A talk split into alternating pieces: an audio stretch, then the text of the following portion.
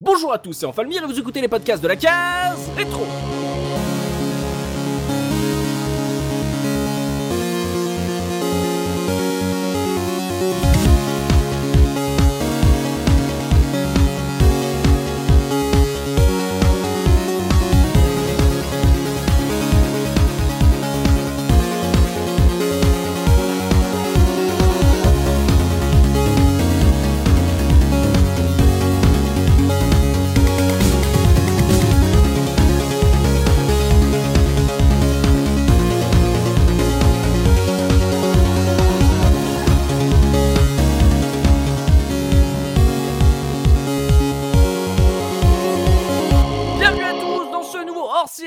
De la case rétro, votre rendez-vous 100% rétro gaming, un hors-série consacré aujourd'hui à la guerre des 128 bits. Et pour animer cette émission, je suis évidemment accompagné des chroniqueurs de la case rétro.fr avec Soubikoun. Comment ça, Soubi? Salut tout le monde, ça va nickel. Également avec Dopamine. Comment ça, Dopa? Ça va, je suis convalescent, mais ça va. C'est ça, t'as- t'attends l'été pour tomber malade. Hein. euh, Tu vois, tu as tout l'été, genre t'as toutes les vacances, C'est ça. les vacances scolaires pour te soigner? Tout à fait, exactement. Et puis après, en hiver, je suis en pleine forme. Bon, c'est c'est un Alsacien. hein. Ils font pas tous les, ils font pas les choses euh, dans le même ordre que nous. Euh, on est également avec Tosmo. Comment ça, Tosmo? Oh bah écoute, euh, chaud chaud, mais je me suis bien euh, bien mis là. J'ai un petit euh, un petit bonbon Underox dans la main, euh, c'est cool quoi. Ah ouais, Ah oui, pardon. c'est du sirop pour la toux. Voilà. C'est ça. C'est du sirop pour la toux parce qu'il a entendu Dopa. Il a peur d'être contaminé. Vous l'avez entendu. Il y a également Punky avec nous. Comment ça, Punky? Et ça va, et toi, comment vas-tu? Ça va, tu vois, je suis assez content. J'ai vu le- les températures de la semaine prochaine. Je suis content que le dernier podcast de la saison se fasse ce soir parce que j'aurais peut-être pas survécu si on avait attendu la semaine prochaine. Donc, euh, Ah, attends, on va faire monter la température là. oui, oui, c'est ça, c'est ça. Le sujet va être assez chaud. On a également Don avec nous. Comment ça, Don Salut tout le Ça monde. va? Bah écoute, euh, ça va. Moi, je, suis- je suis content d'être dans le plus plus court podcast de la case parce que vu que c'est le combat des 128 bits et que la Dreamcast, la Xbox et la GameCube sont des 32 bits, bon bah voilà, Oh c'est fini. Ah, est. euh, on peut Ah, s'arrêter le là. relou, le, meur, euh, déjà, le mec, il va déjà s'arrêter sur le titre. Genre, euh, mais attendez, il y a un problème avec votre titre, messieurs. C'est, c'est, c'est la guerre des consoles de sixième génération. Mais oui, voilà, c'est ça. Attends, c'est important de noter ça, bien sûr, et tu seras là, justement, pour nous casser les pieds sur les termes techniques. C'est ça. Et aujourd'hui, on a le plaisir de recevoir pour notre dernière émission de la saison un invité, mais c'est un habitué des podcasts de la case rétro. Il en a fait plusieurs avec nous, puisque Bruno Roca du podcast La Revue de Presse JV est avec nous. Bonjour Bruno. Bah bonjour, bonsoir tout le monde et merci pour l'invitation. Heureux de vous retrouver pour cette énième fois. Oh là, mais on- on- vous avez vu comment il a pris du galon en, en, en, en podcasteur là C'est il y a un rythme. Hein. On voit que faire du podcast euh, quotidien, ça, ça change un homme. Hein. Comment tu vas? Bah écoute, ça va, ça va. Euh, alors moi, je m'aide beaucoup avec le montage, faut savoir. Donc euh, si je bafouille beaucoup, en général en fin de journée, euh, je suis très fatigué. Il m'arrive de bafouiller, de manger les mots, tout ça. Donc là, j'ai fait une intro, tu vois, un petit peu punchy, mais ouais, c'est pas dit que ça continue comme ça, mais je vais, je vais faire de mon mieux. tu, tu sais, les podcasts de la case rétro ne sont absolument pas montés. Hein. non, mais non, mais t'inquiète pas, ça va bien se passer. Bisous Pimi. Coucou Pimi. Non, cette fois-ci, c'est moi qui m'en charge. J'ai 48 heures pour monter ce podcast. Je vous fais un bisou à tous. Hein, c'est ça. En plus, voilà, en pleine calicule qui a commencé, ça va être sympa. Je vais essayer de pas trop vous donner de, de travail. Non, mais ça va. C'est pas toi qui m'inquiète le plus, t'inquiète pas. Euh, mais euh, Oh, ça va. Euh, Est-ce que tu prends des vacances, toi, en termes de podcast? Est-ce que la revue de presse prend des vacances? Euh, oui, elle prend des vacances. Là, d'ailleurs, ça s'est arrêté. Enfin, il m'en reste encore une, euh, une grosse émission enregistrée avec les tipeurs. Mais oui, oui, puisque là, on, je revois complètement la formule. Euh, deux ans de, de rythme quotidien en plus de mon boulot. Euh, ça devenait plus tenable. Donc là, je passe en format hebdomadaire euh, dès septembre prochain. Donc il y a pas mal de choses à organiser, des rubriques à repenser, etc. Donc là, il y a, y a une pause. D'accord, parce que tu, j'ai vu que ces dernières semaines, ces derniers mois, euh, tu te demandais comment t'allais pouvoir euh, continuer ce rythme dingue. Déjà, d'avoir tenu deux ans en, en quotidien, c'est, j'allais dire c'est n'importe quoi. Oui, voilà, c'est un, un truc fou. J'en avais parlé avec Oz à la RGC 2017. J'ai, quand t'avais commencé, euh, justement, j'avais dit, mais enfin, c'est fou de, de, de, de vouloir faire ce rythme parce que c'est ça. Déjà que nous, j'en fais deux par mois en montage, euh, j'ai envie de me tuer. Et je me suis dit, mais comment il fait pour tenir? Et euh, donc, du coup, là, saison 3, il y aura, elle change juste de, on va dire, de récurrence. Voilà, elle sera plus longue. D'accord. Ça me permettra d'a- d'affiner encore plus certaines rubriques, certains sujets, etc. Mhm. Il y aura des nouvelles rubriques inédites, faire beaucoup plus participer aussi les auditeurs. Donc je suis en train de préparer tout ça. Mais ouais, ouais, ça va. Je pense que redormir un petit peu la nuit, euh, c'est c'est- c'est c'est pas mal. Et pourtant, sur les, là, sur les derniers mois, j'avais mon épouse Natacha qui m'aidait, euh, enfin qui faisait le montage pour pouvoir m'alléger le boulot justement. Mais bon, alors, on, on s'est rendu compte que voilà au quotidien, là, deux ans, c'était euh, Voilà. C'était déjà, c'était déjà bien. Ça fait combien de numéros, deux ans au quotidien? Euh, là, je dois être pas loin des 500, euh, 500 La éditions. vache. Donc ouais, c'est c'est pas mal. Bon, la passion. C'est la passion et l'amour de la passion, bien sûr. Euh, je ne suis qu'amour. Félicitations, hein, parce que c'est c'est un gros morceau quand même cette émission. Les deux ans là, ça, C'est titanesque. moi j'ai suivi, euh, j'ai suivi, j'écoutais ça le matin et tout. C'était un gros gros morceau d'avoir un truc euh, qui arrivait tous les jours et tout. Donc félicitations au moins pour ça, même si ça continue pas. Bravo. Bravo pour avoir tenu tout ce temps-là. Bah c'est Ça continue, c'est juste ça change. de Voilà, forme, ça continue, ça devient hebdomadaire. Et donc, euh, voilà. Mais le but, c'était vraiment de la rendre encore meilleure. Euh, je veux vraiment voilà, rendre l'émission meilleure, parce que sinon, ça sert à rien de continuer. Mm. Je voulais surtout pas de régression. Oui, mais euh, ouais, là, euh, retrouver un petit peu ces soirées, euh, c'est c'est bien. la vie quoi.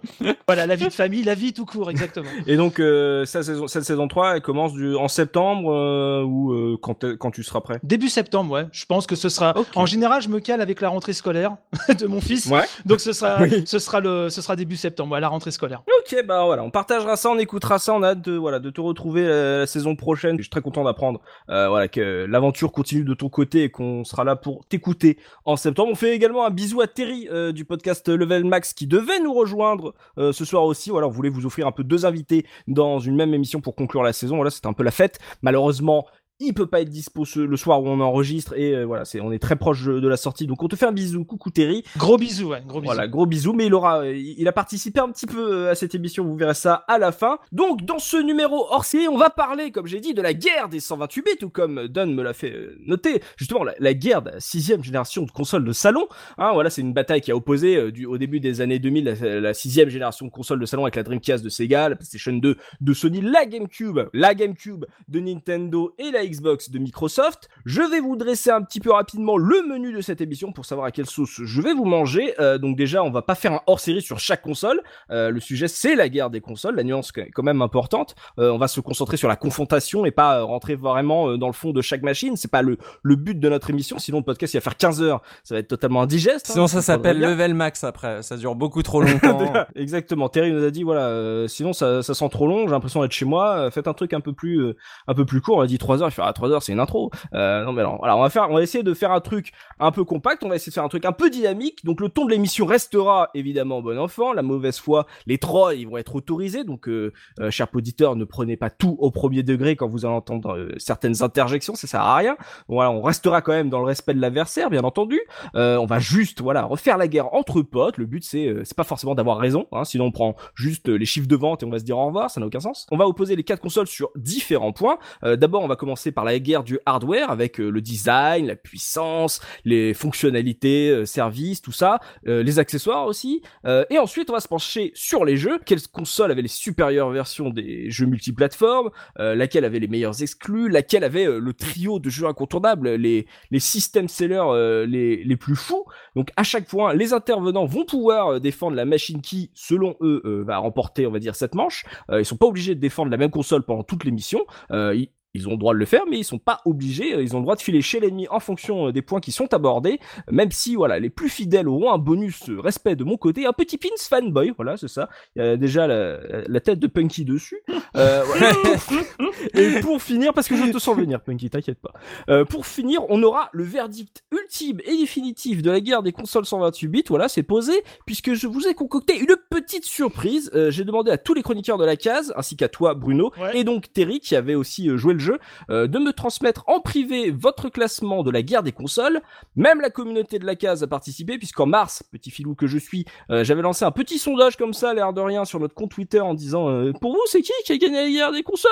Voilà, il y a eu plus de 200 votes en mars du côté de la commu. Donc voilà, de mon côté, j'ai récupéré tous les votes, j'ai tout mixé histoire qu'on sache une bonne fois pour toutes qui a gagné la guerre du cœur. Donc restez bien jusqu'à la fin de ce podcast pour le watch time évidemment. Voilà, parce que il risque d'avoir quelques surprises sur le verdict Et on va commencer maintenant que les règles sont posées. On va commencer par ma question traditionnelle, histoire de vous situer, messieurs, par rapport à cette guerre des 128 avec une question en plusieurs points. Quelle console avez-vous eu Dans quel ordre Et laquelle attendiez-vous le plus à l'époque? Et je vais commencer par notre invité Bruno. Alors, euh, alors déjà, je précise tout de suite, je n'étais pas euh, spécialement bourgeois, mais à l'époque, je vivais seul, je travaillais, mon loyer était pas très cher, donc j'ai réussi à, à les avoir toutes en fait. Mhm. J'ai réussi à les avoir toutes, et du coup, eh ben dans l'ordre chronologique, euh, effectivement, puisque bah, la Dreamcast, euh, je me rappelle à l'époque, j'avais j'avais un petit peu de sous de côté, j'avais vraiment tout cassé le compte pour l'avoir en import. Mhm. Euh, je l'attendais énormément.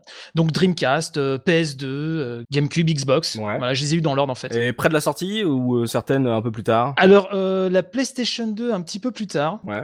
effectivement, puisque on en reparlera peut-être à l'heure, mais moi c'est vraiment Devil May Cry qui m'a fait voilà basculer. Mhm. Dreamcast, ouais, sortie japonaise. GameCube un petit peu plus tard aussi, D'accord. pas le jour J. Et la Xbox, gros pigeon, gros pigeon. J'ai Oh été la gros pigeon. vache Non, me dis pas ça. Ah si si, jour J donc Oh au prix au prix fort, avant qu'elle baisse quelques mois après. Non, quelques Aïe, mois aïe. après, deux mois après. Oui, oui, Aïe, aïe, oui. aïe. Mais je- je préfère le terme calque si tu veux. J'ai l'impression de mettre un peu fin. Je, je te soutiens. Et, euh, et, et Dieu que j'ai pleuré après, on en reparlera, puisque pour moi, beaucoup de promesses et à l'arrivée, un petit peu déçu, mais bon, voilà.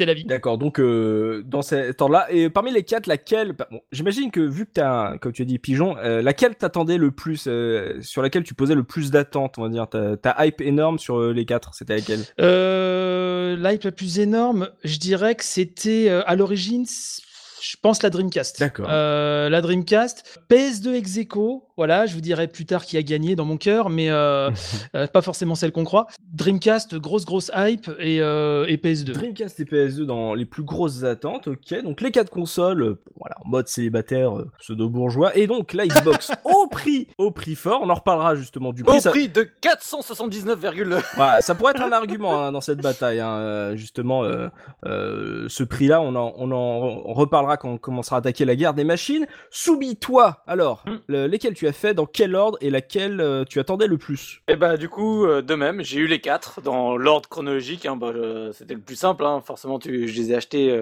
à la chaîne. Je l'ai déjà raconté plusieurs fois, mais en fait, ça s'est fait juste après ma, ma pause vidéoludique. C'est la Dreamcast justement qui, qui m'a remis dans le bain. Mhm. Et comme bah du coup j'étais à la fac, que je bossais l'été, etc. C'est le moment où j'ai commencé à gagner des sous-sous. Et donc, bah avec euh, les sous que je mettais de côté, j'ai pu m'acheter les quatre. C'était la première fois justement de ma vie que j'ai pu investir dans toutes les consoles, d'acheter à chaque fois tous les jeux que j'avais envie. Et donc, en fait, c'est la génération, une de celles qui m'a le plus marqué parce que j'avais beaucoup, de- j'avais le temps pour jouer, j'avais l'argent pour acheter les jeux. Il y avait beaucoup de consoles, c'est, euh, on n'a pas beaucoup de dire, mais quatre consoles, quoi. Voilà, il y avait beaucoup de consoles et du coup, bah, c'est celle euh, actuellement dans dans ma collection, c'est celle qui a le, qui représente le plus de jeux et sur lequel j'ai joué le, à mon avis, le plus d'heures euh, de tout euh, mon parcours euh, vidéo. Gros morceau pour toi, Voilà. du coup, cette Donc, voilà, chaque- chacune a un, a un petit truc, tu vois. Pour moi, la Dreamcast, c'est la console, comme je dis, c'est la console qui a rallumé la flamme. la PS2, c'est la console que je déteste, mais la ludothèque que j'adore. Mhm. La GameCube, c'est exactement l'inverse. C'est la console que j'adore, mais la ludothèque qui me fait beaucoup de peine.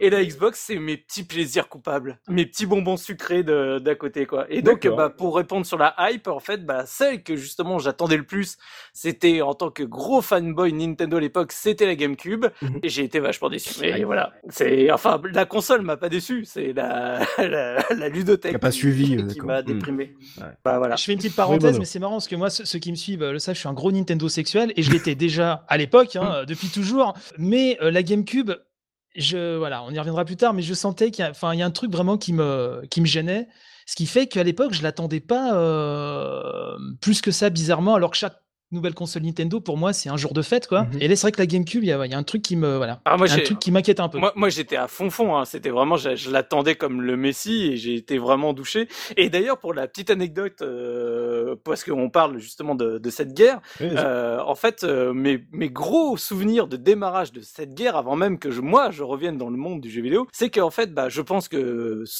pas mal d'auditeurs qui nous écoutent connaissent Monsieur Mea sur euh, YouTube. Évidemment. Et j'étais dans le même lycée que Monsieur Mea. C'est vrai. Et du coup, à cette époque-là, Monsieur Mea était un grand défenseur de la Dreamcast, grand, grand passionné de, de Sega et de la Dreamcast, et du coup détestait la PS2. Et en fait, à chacune de nos pauses, c'était lui qui me racontait un peu les jeux qui allaient sortir sur Dreamcast, pourquoi la PS2 ça allait être de la grosse dôme, machin et compagnie. Au, au moment où moi je jouais plus du tout. Ouais. Et voilà, c'était genre je regarde un souvenir fou de tous ces, ces moments euh, voilà au lycée où du coup il était euh, avec euh, sa j'ai envie de dire vraiment sa passion euh, pour euh, pour la dream et à, à espérer euh, que qu'elle décolle au, Mm. Au mieux quoi. Ah, ça aurait été mon idole à l'époque parce que j'étais exactement dans le même mood. J'avais pas envie d'aimer la PS2 à l'époque parce que j'étais, enfin voilà, j'étais un gros Sega fan et euh, et je voyais tous mes potes hypés par la PS2 qui coûtait une blinde et j'étais, là, attendez, c'est- la Dreamcast c'est mieux et tout. Et en fait, il y avait une sorte de haine et euh, j'ai, je détestais la PS2 jusqu'à ce qu'on en ait une. voilà, c'est un peu comme pas le monde. Mais, mais je la déteste toujours, mais c'est- c'est- c'est- c'est c'est- c'est juste que c'est les jeux que, sur lesquels je m'incline. Mais voilà, et du coup, il m'avait Attendez, attendez, euh, petit joueur. et il m'avait vendu MSR à l'époque comme un dieu. Ah, franchement, euh, j'avais, j'ai jamais eu autant envie de faire un jeu de course que, que quand Mea me parlait de MSR. Voilà, on fait un bisou à Mea. Et Kudo, c'était vachement bien.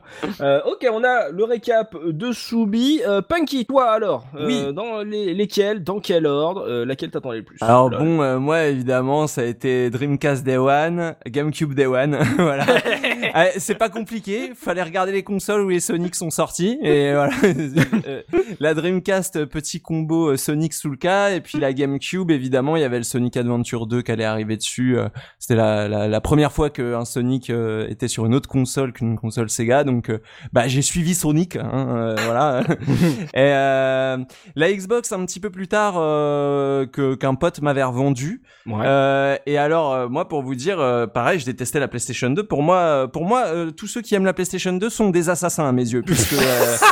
Mais clairement, hein, c'est des assassins, c'est des meurtriers. Euh, je Oh, les le considère pas comme des êtres humains, c'est des monstres. euh, et et, euh, pour vous dire, euh, ma... En fait, c'est le pote procès de la PS2. On vous Ah avait ouais. pas prévenu, elle va prendre dans la gueule. Hein. elle va prendre très très cher dans le sens Et je vais finir en tôle à la fin de l'émission, moi j'ai l'impression. je te soutiendrai, vas-y.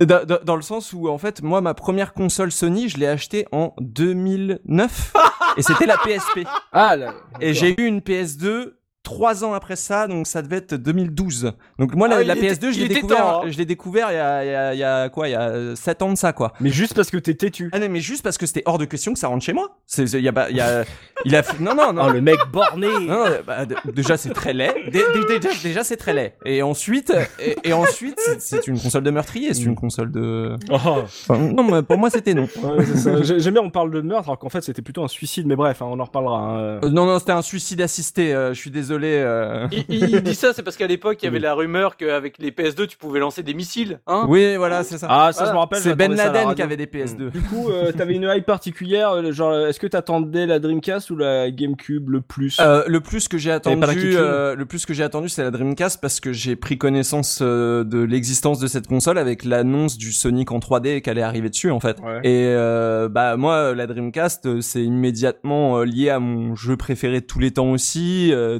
donc forcément. Chuchu Rocket voilà, bien sûr, oui, évidemment, Space Channel 5, euh, bien, bien évidemment. Mais euh, non, voilà, le, le, le Sonic euh, m'a vraiment attiré. J'ai acheté la console pour ça. euh, j'ai économisé pour ça. euh, je me souviens que moi, tous les ans, euh, à mon anniversaire, c'était toujours la même rengaine. Ma maman me demande, tu préfères avoir de l'argent de poche toute l'année ou une con- ou la prochaine console que tu veux quand elle sortira? Et, euh, et là, pour la Dreamcast, ça a été non, je veux pas d'argent de poche. Pour garde tout. et euh, j'ai j'ai acheté euh, donc euh, la console Day One avec deux manettes euh, sous le cas et tout et c'était vraiment trop bien euh, et la, et la, la GameCube c'était un peu un peu moins cérémonial dans le sens où c'était une console Nintendo même j'ai même pas fait le déplacement pour aller l'acheter j'avais demandé à ma mère de l'acheter et ben Oh, le petit et prince. je crois que je l'avais déjà raconté, mais euh, je lui avais dit de prendre deux manettes, mais à la place, elle m'a pris euh, une manette plus le câble pour relier à la GBA en, me disant, euh, Hey, ça fera une manette de plus. voilà, ça ferait une manette de plus. Donc voilà, euh, GameCube un peu moins attaché, même si c'est une console que j'aime beaucoup, mais je, je, la Dreamcast, hein, la Dreamcast euh, supérieure, évidemment. D'accord, la Dreamcast supérieure. Euh, juste question, histoire de me rappeler, t'avais pas eu la Saturn, toi? J'avais pas eu la Saturn, j'ai joué beaucoup à la Saturn parce que j'avais un oncle qui l'avait et qui avait euh, vraiment tous les jeux dessus, mais je ne l'avais pas acheté parce que je la console m'intéressait pas en soi parce qu'il y avait pas de Sonic en 3D dessus. enfin de vrai Sonic en 3D dessus. oui, voilà. Parce que moi, je me rappelle, euh, notre père avec mon frère, il avait un peu mis euh, genre, ah, est-ce que franchement, je vous achète la Dreamcast? Parce que regardez, la Saturn, euh, je voulais, euh, je voulais acheter prix fort et vous, euh, vous y avez presque pas joué, elle est déjà morte. Était, non, mais tu vas voir, la Dreamcast, ça va jusqu'à 6 milliards de joueurs. Ah, et il, il, a, il avait pas tort. oui, oui, final, non, mais il hein, avait dans- grave raison. dans sa il avait hein. grave raison. hein. enfin mon, mon, mon père c'était un, c'était un génie. Tu lui as demandé une Game Boy, il t'offrait une Game Gear. si tu fais pas plus, Un fan génie du lui- mal. Voilà, c'est ça. Le mec, il est tellement fan de Sega, il fait, il a demandé une Game Boy. Ah non, il sait pas ce qu'il veut, le gamin. Tiens, celle-là, elle est en couleur, amuse-toi. Dis pas merci, surtout. Et elle, demande plus de piles, c'est qu'elle est plus puissante. C'est exactement, c'est c'est ça. C'est que c'est une console de riche. Et nous, attends, eh, on est pas des schlags, c'est ça, Merci papa. Donc ok, d'accord. On a le récap euh, de Punky qui est. euh, j'ai même pas envie de dire plus fan de Sega, c'était vraiment le mec euh, anti PS2 du coup euh, sur ce pod. Donc euh, va falloir mesurer vos propos. Hein, quand même parler à 160 millions de consommateurs. Euh, donc on passe à la découverte de dopamine. Dopamine. Alors toi, quelle console tu as eu Dans quel ordre et laquelle tu attendais le plus? Alors j'en ai eu 3 sur 4 et je les ai eu dans l'ordre. J'ai eu la Dream, la PS2, la GameCube. La Xbox, c'était même pas la peine d'en parler, c'était Microsoft. Donc moi j'ai eu la même aversion en fait que, euh, que Punky pour la PS2. dire? Bah, C'est-à-dire qu'il était hors de question qu'une console Microsoft euh, arrive chez moi. Je me faisais déjà suffisamment euh, chier avec Windows 95, Windows 98 D'accord. sur mon PC pour les simulations où je devenais dingue avec des configurations de ouf, Ah avec des PC qui plantaient. Je voulais surtout pas que Microsoft arrive avec une console. Pour moi, Microsoft, il faisait du PC, il faisait pas de la console. Le truc, il était gros, il était moche, il était sale. D'accord. Et je le voulais pas. Et c'est arrivé de toute façon après les trois premiers, là, après une Dreamcast, une PS2, une GameCube, j'allais pas m'acheter une Xbox, quoi. Et en fait, par dogme, je suis passé à côté de tous les jeux de la génération euh, Xbox. Simplement parce que j'avais décidé que je voulais pas avoir du Microsoft chez moi, ça rentrerait pas chez moi. C'était déjà rentré par la fenêtre avec euh, le Windows CE qui était sur la Dreamcast. Euh, c'était aussi un petit peu euh, rentré avec euh, les, le matos qu'il y avait dans les autres euh, dans les autres machines, mais il était hors de question que, que j'ai une Xbox à la, à la maison en fait. C'est marrant parce que moi je, je comprends vraiment pas ça. Ouais, acceptez-moi que ma différence, mais depuis toujours, j'ai jamais compris cette guerre de clochers parce que j'ai vécu la guerre ST Amiga, euh, Mega Drive, Super Nintendo, euh, là toutes les générations de consoles de toute façon. Et c'est marrant, c'est que ça, ça rentre pas dans mon logiciel. En fait, j'ai jamais compris ça. Pourquoi pour une marque ou autre, tu vois, refuser parce qu'il y a une hype dessus? Alors je suis peut-être cœur d'artichaut, tu Là, vois. c'est podcast Mais, euh, tu sens, il y a vraiment le côté Ouais, ouais, genre, ouais, mais non, justement, je ne boirai pas de ton je, je fais entendre ma, je fais entendre ma voix dissidente. Euh, le, le truc, c'est que moi, justement, je, euh, ma philosophie, si tu veux, ça a toujours été, et depuis toujours, de prendre tous les bons jeux là où ils sont, et voilà quoi. Enfin, tu vois, et, et- et c'est marrant de vous entendre parce que ça me replonge dans des débats euh, euh, que j'ai pu avoir avec certains potes, ou même à l'époque au lycée ou au collège, etc., où c'était euh, Amiga ou ST, tu choisis ton camp, c'était Mega Drive ou Super Nintendo. Mais non, tout, tout, il y a des bons jeux partout. Pourquoi, pourquoi être borné comme ça? Et c'est dommage parce que a posteriori, tu te rends compte que t'es quand même passé à côté de, de, de putain de jeux, quoi. Ah ça, ça, sans doute. Hein. J'avais vu un jeu qui s'appelait Forza sur la Xbox. Je me suis dit que c'est- encore ce truc-là. Un titre avec des hein. Italiens, c'est encore un truc italien et tout. euh, un pauvre jeu obscur auquel j'ai j'ai rejoué depuis. Mais oui, effectivement, c'est ça peut paraître crétin. C'était par dogme. Mais mais il y a un autre, il y a un autre truc. Il y a un autre truc à, à l'époque qui m'avait euh, provoqué une aversion, c'est que c'était pas une console. Pour moi, c'était un PC dans une boîte de console. D'accord. Comme les consoles d'aujourd'hui, quoi, en fait. Comme les consoles d'aujourd'hui, exactement. Mais à l'époque, pour moi, une console, ça avait, euh, ça avait un design spécifique, ça avait euh, une philosophie particulière, etc. Et euh, pour essayer un petit peu de d'intellectualiser le truc, pour moi, il fallait pas que ce soit juste un PC embarqué dans une boîte. et Microsoft, ils nous faisait ce coup-là, tu vois. Je me disais, mais nous sortent pas une vraie console.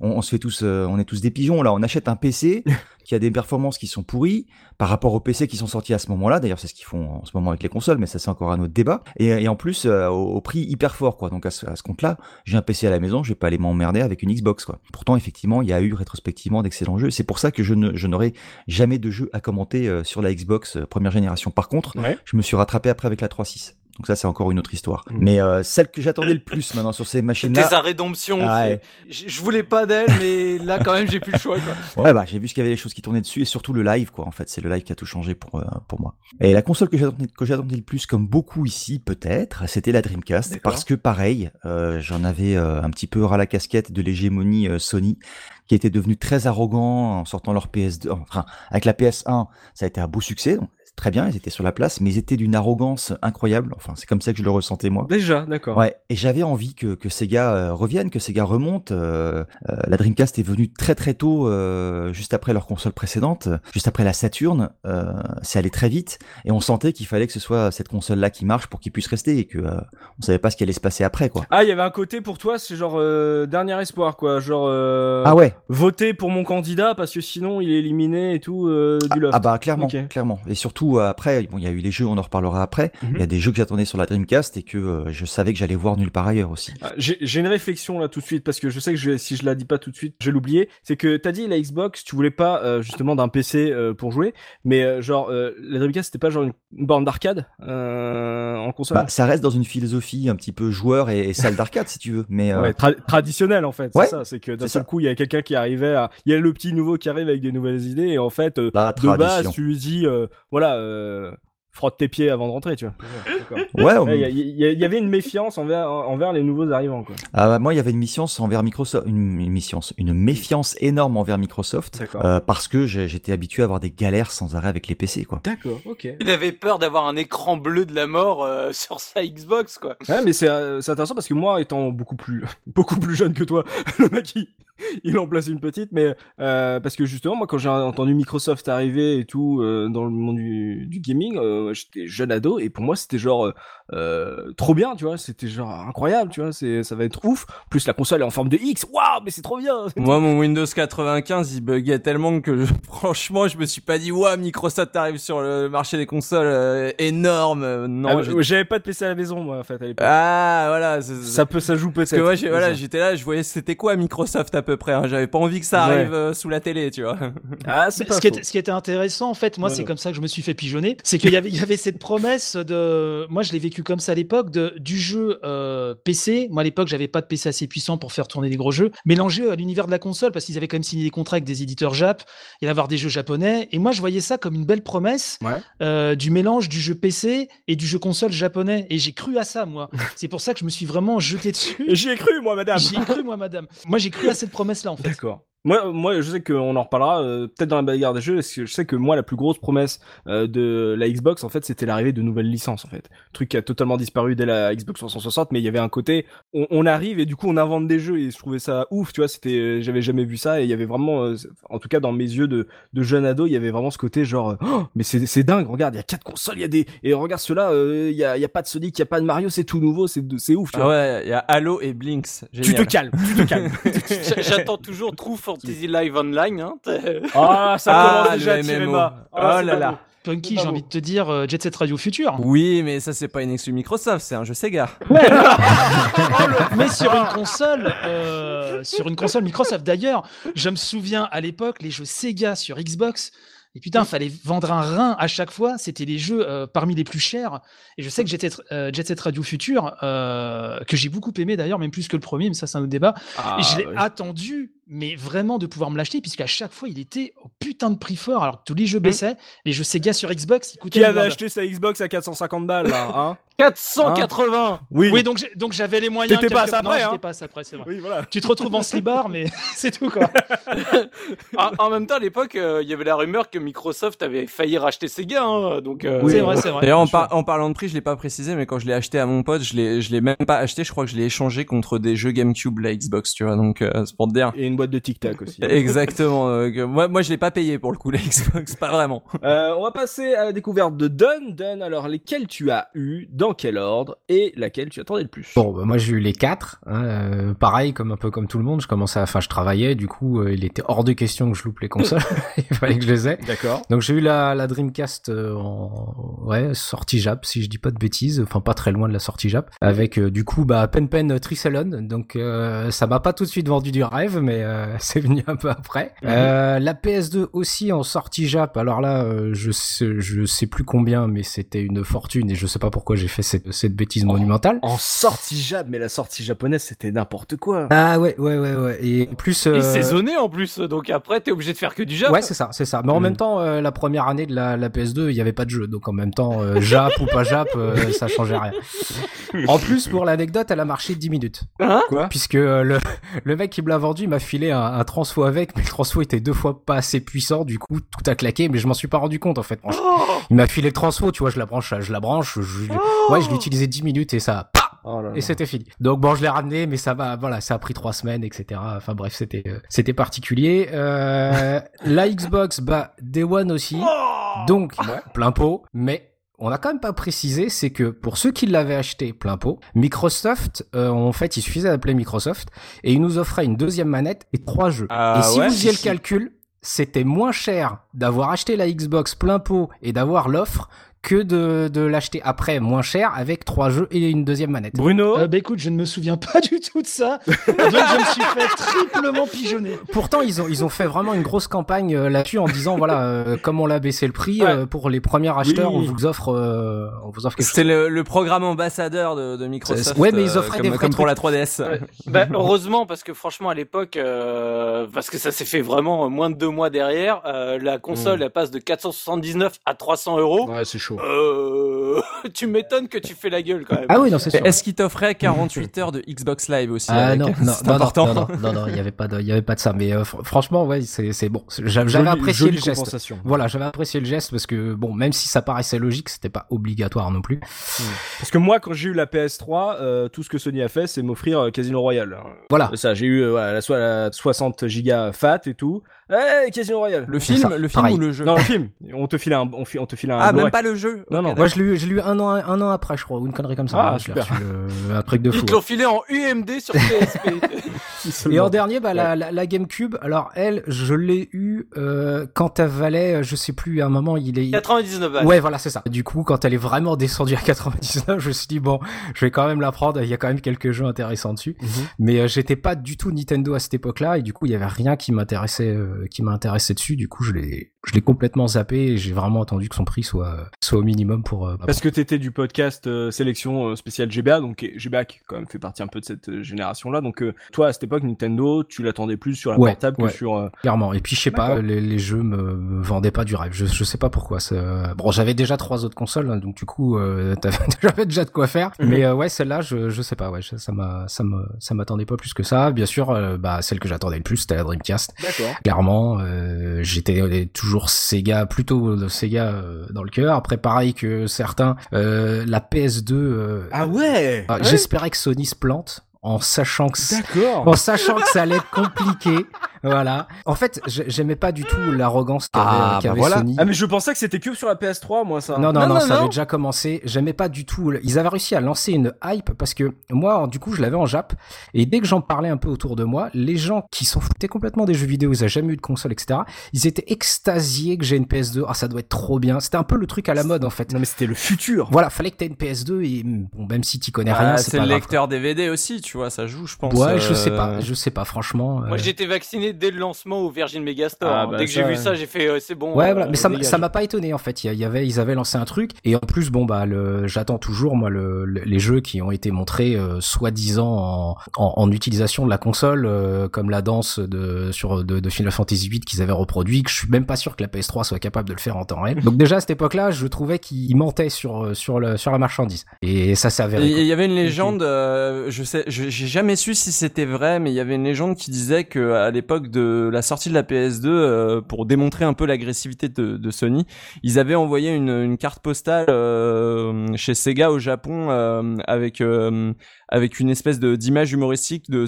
de Sonic qu'elle était obligée de vendre un rein euh, pour pour faire survivre Sega en fait. Genre, je sais plus où j'avais entendu ça, où j'avais lu ça dans un magazine à l'époque, euh, ou c'était peut-être sur Game One que j'avais entendu ça, mais voilà, il y avait, y avait ce côté agressif de, de Sony qui ressortait beaucoup à la sortie. euh, euh, c'était le Sega Killer. Quoi. D'accord. Donc il y a vraiment une, ouais, une, une défiance là-dessus. Moi je pensais vraiment que c'était arrivé avec la, la PS3 en mode euh, euh, la next gen commencera quand on l'aura décidé, tout ça là. euh, Non, non, au bûcher, la PS2. Ah ouais. C'est ça. Non, C'est ça. non, avec la PS3, la seule chose qui était agréable, c'est qu'ils sont vraiment rétamés la première Euh, les année. deux premières années au moins. Ok, d'accord, ok, donc une grosse défiance. Euh, on finira avec découverte de Tosmo. Tosmo, alors lesquels tu as eu toi? Ah ben moi je je les ai pas eu tout de suite parce que bah Parce que t'avais pas fini toutes tes disquettes Amiga déjà. Voilà. Et puis j'étais sur PC Master Ace et je regardais ça de loin en rigolant, tu sais. Ah, les mecs, ils ont des consoles et tout. euh, Là, ouais. Ils ont des manettes, les Ils ont- losers. Ouais, voilà quoi, c'est c'est rigolo. Non, puis euh, puis finalement, moi je suis un des je suis un des salauds qui a participé au démembrement de Sega puisque j'ai acheté ma console euh, À 50 balles à à. Carrefour. je me souviens bien, ils avaient fait un gros tas de consoles euh, Dreamcast. Ah, Oui, oui, oui, oui, je, je, je- Ouais. Et puis euh, c'était euh, 50 50 euros. C'était, je crois que c'était la première année des euros. Donc 50 euros. Et puis il y avait les jeux. Ils ils, étaient à 2 euros et tout. Donc euh, j'ai fait à ma femme, tiens, pourquoi pas? Bon, Bon, Entre le rôti et le fromage. ouais, c'est ça. quoi, tu vois. bah, chez, chez le Saint-Nectaire, moi je Pourquoi ça. pas? Et puis bon bah euh, après j'ai eu la euh, la PS2 parce que c'est bizarre euh, une fois que la génération elle a commencé à comment dire à finir je sais pas de votre côté mais le nombre de personnes que moi je connaissais qui avaient des PS2 et qui s'en débarrassaient j'en ai euh, j'en ai récupéré gratuitement euh, trois ou quatre D'accord. ah ouais Et qui marchait, c'est pas des. ah ouais, non, qui, qui fonctionnait. J'avais mes, mes, mes neveux qui m'avaient filé la leur parce que ils avaient la PS3, d'autres connaissances pareilles. euh, Bah, elle était rétro-compatible, euh, enfin le premier modèle de PS3, donc je pense que ça a dû jouer aussi. Tout à fait, ouais. Donc, euh, bah, bah, par contre, ça, j'en ai eu, euh, je l'ai eu tout de suite après. Qu'est-ce que j'ai eu euh, J'ai eu la GameCube euh, après. Et puis j'ai fini par la Xbox qui euh, sur ma cette génération en ayant joué maintenant sur euh, sur les jeux ce qui se fait etc. Euh, ben c'est ma c'est ma préférée. D'accord. Ouais parce que vous vous vous comment dire il y a beaucoup de Vous, gens vous êtes méchants. non, ouais, il y a dites, beaucoup de gens qui lancent du fiel, là, tout ça, mais c'est parce qu'en fait, c'est, c'est une console occidentale et pas japonaise, je suis sûr. Oh, tout de suite là, ça commence sur les, Ouais, ouais. ça commence sur les présupposés racistes. hein, pour moi. Dans, dans, dans les mags, euh, ça se sentait énormément. ah ouais? Ouais, ouais, ouais, ça, c'est, Ah ouais. c'est- vrai, ça. D'accord. Donc. Bah, euh, c'est en gros les consoles occidentales, c'est justement c'est les Atari, c'est les 3DO, c'est tous les trucs euh, qui, qui font que foirer quoi, les Jaguar et Co. mhm. Donc euh, en fait, euh, une console si elle est pas japonaise, tu sais, t'es sûr que ça va se planter. Et ça se sentait vraiment. hein, Et franchement. surtout, surtout, euh, surtout, c'était que les Japonais qui savaient faire du gros jeu à l'époque. Sur console. Entre guillemets, entre guillemets, en console. Mhm. Donc, euh, bah, moi, je vais être un peu le candidat de l'émission, Mais on va euh, du dire. coup, t'avais vraiment aucune hype particulière pour aucune console. Tu les as prises quand on te les a offertes. Si, si, si, si, si, si. Euh, à l'époque, euh, à l'époque, quand, quand elles sont sorties, j'ai quand même regardé. Il y avait la PS2 euh, sur l'espèce euh, spécificité qui qui m'intéressait au départ. Après, je me suis Parce aperçu. qu'elle avait un lecteur DVD. Non, pas spécialement. Non, non, c'était euh, leur communication sur le. Non, lui, il avait un graveur DVD, lui. Ouais, moi j'avais un graveur DVD. Ouais. non, non, c'était leur communication sur. euh, Emotion Engine. et voilà, les motion engine, etc., machin. Bon, ben, je me suis aperçu quand même au fur et à mesure, comme je l'ai pas acheté Day One, que c'était un petit peu euh, Du pipeau. Du pipeau. et euh, celle, non, et euh, celle où j'ai failli l'acheter vraiment euh, à l'époque, c'était la, la Xbox. Parce que contrairement à Dopa, je me suis dit, ouais, il y a quand même, même si c'est un PC un petit peu à la ramasse, Mhm. ça a l'air de de- d'être pas trop mal. T'as la promesse du live. T'as t'as déjà un disque dur, machin. Bon, pourquoi pas. Ça pourra se trafiquer, ça, c'est ça, t'es en train de Ouais, dire. voilà. Même si j'aime pas, je pourrais bidouiller dedans, d'accord. ok, donc quand même une petite hype et t'as dit qu'avec le temps, finalement, c'est la Xbox que tu préfères. Ah, tu fais partie des ratisseurs de, de Dreamcast là qui, Ah ouais. qui ont euh, profité de cette merveille à, à peu de sous. Heureusement qu'il y a des gens comme Bruno, tu vois, qui achètent leur console euh, plein pot, histoire de Ouais. sauver, de sauver les petits artisans. Le petit artisan Microsoft. Le petit, petit artisan Microsoft. Mais moi, je me souviens quand j'ai vu, j'ai vu des Dreamcast à 50 balles à Jiffy et j'étais bon, j'étais encore, j'étais au lycée, je devais avoir quoi, 16 ans et euh, et j'étais en train de me dire. Oh là là, si je Si oh, su. si j'en avais pas une, j'en non mais voilà, si j'en avais pas déjà une, je l'achèterais. Et le, le mois d'aujourd'hui, il dit mais espèce de débile. Si j'avais aurais aurais acheté 4 ou 5 espèce de trou de balle. Ouais, je me suis dit pareil. Je fais, oh, tous ces jeux, si je les avais pas déjà engravés, je les achèterais. Eh, mais, eh, mais c'est clair parce que j'avais j'avais j'avais récupéré pas mal de jeux moi euh, avec ce- cette histoire à 2 euros le jeu ou un truc comme ça. J'avais récupéré le, le Resident Evil 3 Nemesis, le Soulka, euh, euh, qu'est-ce qu'il y avait, le Crazy Taxi, enfin pas mal de trucs. Hein. Ah, bah non, bah, pour ceux qui aimaient le jeu vidéo, là, du coup, c'était vraiment euh, la meilleure offre du jeu vidéo, quoi. La meilleure promo possible d'avoir ça euh, encore à, ce prix-là. Donc on voit que la, voilà, la bataille a déjà commencé rien que sur les premières rencontres. On voit euh, vers quelle console votre cœur euh, se tourne déjà. Donc euh, on, on a, euh, cher Pouita, vous avez déjà un peu, euh, vous anticiper euh, les différents rounds qu'on va avoir dans ce podcast. Avant de se lancer dans la guerre des machines, on va se faire ah, ah, pas, une entraque musicale, mais un petit jingle qui sera composé des différents bouts de ces quatre consoles. Ça va rappeler des bons souvenirs à ceux qui ne les ont pas lancés depuis un moment. Ça va, c'est toujours un petit truc comme ça. Quand tu entends le, le son clinquant ou le de la Dreamcast, c'est toujours un petit moment, tu fais, ah, que de bons souvenirs à 50 euros. Voilà, on, on s'écoute ça, on se retrouve tout de suite après pour la guerre des machines. On va commencer ce duel de la guerre des consoles. 128 bits, à tout de suite.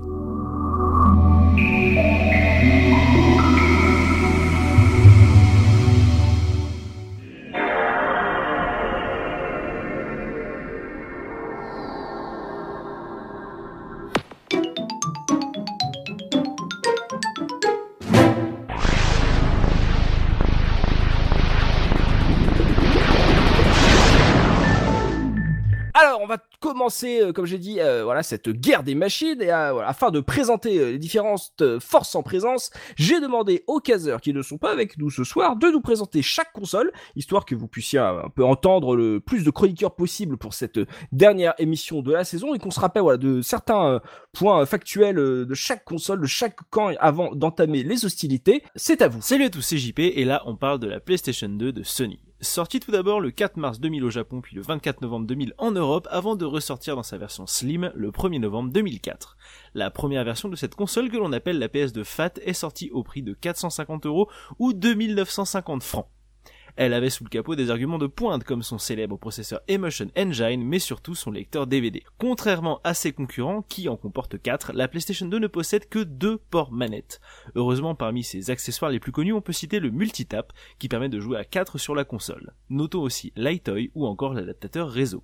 Elle s'est écoulée à plus de 157 millions d'exemplaires durant ses 13 ans de commercialisation, et son jeu le plus vendu est GTA San Andreas, dont plus de 20 millions d'exemplaires trouvent preneur à travers le monde. Sortie au Japon le 14 septembre 2001 et aux États-Unis le 18 novembre de la même année, la GameCube, anciennement connue sous le nom de Project Dolphin, est arrivée en Europe le 3 mai 2002.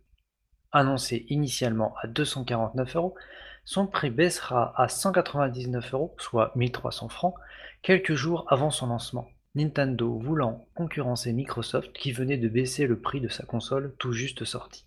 La console possède 4 ports manettes et 2 ports cartouches mémoire. Même si Nintendo ne croit pas aux jeux en ligne, elle possède un emplacement pour brancher un modem ou un adaptateur Ethernet, vendus séparément. Sous la console, on trouve aussi un port appelé haut débit, qui servira au final à brancher le Game Boy Player, extension qui permet de lire les jeux Game Boy et Game Boy Advance sur la télé. Un des points forts de la console est son design. De forme cubique, la console est dotée d'une grosse poignée à l'arrière pour, selon Nintendo, faciliter son transport.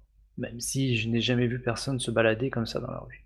Les jeux sont sur des mini-disques, format propriétaire à Nintendo pour lutter contre le piratage. Ces mini-disques sont en fait des DVD de 8 cm avec une capacité de 1 Go 5. Ce qui est bien mais pas top, certains jeux tenant sur plusieurs disques. Ces mini-disques ont l'avantage de réduire le temps de chargement des jeux. Donc on a la Dreamcast qui est sortie en 98 au Japon, 99 chez nous, elle succède à la Sega Saturn, elle a un format GD-ROM, modem intégré pour le jeu en ligne, c'est important, 4 ports manettes en façade, des manettes avec un seul joystick, mais avec une carte mémoire VMU dotée d'un écran LCD des boutons incroyables, c'est le futur, prix au lancement de 1690 francs, soit 260 euros, et environ 10 millions d'unités vendues à la fin de sa vie, qui a été quand même assez courte. Et enfin, on a la première Xbox, donc la première console de Microsoft, qui s'incruste dans la bagarre fin 2001 aux États-Unis et en 2002 dans le reste du monde. Format DVD comme la PS2, 4 ports manettes de façade et manettes à deux joysticks également. Redesign des manettes, on va dire, avec le contrôleur S qui était destiné uniquement au marché japonais, qui succède définitivement à la Duke en 2002 comme étant la manette principale de la console. Prix de lancement à 479 euros en mars 2002, ramené un an plus tard 199 euros et environ 25 millions d'unités vendues à la fin. Voilà pour les informations de base avant de lancer les hostilités. Et on va débuter justement ces hostilités avec le design des consoles. Ça mange pas de pain, mais voilà, on va quand même parler un peu de design. On a quatre looks très différents sur ces quatre euh, consoles. Donc pour vous, qui a gagné la bataille du design? Je commence par notre invité, Bruno. Alors au niveau du look, pour moi, il y a, c'est vraiment la Dreamcast. Hmm. Euh, vraiment au niveau de la, de la gueule de la console, je trouve que c'est la plus séduis- séduisante, pardon. Celle qui vieillit le mieux, même je trouve, en termes de, de design. Je trouve que c'était assez, euh, assez En termes moderne. de design, pas en termes de couleur. Ah non, non, parce que maintenant, euh, oui, tu, maintenant tu la regardes, elle est jaune pisse. Mais à l'époque, à l'époque, ça, comme, ça avait de la Plus gueule. blanc que blanc. Non. Voilà. Euh, ouais, ouais, non, c'est, c'est la, ouais, concrètement vraiment la Dreamcast, PS2, GameCube, très bien. J'aime beaucoup. Et la Xbox, par contre, c'était, c'était juste pas possible. PS2, très bien, tu rigoles.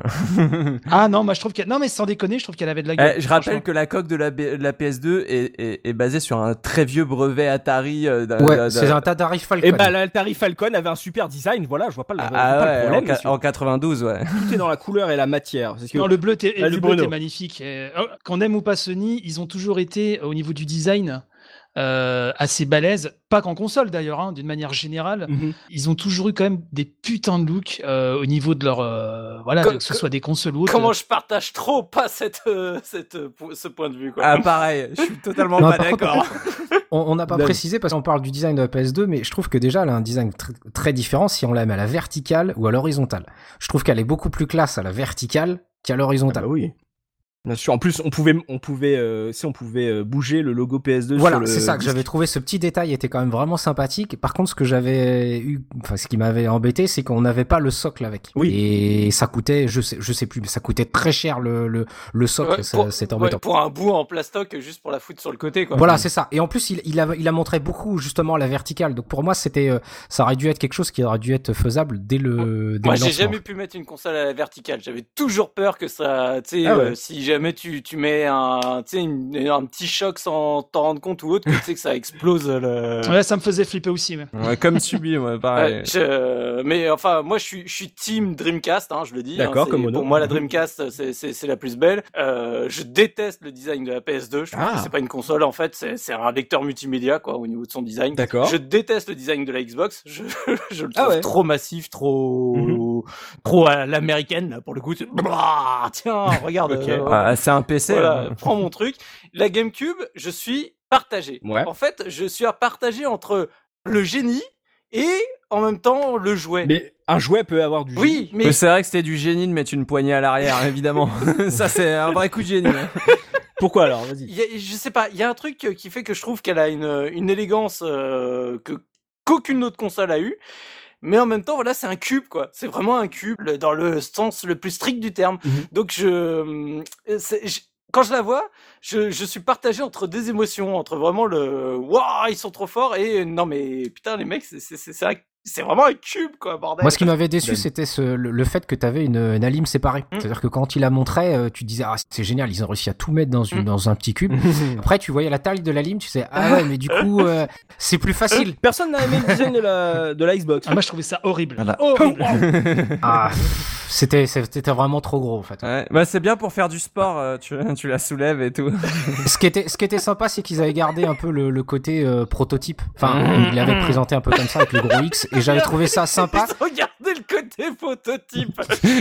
Ouais, non, je voulais pas le dire méchamment, mais euh, c'est vrai que souvent, Ils on ont voit- carrément pas fait de design pour la console, ils ont mis un bloc de plastoc et ils ont tout mis dedans. Souvent, on voit des prototypes avec des couleurs particulières ou des choses, et à chaque fois, on les a pas, Mhm. euh, enfin, on les retrouve jamais. Et du coup, j'avais trouvé ça sympa de, de retrouver ce, ce X. D'ailleurs, ils avaient gardé le nom du prototype, d'ailleurs, Xbox. Mhm. Et euh, bon, j'avais trouvé ça sympa. Après, euh, bon, les trois, c'est clairement la Euh, plus. Peut-être plus la, moche. petite déception, c'est que tu sais le par rapport au proto en forme de X qu'on avait vu euh, avant sur la présentation, c'est que le le rond vert au milieu soit pas un peu mais en, en vert, tu vois, euh, Ouais, euh, ouais. translucide. Il y avait un côté un peu voilà. Ça, ça ça ça a manqué parce que là une vieille couleur mat. euh, Mm. Peut-être euh, si elle avait été euh, si elle avait il y avait eu une réaction là-dessus euh, quand tu le tu la lances, peut-être que ça aurait été un peu plus classe, tu vois. Même si parce justement pour un peu alterner avec ce gros côté massif et et tout plat. euh, ouais. C'est, peut-être, c'est, c'est vraiment, elle est, elle est trop imposante, quoi. En fait, je pense que euh, elle ferait, euh, tu sais, une taille un peu similaire à celle de justement de la Dreamcast ou autre. On n'aurait pas du tout cette même réaction, mais là, c'est vraiment un parpaing, quoi. C'est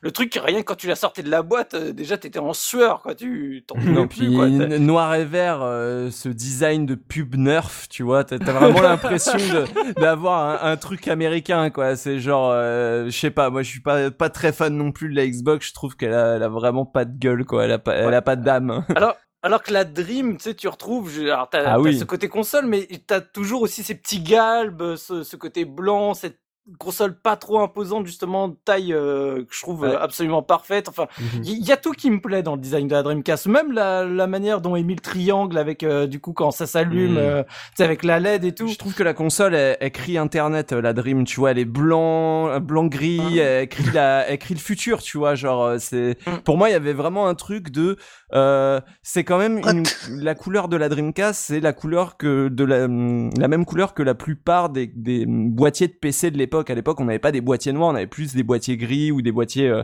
euh, voilà, en bureautique. euh, C'était beaucoup utilisé le gris, les écrans et tout. Et du coup, je trouve qu'elle avait vraiment cette gueule du, du futur, de l'informatique, de l'internet.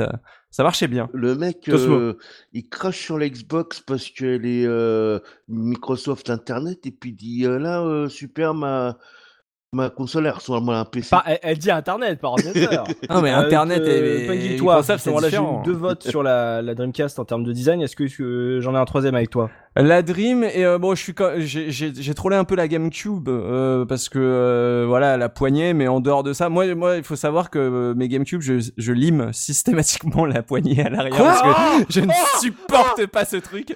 Euh, mais c'est chiant en fait dans les meubles. C'est toi qui parlais de criminel tout Mais à l'heure. mais, euh, non, mais moi j'ai des petits meubles et, euh, et pour caler les consoles au fond, et bah c'est quand même la poignée, c'est bien Ouais, chiant. c'est- pas comme si elle était très large non plus. euh, enfin, Bah, elle, dé- elle dépasse des câbles et tu perds un ou deux centimètres. Et moi j'aime bien les choses bien, bien rangées, machin. Donc je lime systématiquement les ah, poignées. tu en veux plus, vraiment qu'elle soit un cube, toi bah, moi je veux, euh, voilà, pour le coup, ce qui m'intéressait, c'était le design de cube, et je trouve que la poignée, justement, enlève tout, tout ce design de cube. D'accord. Et, et voilà, donc, en dehors de la poignée, je trouve que la GameCube est très belle, elle est très jolie, surtout, Elle a des couleurs très chouettes. je Ouais, les, les couleurs sont chouettes et moi une des bonnes idées que j'aimais beaucoup, c'était le petit le petit capot en verre que tu pouvais enlever et dans les magazines, ils te filaient des petits labels que tu pouvais mettre dedans. Je sais pas si vous aviez déjà fait ça à l'époque.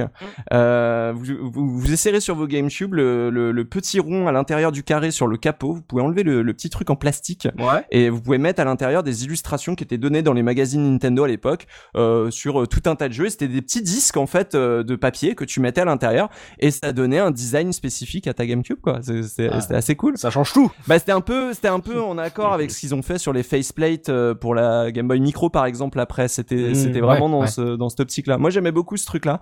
Mais sinon ouais la Dreamcast de loin euh, du coup moi je voulais juste poser une question à ceux qui ont voté Dreamcast euh, design bleu ou design orange du coup Orange. bleu pour moi. je suis bleu, moi. Ouais, bleu. Bleu Sega c'est bleu Ah tu oui, vois. bleu. C'est c'est bleu le hérisson. Mais moi, je, je mettrais plus en rapport aussi ce design avec euh, une marque que je porte pas forcément dans mon cœur parce que je la trouvais aussi très arrogante. Exactement. La Dreamcast, elle avait un design fin comme euh, comme le matos Apple, un design recherché.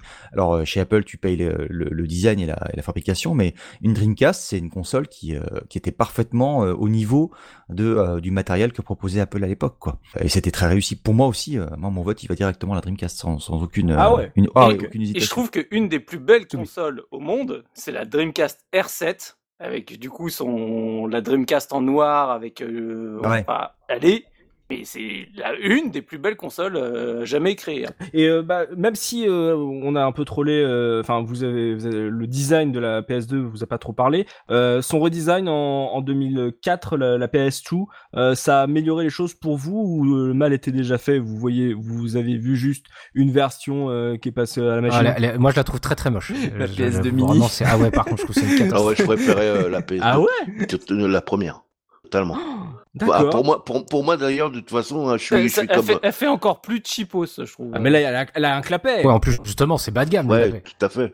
Au mieux le tiroir. D'accord. Bah c'est vrai, c'est- le truc c'est qu'elle tenait dans une bibliothèque quoi. Donc euh, pour le coup le côté petit, euh, moi je trouve que ça marche bien. Moi je, pour le coup j'ai rien contre les les versions euh, les, les versions slim des consoles Sony, surtout la PS1 et la PS2 euh, qui sont vraiment, euh, je trouve, c'est des versions mignonnes un peu. C'est j'ai l'impression que c'est des versions un peu plus kawaii de- des, des consoles de base, mais c'est La tout, quoi. PS1, j'adorais. La- le redesign PS1, j'adorais. Elle était très belle. Bah, La PS1, ouais, mais pas La- la, la- PS2. en fait, la, la PS2 Slim, elle est cool, mais sur des coloris autres que le noir, je trouve. Genre, euh, la rose est sympa, euh, la bleue est sympa, mais Ah. en dehors de ça, c'est vraiment le, le même truc en plus fin. T'as, sais, t'as l'impression qu'ils ont Mm. enlevé une couche de lasagne, quoi.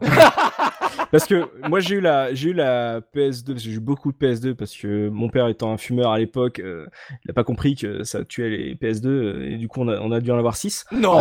et j'ai on, on- si, Non. si, si. Et mais mais et qu'une seule tout, qu'une seule PS2 euh, mais, justement. mais pourquoi ça tuait les PS2, le- la clope? Je euh, je sais pas. J'ai aucune idée parce T'as- que T'as déjà ouvert une, une console quand tu fumes à côté ou un PC Ah non, mais n'importe quelle console, d'accord. Je croyais que c'était la Ah, PS2 en particulier. euh. Non, mais les, les blocs optiques de PS2 et de PS1 sont tellement pourris que de toute façon, que tu fasses à côté. euh, Ouais, d'accord. et, euh, et euh, j'ai eu on a eu une PS2 argent et euh, ça vieillit très mal, ça devient vert.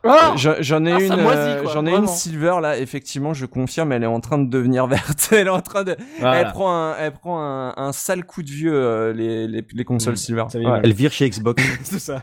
Elle commence à aller sur Xbox. Bruno, toi, la PS2, euh, tu l'avais trouvée tout aussi intéressante que la, la PS2 ou pas? Aussi intéressante, non, parce que moi, ma PS2 de base marchait très bien, Oh. donc j'avais pas besoin de. Mais ouais, je la, je la trouvais mignonne en fait, Mhm. mais je me suis pas jeté dessus, puisque moi, la, la mienne fonctionnait très bien, donc euh, j'ai pas ressenti le besoin de.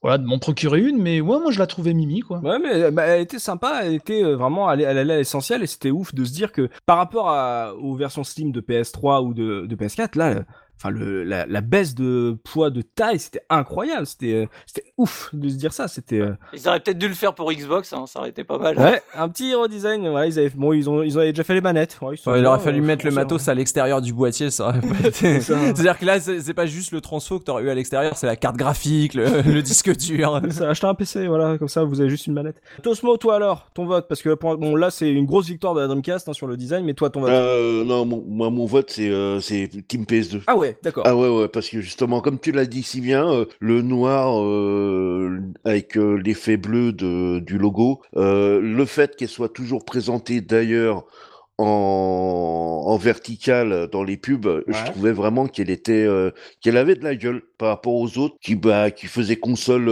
classique, classique que tu poses euh, euh, à plat, alors que moi, je sais pas pourquoi vous rigolez, mais euh, enfin, mais j'avais déjà l'habitude de mettre du verti mes consoles verticales depuis la, la PS1. Hein.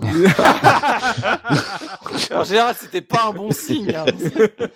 Donc bon, non, mais non, je la trouvais vraiment, vraiment classe la, la, la, la, PS2 mais la première. La deuxième moins. Ça faisait ça, ça, faisait plus conventionnel on va dire la deuxième. On, on pouvait la mettre en verticale la slim ou pas? Euh, oui il y avait un tout petit oui parce qu'il y avait un socle un socle aussi vendu à part Ouais, il y avait un tout petit truc. Bon, on voit qu'en termes de design, la Dreamcast a, a eu un bon retour de, de votre part, mais bon, voilà, on, on va, on enchaîne sur la, la bataille de la puissance, sans maîtrise, la puissance n'est rien, mais pour la promo, c'est quand même sympa d'en avoir sous le capot, de pouvoir vendre euh, des bits et tout, et tout le tout team. Donc, alors, quelle console vous a foutu la plus grosse claque technique? Alors, ça peut être sur euh, la puissance pure, euh, voilà, en termes justement juste techniques. Ça peut être, euh, par exemple, les, les temps de chargement sur avec le, le, le CD de la, de la GameCube. Ça, ça peut être un argument aussi pour vous. Ou justement euh, le framerate, euh, voilà, le- les 60 Hz, tout ça, tout ça.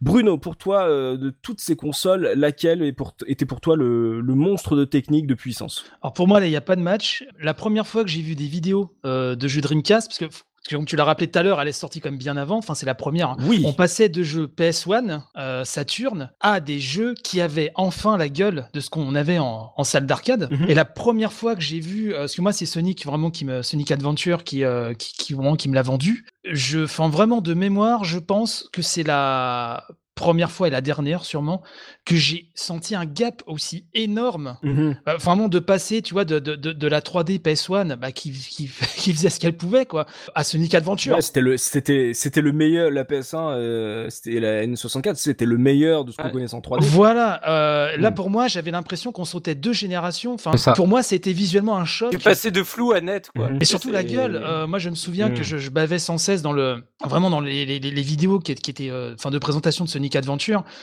Mais je trouvais ça, mais je, voilà, pour, pour moi le gap technique le plus gros, euh, en tout cas moi au niveau de mon expérience de joueur, euh, au niveau d'une machine à une autre, c'est vraiment la Dreamcast. La Dreamcast, j'ai l'impression qu'on était passé dans le futur. Bien sûr, ouais. C'était, enfin voilà, c'était une gros. Après, les autres, effectivement. l'effet a été passé presque Bah, disons que les autres, après, il y avait.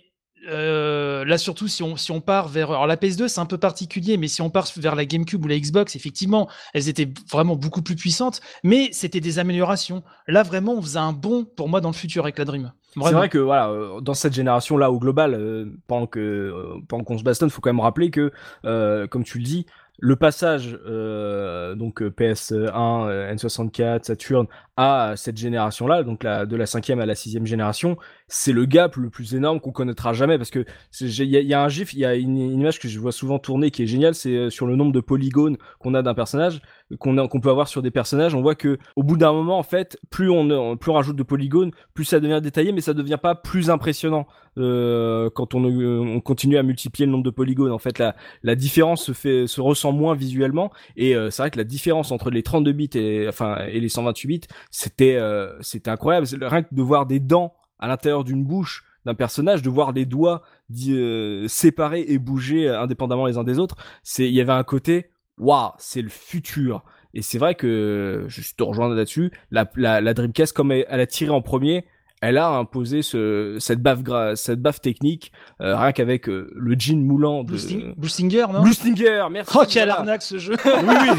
Non mais voilà, euh, à la sortie, euh, moi j'ai eu Blue Stinger. Blue Et Stinger C'était incroyable. oh les, Dieu. rien que de voir euh, les détails dans Toy Commander au début, tu vois, tu te dis, oh, Non on mais un même sous le cas, sous le cas, c'était juste la claque quoi. Ah, c'était. c'est un truc de malade. hein, Eh ouais, hein. c'est dingue parce que sous le cas, c'était c'était pas que les habits, c'était aussi les cheveux, c'était aussi les reflets dans les épées, c'était il y avait des trucs de dingue dans le jeu. Euh, moi, je me souviens que mon bah, j'ai peut-être déjà raconté mais mon, beau-père qui était PCiste et qui regardait les consoles de loin en disant "Oh, toute cette technologie, nous on l'a déjà et tout." Quand il a, vu la Dreamcast, euh, il est tombé sur le cul et il s'est posé euh, moi, ça m'a toujours marqué de le, voir s'émerveiller devant les traces de pas dans le sable de Sonic dans le premier niveau de Sonic Adventure. Euh, qui me dit ah vas-y attends remarche dans l'eau vas-y euh, retourne sur le sable waouh les traces et tout c'est incroyable enfin, c'est c'est un niveau de détail euh, que moi j'avais jamais vu surtout que moi j'ai pas eu la Saturn donc je passais de Sonic en 2D à Sonic en 3D pareil j'ai pris les- la grosse claque ceci dit Oui. moi je trouve que si on veut être objectif la plus puissante en termes même euh, même de signal vidéo et tout de ce que ça peut lâcher je pense que c'est la Xbox Ah bah, la- la- Oh oui, totalement. On est d'accord, c'est la seule qui, peut, qui propose du 1080i. Euh, la PS2, tu peux sur PS2 aussi. ouais. Ah ouais, mais euh, sur sur euh, deux titres et demi et ça. et rame, pas sur la Faut- pas sur les mêmes résolutions non plus tu vois donc euh, Ouais, non, non, enfin non, pas non. sur le- le- la, la même qualité de détail pas avec les mêmes anti-aliasing etc quoi donc euh, Après, sur le papier, c'est différent, effectivement, mais vraiment, Oui, oui. en termes de ressenti, Ressenti, oui. Ah, la, Dreamcast, c'était. Moi, je me rappelle euh, Sp- Speed Highway. euh, euh, comment donc le, niveau de Sonic Adventure dans, cette ville plongée dans la nuit et tout mais moi je devenais fou quand je voyais ça mais je me disais mais c'est c'est dingue en plus c'est tout le t'avais vraiment le Sega Spirit quoi c'était tout le le- l'esprit Sega même que tu trouvais en arcade dans un métissé à l'univers Sonic etc Enfin, je trouvais ça fou fou fou Ouais, et, et puis c'était les premières fois qu'on avait le 60 Hz aussi. Je pense que ça a beaucoup joué euh, pour nous à l'époque. euh, le signal vidéo de la Dreamcast était quand même balèze hein. Mhm. franchement c'était c'était ouf hein. oui oui elle avait un signal VGA qui était euh, ultra propre et tout Ouais, euh, mais même, même sans parler du, de, de la brancher en, en VGA, parce que bon, pas, pas tout le monde la branche en VGA, mais moi je trouve que sur toutes les consoles, Ouais. Les quatre, euh, il y en a vraiment deux qui sortent du lot au niveau du signal vidéo. C'est d'abord la, la Dreamcast, qui l'image est d'une netteté, je trouve Mhm. d'une netteté avec des belles couleurs, et la GameCube aussi est pas mal. Par contre, les deux autres, euh, surtout la, P- la PS2, je trouve, je trouve le signal vraiment pas terrible. Ouais, euh, je sais pas si c'est. euh, il est dégueulasse, hein, tu peux le dire. Hein, Ouais, ouais, il est assez dégueulasse, quoi. Eh, euh, en fait, c'est pas ça, c'est que la PS2, euh, une fois que t'as grandi l'image, c'est-à-dire que tu la regardes pas sur un, petit écran cathodique, quand tu commences à l'agrandir, à le regarder sur des surfaces planes, euh, type, moi je me souviens la première fois que ça m'avait choqué, c'était sur un rétroprojecteur. Euh, en fait, tu te rends compte que la, la, la résolution de la PS2 et l'anti-aliasing sont vraiment à la ramasse en fait, et que et que du coup l'image devient euh, tout de suite très floue, très pixelisée et, en et fait. puis, et puis de base, t'étais en câble euh, composite, euh, donc euh, déjà euh, c'était c'était la misère. Enfin, c'était vraiment vraiment si, pas si bon. tu quoi. compares au composite de la Dreamcast ou de la de la Xbox, il, il reste quand même beaucoup plus propre le signal qui est délivré euh, derrière et quand même visuellement, je trouve euh, beaucoup moins altéré en fait Mm. que que ce que produit la PS2.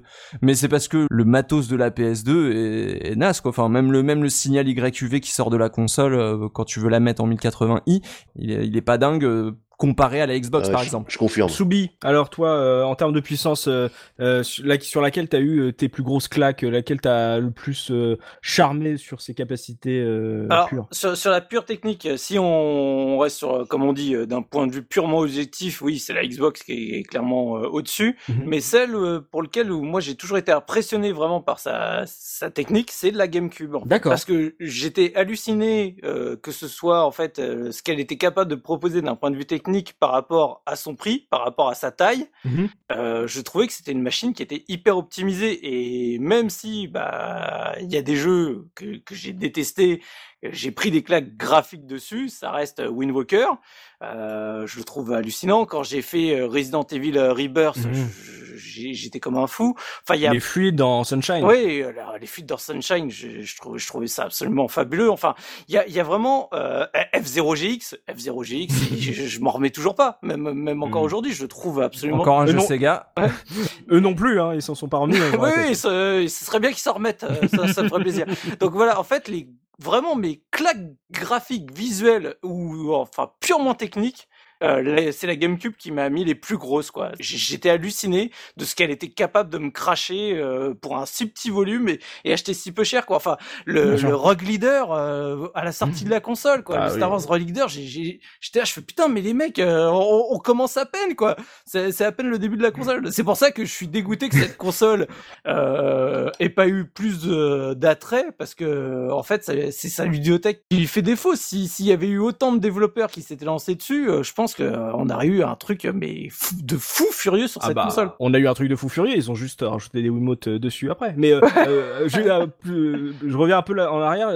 Est-ce que pour toi l'argument comme quoi euh, le- les petits disques de la GameCube euh, devaient réduire les temps de chargement, c'est un truc que tu as ressenti? Parce que moi j'ai pas assez pratiqué pour euh, vraiment me rendre compte si c'était vrai ou pas. En toute franchise, je m'en suis pas rendu compte. Ouais, d'accord. Non, c'était c'est du Ouais. pipeau de toute façon. Ouais. D'accord. Je, je- C'était pour le piratage. Voilà, Ouais, d'accord, c'était juste ça, euh, un côté euh, format. Franchement, je l'ai pas du tout ressenti. Hein. Euh, Je, à l'époque, j'avais même pas fait gaffe qu'ils avaient dit ça. Pour moi, c'est un, c'est un, c'est un, c'est un disque comme les autres. Hein. Mhm. Ça- la vitesse de lecture était à peu près similaire. Euh, les temps de chargement étaient à peu près similaires. Mhm. hein. T'avais Ok. cette obsession de. Miyamoto euh, sur le temps de chargement qui a fait que la N64 avait un support cartouche. Donc là, c'était, effectivement l'argument. euh, et puis, je pense aussi un peu une, une fierté à la japonaise de dire bon, euh, non, on prendra pas de DVD, donc on met, euh, on met ça. Mais effectivement, je n'ai aucun souvenir. Moi, pourtant, j'ai beaucoup joué aussi euh, sur GameCube. De, de, de ressentir des temps de chargement beaucoup plus rapides que sur PS2 ou, ou Xbox, j'ai vraiment pas ce souvenir là. Ouais, je me souviens de temps de chargement plus long quand tu devais changer de disque parce que le jeu était sur deux disques. C'était l'époque ça. Oui. Mais, mais c'est surtout que j'ai fait pas mal de multi-supports et en toute franchise, euh, je, je voyais pas la différence avec la Xbox ou quoi que ce soit. hein. De, de- de toute façon, euh, enfin, je veux dire, tu peux, tu peux mettre sur un DVD standard, tu peux mettre les données au début, hein, ça change rien. Donc c'est pour ça que ça, à la fin, ça, ça servait à rien. Mais c'était juste Oui. pour le, pour le piratage. Comme N64, hein, ils ont toujours parlé des, des temps de chargement. J'y crois pas une seule seconde. C'était vraiment pour le piratage et puis le fait que, euh, bah, il y avait les royalties à chaque fois que Nintendo faisait une cartouche. Donc euh, ils voulaient pas perdre ça et Mm. c'est tout. Et en plus, mettre un DVD, c'était une licence. Donc c'était encore donner de l'argent à quelqu'un d'autre. Ce qui est pas forcément un bon Oui, calcul parce que la, ce qui a beaucoup aussi propulsé la, la première PlayStation, c'est le piratage justement. Oui, bon sûr. après c'est un autre débat. Et mais, voilà, euh, et la DS. Ah ouais ouais la DS. Ouais. Mais Pourquoi ça a pas propulsé la Dreamcast? Parce qu'elle était peut-être un peu trop facile à pirater. C'est, il faut, faut, faut un certain. Pourtant, ils avaient tenté le format propriétaire aussi. Hein. oui, bien sûr. Euh, Tosmo, toi, en termes de, de technique, en termes de puissance, euh, toi, tu voterais pour qui sur euh, justement la bataille de la Ah puissance bah euh, oui, bah c'est comme comme tout le monde le dit, hein, t'es puissance pure sur le papier, la Xbox, mais euh, moi ce que ce que j'en vois de mes yeux d'humain normaux Mhm. euh, quand j'allume les différentes consoles, c'est vraiment euh, euh, Dreamcast et GameCube qui sortent du lot quoi. Je trouve. Dreamcast et GameCube, d'accord. Toi aussi. Ouais, ouais, ouais. Ok, donc au moins on voit que sur ce round, même si euh, en euh, sur le papier euh, la Xbox euh, gagne, en tout cas dans les cœurs, c'est surtout la PS2 qui perd. Ouais, j'allais dire la même chose. Dan, Comme, comme d'habitude. toi, Don, alors sur vers, vers quelle console euh, ton cœur se tourne? Moi, j'aurais du mal à choisir entre la Dreamcast et la Xbox parce que euh, bah, la Dreamcast, quand elle est sortie, euh, c'était c'était vraiment une claque. Et la Xbox, parce que c'est la première que j'ai mis sur un écran HD. Ouais. Et du coup, euh, la claque de passer sur euh, sur du 720p, euh, elle est là aussi en fait. Je- C'est-à-dire que en- T'a- en- T'avais un écran HD à l'époque euh, justement de. non, mais tu la- pouvais mettre sur un écran de- d'ordinateur. Ah ouais, je vais tenter.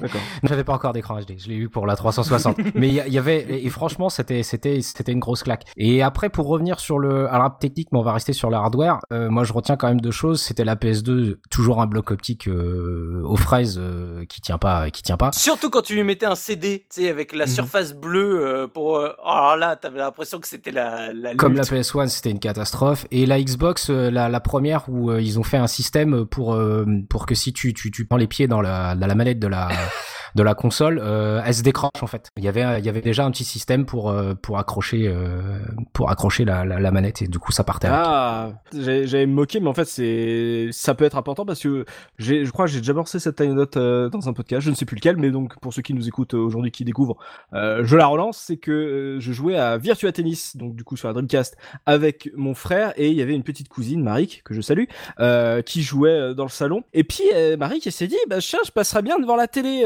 parce que voilà, je m'amuse, je suis une enfant. Et euh, bah Marik, elle a pas vu qu'il y avait des câbles de manette euh, Dreamcast euh, entre la télé et, et, et nous. Et elle a, elle, elle, elle s'est pris les câbles dans, dans les pieds, elle est tombée, la console est tombée, la clapet s'est ouvert, le CD est tombé. au moment où mon tennisman a commencé à servir. et là, on a fait. Et en fait, et dans ma tête, je savais pas ce qui allait se passer, tu vois. Je veux dire, comment ça se fait que déjà que le jeu tourne encore alors qu'il n'y a plus de CD. Et je me suis dit, au moment où le, la console va chercher à savoir qu'est-ce qui va se passer, ma console va exploser. J'avais tellement peur. J'étais, qu'est-ce qui va se passer? Ah On va rentrer dans la matrice, il va y avoir un vortex et tout. C'est pas, pas normal. Le, le jeu n'est plus dans la console. La peur de ma vie.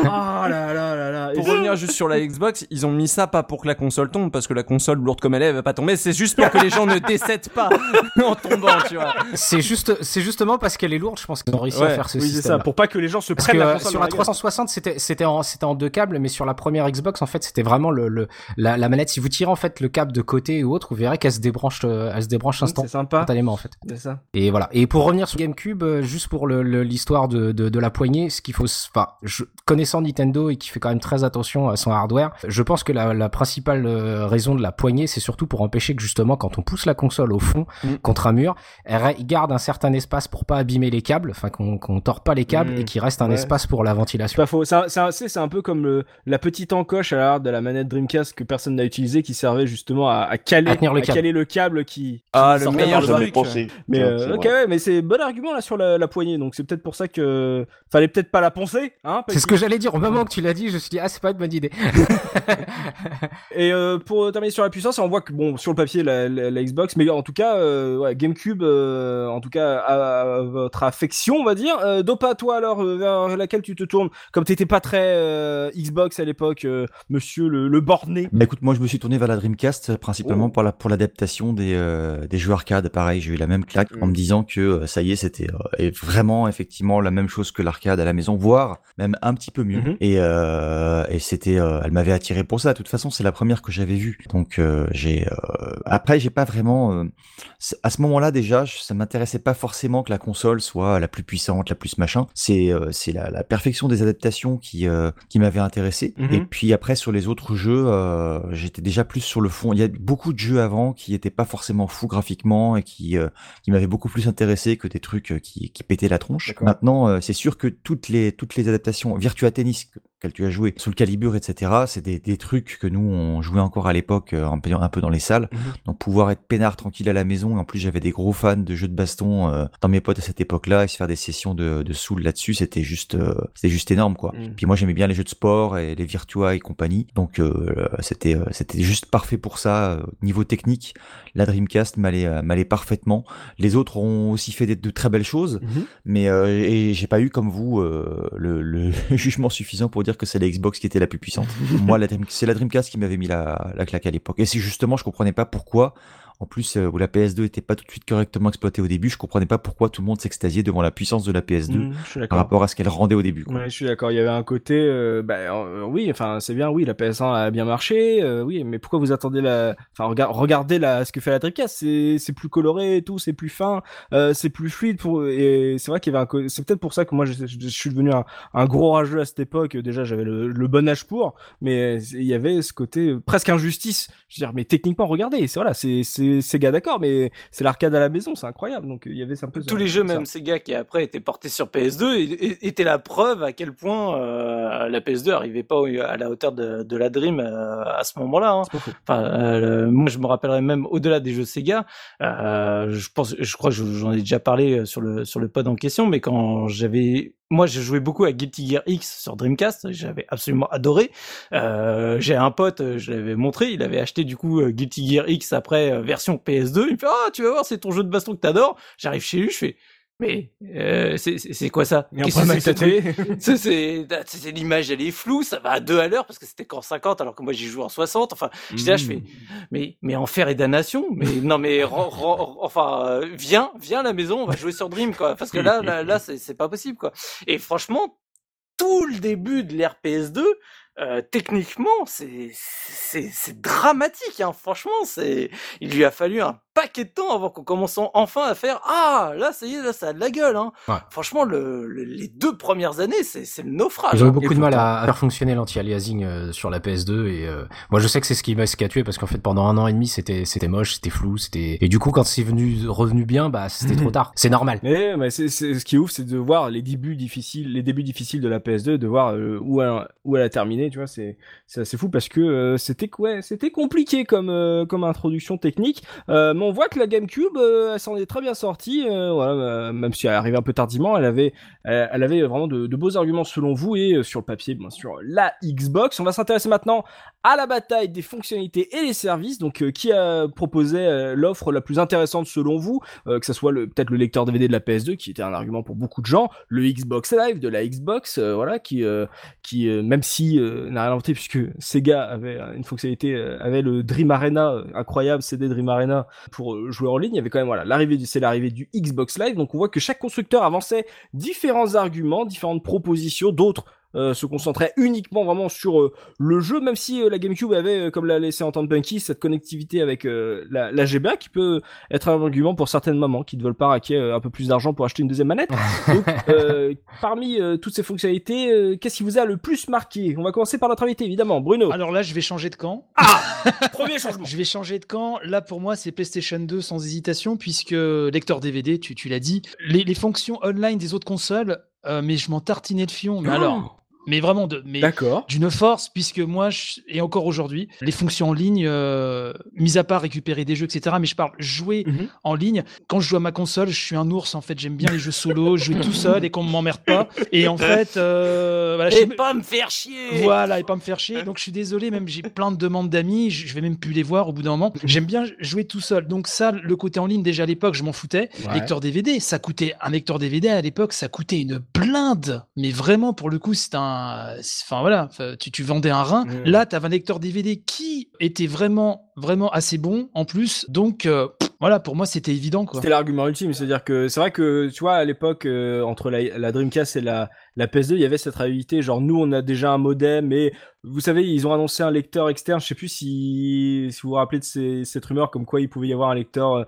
euh, en, kit pour la, la Dreamcast euh, pour pouvoir un peu le, HD DVD de la Xbox 360 presque. Et il y avait cette réalité et la PS2 c'était oui mais nous on a le lecteur intégré et pourrait rajouter un modem en Europe pour pouvoir jouer sur internet. Donc il y avait cette réalité, ce, ce choix à faire et, euh, et du coup toi c'était euh, le DVD avant internet. Oui, parce qu'en plus, faut se replacer dans vraiment le contexte de l'époque, c'est que le DVD, c'était quand même quelque chose, quoi. Je veux dire, ça, on passait de la VHS euh, au DVD.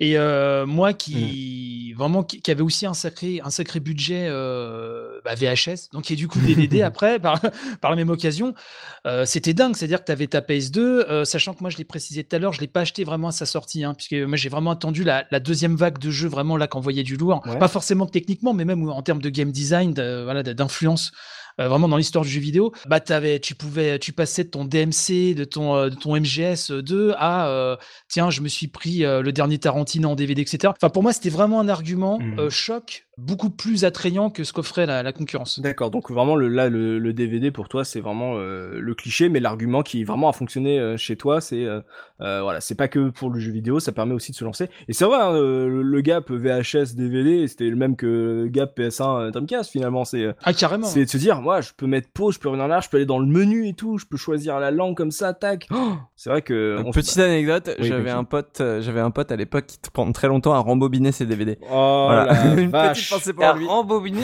DVD. Explique-moi là, je. C'est-à-dire que quand il finissait un DVD, il prenait la télécommande et il remettait une marche arrière, rembobinait le DVD avant de le remettre dans sa boîte, bien sûr. Est-ce est-ce que ce monsieur Non fumait, fumait des trucs ou il, a- Non, non, non, non. il a été versé un peu trop près du mur ou... Non, mais t'es Oh, sérieux c'est là belle anecdote. Mais on lui a rien dit, hein. Et- et Est-ce qu'il a le droit de vote actuellement ou- je sais pas ce qu'il est devenu, mais. Quand il sortait ses CD audio de son Dixman, il mettait un crayon euh, dans le trou et il tournait Ouais, ouais. C'est chaud quand même, c'est chaud. Je sais pas, il était un peu bizarre cet enfant. On allait chez lui parce qu'il avait une PS2, mais elle était un peu bizarre. Belle anecdote, Peki, très bien, très bien. Donc, euh, on, a, on, a, on a vraiment du DVD. Donc, euh, Claudie, Internet, ça t'intéressait pas, Bruno. C'est-à-dire que même le- la proposition du Xbox Live, euh, t'en fous. Non, non, euh, par contre, c'est d'un point de vue d'observateur, c'est super intéressant parce que c'était vraiment le- les prémices, quoi. Ce qu'a fait Microsoft à l'époque, c'est quand même vachement, vachement chouette, Mhm, quoi. Tu vois, c'était vraiment le brouillon du, du Xbox Live qui allait vraiment exploser sur la 360. Donc, je l'avais un peu utilisé, effectivement. Euh, c'était en termes historiques, c'était très intéressant ce qu'ils ont fait, parce que c'est vraiment eux. Bon, la Dreamcast a, a essayé, ils ont eu des problèmes, tu vois. Mais, euh, mais c'est vraiment la Xbox qui a mod- modernisé ça. Bon, puis avec leur, leur expérience dans le domaine, le- leurs infrastructures, etc. Mais euh, ouais, ouais. D'un point de vue vraiment euh, observateur, c'était très intéressant. Mais moi, en, en tant que voilà que joueur, euh, ouais, je, les options online, je, je m'en foutais. hein. D'accord. Et euh, la GameCube, le côté euh, genre vraiment jeu vidéo, brancher euh, votre GBA et tout, ça c'est plus un argument qui t'a parlé que le online? Ouais, après c'est vrai que c'était le côté, fallait racheter des accessoires, etc. Les câbles, les... bon, je pense pas qu'on les si utilisé que ça. Euh, on l'a utilisé un petit peu la connectivité. Euh, je me souviens à l'époque avec mon frangin et tout. J'ai l'impression que c'était des idées de game design ponctuelles qui étaient très intéressantes. Mhm. Tellement euh, Zelda, euh, c'était Force World, non Si je dis pas de bêtises, Oui, euh, voilà. C'était vraiment, c'était vraiment bien, c'était super intelligent quoi. C'était bien finaux. Mais euh, il y avait pas Final Fantasy Crystal Chronicle qui faisait ça, non? Je sais plus. Ouais, aussi, ouais. Euh, non, non, ce jeu n'existe pas. Il va pas du tout être euh, remasterisé bientôt pour Ah, t- Magnifique bande son, ceci dit, entre parenthèses. Mais ouais, non, non, vraiment, c'était. Moi, la GameCube, ce que j'aimais bien, c'était le côté. euh, c'est une console Mhm. de jeu, elle veut pas faire autre chose. Ouais. Donc, ça, j'aimais bien cette approche-là. Mais ouais, la, la- la PS2, euh, comme vous le disiez, les, les premiers jeux, effectivement, ça, ça faisait un peu mal. Mais quand elle a vraiment explosé, euh, quand, quand vraiment, euh, tout simplement, les, les studios ont réussi vraiment à, à la maîtriser, elle a fait quand même des trucs, on en reparlera sûrement tout à l'heure pour les jeux, mais elle a vraiment fait des trucs de taré. Pour moi, l'argument DVD surplombait tout le reste, quoi. Oui, oui, c'était aussi fort, enfin plus fort que l'argument de tu peux faire tourner ton CD de musique sur ta Saturn ou, ta PS1. Là, c'était vraiment, je peux mater des films sur le, nouveau format de film et tout qui cartonne encore aujourd'hui. Je veux dire, il y a énormément de gens qui sont jamais passés au Blu-ray et euh, qui continuent à acheter des, films en DVD. Donc, euh, j'imagine que à l'époque, bah, tiens, petit juste petit tour de table euh, par rapport à ça au DVD de la, la PS2, qui a eu un lecteur DVD avant d'avoir une PS2. Moi, Moi, Bah moi, Oh. J'ai eu un lecteur DVD avant 2009 quand même. Non mais ça veut dire que prendre une PS2 pour euh, genre à la rigueur ça me servira aussi de lecteur DVD ça n'a pas été l'argument Pas du suffisant tout. pour vous. non, Oh. par contre, le, le, le premier, le premier DVD que j'ai regardé ever, c'était sur la PS2 d'un. D'accord. Mais euh, moi, ça m'a titillé hein, parce que c'était vraiment la PS2 a été vraiment vendue comme un système multimédia justement. Ils, ils en parlaient vraiment là-dessus, euh, justement DVD, multimédia et tout ça. Ça m'a les, les lecteurs DVD à l'époque étaient hors de prix, mais en fait, moi, j'ai changé mon PC à ce moment-là. et Ah, t'avais oui. les lecteurs DVD sur les PC qui étaient euh, bah, finalement plus raisonnables. Et du coup, bah, moi, c'est mon PC qui m'a oui, servi de premier lecteur DVD. Oui, c'est Ok. pareil. Oui, je m'attendais, oui, quand j'ai dit ça, moi dans ma tête j'avais le lecteur DVD que tu mets sous le même. Oui, ok, d'accord, oui, euh, sur PC. Soubi, toi, en termes de fonctionnalité, euh, qu'est-ce qui t'a le plus marqué? Alors, Euh, Qui a ton vote presque Moi, ce sera la Xbox qui a mon vote. Parce que contrairement euh, à mon collègue Bruno, euh, qui s'en foutait royal du D'Internet. online, moi, j'ai- été assez impressionné par le online. Mhm. Euh, C'était quelque chose que j'attendais depuis un moment. Au final, j'y joue très peu à l'heure actuelle. Mais à l'époque, j'étais très curieux de, de, de voir euh, tu sais, jouer avec euh, bah, des joueurs euh, partout dans le monde. Ça, ça me titillait vraiment. Euh, et le fait d'avoir un disque dur dans la console et de plus traîner ces putains de cartes mémoire, putain, mais c'est c'est la fonctionnalité pour moi en tant que Ah, je suis pas d'accord. Moi, je préfère la carte mémoire parce que justement, quand t'avais des parties, tu pouvais plus facilement les emmener chez tes potes ou des trucs comme ça. Mais... bah, t'as une carte mémoire sur la Xbox. Oui, hein. et, et de toute façon, si je cherchais le online, c'est que j'allais pas chez les potes. C'est vrai. Donc voilà. Bon point. C'est cohérent. Le disque dur, le disque dur, excuse-moi de te couper, mais ce qui était chouette aussi, ça me revient là. C'est, euh, je sais qu'il y avait des fonctionnalités avec les jeux qui étaient, qui étaient assez chouettes. Euh, GTA 3, par Les exemple. musiques. Voilà les musiques. Je me faisais ma playlist. J'écoutais à l'époque en boucle les BO de, de Tarantino. Je m'étais mis toutes les BO de, de Tarantino. J'avais enregistré toutes les pistes en fait dans ma Xbox. Ouais. Et je me mettais ça dans GTA et c'était, euh, c'était bien tripant. C'était assez chouette. Euh, voilà du coup le alors je, je, je, faisais déjà à l'époque, j'avais fait un peu de, de jeux en réseau et de jeux en ligne euh, via mon PC, mais sur une console, c'était vraiment une première. Et du coup, bah, j'en ai déjà parlé aussi. C'est à l'époque, euh, j'avais mon pote qui avait une Xbox, il s'était acheté Fantasy Star Online, euh, du coup la version qu'ils avaient refait pour la Xbox, pour le Xbox Live. Enfin, c'était énorme. Le, le, même petit jeu, il avait déjà quelques années, c'était juste énorme. Moi, j'attendais qu'une seule chose, c'était de faire mes premières parties de Guilty Gear X, donc la version X2 Reload online. Enfin, j'étais vraiment euh, hypé par ça et je trouvais que en termes vraiment de services proposés, euh, la Xbox là pour le coup elle avait fait super bien le taf quoi. Et euh, sur ce sur ce point internet, la Dreamcast, la PS2, tu y avais joué en ligne ou pas? Dreamcast, j'y avais pas touché en ligne, euh, PS2 non plus parce que c'est il fallait racheter le modem machin, enfin c'était hmm. la misère quoi. Donc euh,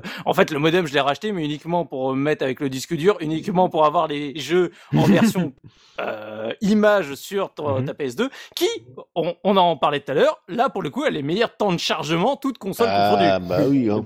Là, c'était super. Mais sinon, non. Le, c'est pas officiel. et, sur GameCube, on en parle encore moins. Euh, donc voilà, le, pour moi, le online, il existait que sur euh, que sur la Xbox. Alors Dreamcast à part, comme je dis, parce que je connaissais, j'ai pas connu à l'époque. J'aurais adoré faire du chouchou Rocket Online à l'époque. Hein. Ouf, c'était incroyable. Ah, moi j'en ai fait du chouchou Rocket Online. c'était c'était dingue, mais mais du coup oui, l'argument euh, Internet était un pour toi était assez fort et parce que justement, euh, comme tu le laisses entendre, c'est que bah d'un seul coup tu peux jauger un peu ton niveau par rapport au reste du monde. Euh, hein te dire, euh, voilà, t'étais le t'étais le dieu, le boss dans ta cour de récré entre potes et d'un seul coup. Oh, parce qu'en même temps t'es le seul à avoir le jeu. voilà, parce que voilà vous êtes quatre quoi. Et, c'est là que tu vois que t'es nul quoi. Et c'est là que quoi et, tu branches, euh, tu branches le, le câble Ethernet, et du coup on dit tu es nul.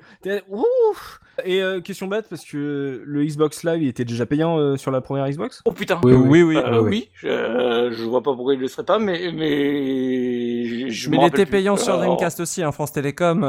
Ouais, ouais, je, sais, bien. Ça, ça il connaît bien. Je sais bien, je sais bien, je sais bien. Ah, c'est vrai que tu fais aussi partie de ces gosses qui ont grandi dans les années 90 et qui ont donc fait la fortune de France Télécom au début des années 2000. C'est ça, c'est ça. Ah, on peut on peut se connecter. tu te dis que le seul problème c'est juste qu'on peut pas appeler en même temps puisque c'était pas dégroupé et, après ton père te dit non, ce n'est pas le seul problème. Ah toi tu savais pas, moi je savais que ça allait coûter de l'argent, c'est ça le pire. C'est que ah. chaque minute je me disais euh, ça va, la trempe va être encore plus forte. ok. Donc euh, la, Xbox pour Soubi, Dopa toi euh, sur les fonctionnalités, les services, qu'est-ce qui t'a le plus parlé? Moi j'attendais énormément le modem de la Dreamcast parce que je encore une fois venant du monde PC avec tous les les modems 56K, 28800 je sais plus combien, enfin bon bref. T'avais euh, t'avais ce, ce 20 LED sur les trucs. Je me suis dit bon, allez, enfin une console qui se met un petit peu euh, à la page mhm. et qui va nous permettre de jouer avec d'autres personnes. D'ailleurs, je crois que c'était un des slogans de la console. Euh, oui. J'étais pas X millions de, de Jusqu'à 6 milliards de joueurs, voilà. C'est ça. Et euh, je crois juste qu'ils étaient là trop tôt en fait. Et après, ils n'avaient pas non plus euh, l'infrastructure euh, ou le l'équivalent d'un live qui était suffisamment attractif pour que ça fonctionne correctement. Mais ils étaient juste là, à mon avis, un petit peu trop tôt parce que vous parlez du prix, mais je crois qu'à l'époque, il y avait des forfaits quand même où tu étais plus ou moins. Euh... Alors c'était pas limité, tu avais X heures ou X minutes, mais tu payais pas à la minute. Je sais pas si c'était du AOL ou du Orange ou que sais-je. Euh, moi, je me souviens avoir pu jouer. Euh... Ouais, ouais, il y avait du fruit. Y voilà, il y a tout. C'était ouais. Wanadu à l'époque. Voilà, c'était Wanadu, exactement. Ouais, les les les les télé les premiers forfaits limités, c'était AOL et AOL. Euh, club internet aussi. Oui, c'était quasiment déjà. Euh, moi, je l'ai eu quasiment au tout début que c'était illimité et c'était euh, fin 2001. Ouais. ouais. Enfin, en tout cas, voilà. dans l'année 2001. Donc. c'était un peu tard. La Dreamcast, voilà, c'était un peu tard. ta boîte aux lettres, t'avais le CD dans la pochette cartonnée, quoi. Essayez. Mmh. Ouais, non, il y avait il y avait des forfaits en tout cas avec un nombre d'heures. Mm. Moi, je me souviens avoir pas mal joué à Chuchu Rocket, mais c'est sûr que c'était un truc qui était un peu freinant et que euh, Microsoft a eu un petit peu moins euh, moins ce genre de soucis avec la Xbox puisque ça sortait plus tard et donc tu avais peut-être plus de possibilités encore de d'utiliser ton live correctement quoi. Mm. Mais euh, sur le plan sur le plan technique, j'ai été séduit aussi par le DVD de la PS2 évidemment. Ouais. Et ça a été pour moi de toute façon, je l'aurais prise mais ça a été de toute façon un argument pour euh, me dire bah ouais bah je vais je vais passer de la VHS au DVD et euh, c'est un petit peu le même gap euh, entre VHS, DVD et Blu-ray. Moi je me souviens comme ça de trucs où tu commençais à voir des détails que tu voyais jamais en VHS sur les sur les fonds de, de plans, ce genre de choses et je me souviens justement de Casino Royale. Oui. Et et je trouvais ça incroyable d'avoir cette qualité vidéo là, cette qualité graphique. À l'époque, moi je jouais sur un sur un téléviseur Trinitron et tout, alors j'aimais bien mhm. avoir les trucs avec des belle couleur, tout ça. Et t'avais ce gap, le même gap qu'il y a eu entre la VHS et le DVD. Je l'ai vécu entre le DVD et le Blu-ray, où sur le Blu-ray, tu vois carrément les pores de la peau de la personne qui est en train de parler, quoi. Mhm. Donc pour moi, c'était un, un aspect technique important d'avoir le DVD et d'avoir cette qualité vidéo pour me faire euh, mes séances ciné ou regarder les séries ou ce genre de trucs. Mhm. Euh, donc je suis, je suis partagé en fait là entre le modem de la Dreamcast qui n'a pas fonctionné parce qu'à mon avis il était là trop tôt et pas suffisamment enrobé correctement Ouais. et le DVD de la PS2 qui, euh, il faut bien l'avouer, euh, m'a beaucoup servi pour, pour regarder énormément de films. Trop bien. Donc voilà, le, le, le, DVD, mine de rien, est un bon argument. Euh, Tosmo, c'est quoi un peu? Le, le DVD, l'internet, la connectivité avec la GBA peut-être? Oh, franchement, ouais. Oh, alors, mais alors totalement ça. hein. Oh voilà, mon Dieu. Qu'est-ce que j'en ai passé des heures?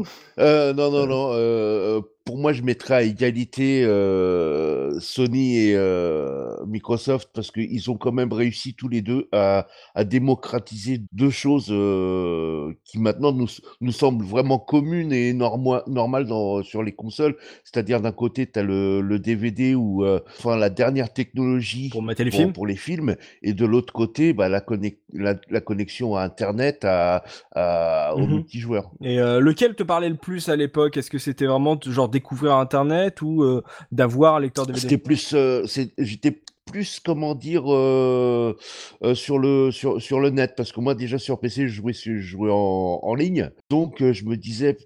Ça y est, une console qui commence déjà à, pouvoir à permettre de faire ce qu'on fait quand même sur un PC sans, sans peut-être avoir à débourser euh, trop trop Mhm. pour un PC de jeu. j'a- J'avoue que je suis déçu quand Tosmo a commencé en disant bon alors du coup euh, voilà c'est vraiment Sony et Microsoft. Euh, Je m'attendais à ce qu'ils disent oui parce que c'était les deux premières consoles où j'ai pu craquer comme un salaud hein, dessus. que ce soit l'une ou l'autre c'était super. Ah bah non, mais, mais, mais, euh, même la Dreamcast Oui, est passée, hein, donc euh, tu sais, gr- euh, tu sais, c'était les quatre consoles, même combat, hein, elles ont Ah la, la euh. GameCube euh, j'ai pas entendu vraiment parler de piratage à l'époque sur. Ah, si, Si, si, si. Euh, t'as, même les coques, t'enlèves. En fait, t'as des coques spéciales pour pouvoir mettre des, des, des, euh, des CD normaux. Ah Bah, bien Ah, sûr. je savais même pas. Si, ça existe. Tu, tu, tu rachetais une coque, tu démontais la coque et tu, et là, tu pouvais mettre euh, ton DVD Oh. normal. euh. Ouais. Tu, tu- tu mettais un élargisseur de ta GameCube. Ça. Miyamoto en PLS. Et le plus utilisé, c'était justement le, le euh, comment le la carte réseau de la GameCube parce que du coup, si tu la branchais à ton PC, tu envoyais directement. En fait, tu, tu streamais le, le, le- l'ISO euh, Oui. sur la GameCube. en fait. Oh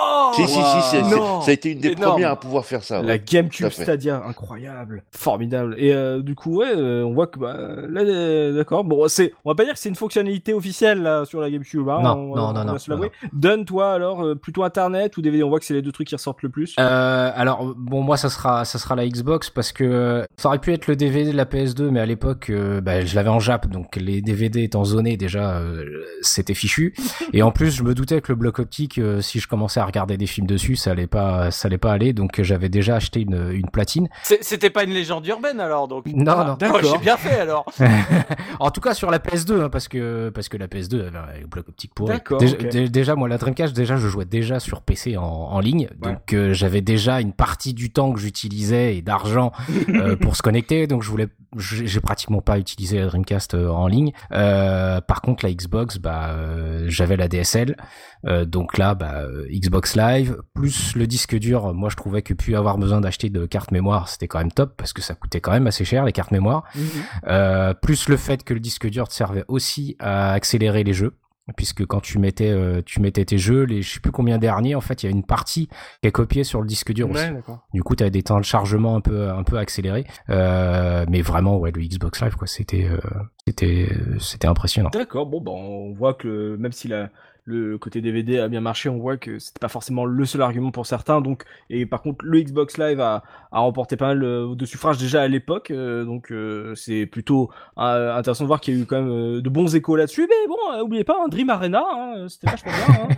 Euh, c'est, euh, Moi, j'ai beaucoup utilisé le lecteur CD de la Dreamcast. Il fonctionnait très bien pour écouter le single de Daddy DJ et de FL65. C'était ma- magnifique. C'est ça. Bon, bah, la, voilà, la Dreamcast peut-être un peu trop tôt et euh, les infrastructures pas encore assez en place pour que ça soit forcément le l'argument incroyable pour vous. Euh, pour finir sur le hardware, avant d'attaquer les jeux, on va parler des pads et des accessoires. Donc c'est là on va pouvoir placer le, le VMU ou euh, qu'on pourra parler de cet immonde pad de, de, de la GameCube. Quoi Parce que là aussi on est parti sur des directions assez variées. Ah, tu, tu, mets le pavé il est je commence, je commence, je commence. Voilà, je, je vous titille. Donc j'ai envie de dire, voilà, il y a, il y a pas mal de, de directions, de choix qui ont été faits, que ce soit sur les, les pads. Hein, les pads sont assez différents. Il y a des, des pads, genre la, DualShock 2 en mode, euh, regardez, euh, vous pouvez appuyer plus longtemps sur les boutons, etc. Euh, donc il y a eu pas mal de choses différentes. Il y a eu la fameuse manette de la Xbox. Donc sur les pads les accessoires. Donc c'est un, peu fourre-tout comme comme round. Mais qu'est-ce qui pour le pour vous qui a gagné ce round, Bruno? Alors pour la manette, bon bah la Xbox pour moi c'est déjà éliminé d'office parce que c'était vraiment une horreur. Euh, contrairement à la manette. Ah ouais, pour toi c'est trop gros? Ah ouais, ah ouais, ouais. Je m'insurge. Ah non, mais c'était une horreur. Non, puis elle, elle était grosse et moche, quoi. Vraiment, le, ce gros X en plastoc en plein milieu. On parlait d'effet jouet tout à l'heure. Mhm. Pour moi, il y avait un effet jouet et ça faisait vraiment. euh, ah, Enfin, j'aimais pas du tout. Contrairement, effectivement, à la manette S après qui est arrivée, qui était une merveille. Mais là, c'est- Bah, euh, je, je sais pas si tu sais, Bruno, mais euh, même Xbox, même Microsoft, ils en voulaient pas de la Duke en fait. C'est que c'était un partenariat avec le, le constructeur de la carte graphique, je crois ou quoi. euh, Dans le partenariat, il y avait écrit qu'il devait. euh, Faire une manette de merde et voilà. Et en fait, euh, et, et en fait, le le problème, c'est que la manette que le constructeur leur a envoyée, euh, enfin les composants, bah ils ont pu faire qu'une coque comme ça parce que le truc était trop fat quoi. Euh, donc euh, et euh, vu que c'était un partenariat, je crois qu'ils ont dû attendre un petit peu avant de pouvoir sortir la S. D'accord, ok, bah tu vois, je, je connaissais pas cette anecdote. La S est sortie euh, pour le marché japonais. Et euh, au bout d'un moment, ils se sont dit, vous voyez bien que en termes de retour, euh, les gens veulent la S. euh, bon, et euh, ils ont attendu euh, la fin 2002, je crois, pour dire bon, maintenant même dans les packs, on met euh, un contrôleur S. Quoi. Ouais. Ah, moi, je m'étais, je m'étais rué dessus hein, sur la S dès, dès- dès- D'accord. dès que le pad était sorti chez nous. Enfin, ça, ça avait changé pour moi là, ma, ma, ma vision de, du jeu sur Xbox. Mhm. Mais ouais, sinon, mon, cœur balance vraiment entre la DualShock 2, euh, parce que je suis très client moi de la DualShock. Euh, c'est, pour moi, voilà, c'est, c'est assez efficace. Et bien Mhm. sûr, le, le pad Dreamcast. Alors, pas Dreamcast, pas tout. Euh, le pad Dreamcast, moi, ce serait surtout sur le VMU. Euh, Ouais. Ça, je pense qu'on va, on va tous être d'accord là-dessus. C'était vraiment une, c'était vraiment génial Ah ouais. pour X fonctions. Ah ouais, moi, enfin, cette petite carte mémoire avec son écran LCD que t'insérais dans ta, euh, dans ta manette avec des indications. euh, je sais que moi, qui est un grand fan de Resident Evil, sur Code Veronica, t'avais le, effectivement, t'avais ton, ton niveau d'énergie, tout ça. Ouais, voilà. Enfin, c'était top. Euh, par contre, pour moi, la, la, la manette, pourtant, je joue pas comme un bourrin. J'ai j'ai jamais cassé de manette en général, vraiment. La, la seule qui, a- Mhm. qui, qui, qui vraiment s'est détruite dans au fil des années, c'est c'est la manette Dreamcast. Les, les, les gâchettes fonctionnaient plus au bout d'un moment et je trouve Mhm. qu'elle faisait vraiment presque toc. Je trouve le, légère, creux. Euh, Il y avait une impression vraiment de, de, de fébrilité, de, de manette fragile Mhm. qui me, qui me gênait. Au niveau du design, elle était très belle. Comme, comme à l'image de la console, Mhm. mais au niveau de la prise en main, C'est vrai qu'elle elle était mieux avec une VMU à l'intérieur. ouais, voilà, c'était le VMU. En termes de poids, de. Voilà, c'était le VMU. Puis les, les gâchettes, vraiment, c'était un vrai défaut de la, pour moi de la, du pad Dreamcast. Mhm. Euh, donc je dirais quand même la, la DualShock 2 quand même en, premier, mais la manette Dreamcast euh, pour le VMU euh, juste en dessous. Et la manette GameCube qui fait souvent débat, Mhm. euh, bah, moi, je l'aimais bien. Voilà, j'en suis pas fou. Euh, je sais qu'il y a des fans hardcore de cette manette. Je la détestais pas non plus, mais bon, elle était, ouais, c'était un ovni quoi. C'était vraiment un ovni, donc euh, bon, elle, elle me gênait, elle me gênait pas. Mais qui avait quand même la position des joysticks à la Xbox, le truc que maintenant devient quand même un peu le, Ouais, le truc mais le plus apprécié sur les pads, euh, contrairement aux, aux, aux manettes euh, PlayStation. Euh, déjà, Nintendo avait ce côté-là, alors que la, le, le pad Dreamcast, c'est vraiment ce qui lui fait énormément défaut, euh, c'est de pas avoir un deuxième stick, où la plupart des FPS, bah, tu joues comme sur PSP, tu bouges ton personnage avec les boutons euh, A, B, C, D, enfin A, B, X, Y, qui est un peu euh, dommage, mais euh, au moins, au moins la, la manette GameCube avait. Mais la manette GameCube, en fait, pour moi, son plus gros défaut, mais là, c'est tout à fait personnel, c'était vraiment le, le, le look des boutons, le nom des boutons, les emplacements. On partait vraiment de. Moi, j'aimais beaucoup la manette N64 aussi. Mhm. Euh, tout était assez logique, en fait. Euh, la prise en main était assez rapide. Euh, parlons même pas de la manette Super NES, voilà, qui était, qui était une merveille. mais là, c'était les formes des boutons. Et, et- et c'était assez disparate, ça partait un peu dans tous les sens, même si quand tu relis des, euh, des, des vieilles interviews de Miyamoto, de ses équipes, enfin tout était pensé vraiment voilà au poil de fion. Mais euh, c'était un peu foutraque et très souvent, ce qui m'était jamais arrivé jusque-là sur une manette Tu Nintendo. faisais le vieux qui regarde la manette? Ouais, ouais, ouais. Je regardais, je fais attends, quel bouton il, est- il est où déjà? Parce que c'était vraiment, c'était un peu foutraque en fait. Oui. Euh, voilà, euh, sur Sony, tu retrouvais tes marques. Voilà, les boutons quand tu avais joué à la PS1, bah voilà, t'étais t'étais dans tes chaussons et, et voilà. Mais donc, mais je dirais ouais la, la DualShock 2. D'accord, ouais, DualShock 2. Euh, justement, euh, parlant de la DualShock 2, euh, sous le contrôle des, des gros techos de la case, on est d'accord que c'est ah, que après la DualShock 2, ils ont retiré le côté euh, bouton analogique. Oui. D'accord, donc c'est vraiment euh, celle où ils ont mis euh, le plus de thunes euh, dans la manette, côté genre euh, c'est l'avenir. Ah, Et pour moi, c'est c'est une horreur. C'est une horreur. Ces boutons-là, pour moi, c'est une Toi, catastrophe. Oui, parce que dans les jeux de voiture, tu prends un Grand Turismo, j'appuyais comme un malade en fait sur le bouton X pour être sûr qu'en fait j'accélérais bien à fond. Mais attends, dopa Et du coup, j'avais mal au quoi. Turismo, l'accélération se joue au stick. Ouais, ça dépend des gens. Oui, mais non. Sincèrement, du coup, dans plein de jeux, euh, j'appuyais fort parce que je savais pas si euh, elle allait comprendre que j'avais appuyé à fond ou pas. Est-ce que c'était géré l'analogique Enfin, Mm. on savait jamais en fait qu'elle, on, on voyait pas le dosage en fait. Donc, on savait pas Ouais. si euh, si vraiment euh, est-ce que le jeu il le gère, est-ce qu'il le gère pas. Et pour moi, c'était euh, c'était une catastrophe. pas de retour vraiment haptique sur Ouais, euh, justement le ça. niveau de, de pression que tu mettais, d'accord. C'est ça. Euh, et toi, en termes d'accessoires, Don, là, puisque je, je t'ai donné la parole. Alors moi, je vais être à contre-courant de tout le monde. D'accord. Et moi, je vais dire la Duke. C'est pour moi la meilleure manette parce que Donc la grosse manette. la grosse manette parce qu'elle me va très très bien euh, en main. Euh, j'aime bien son poids, j'aime bien où sont placées les gâchettes. Euh, honnêtement, pour moi, c'est c'est celle qui me va le mieux. Et j'aime pas du tout la S. Euh, la S, je la trouve trop petite. D'accord. Euh, j'ai- j'aime pas comparativement. Je pense que là, c'est vraiment un Comment se où portent ça va dépendre.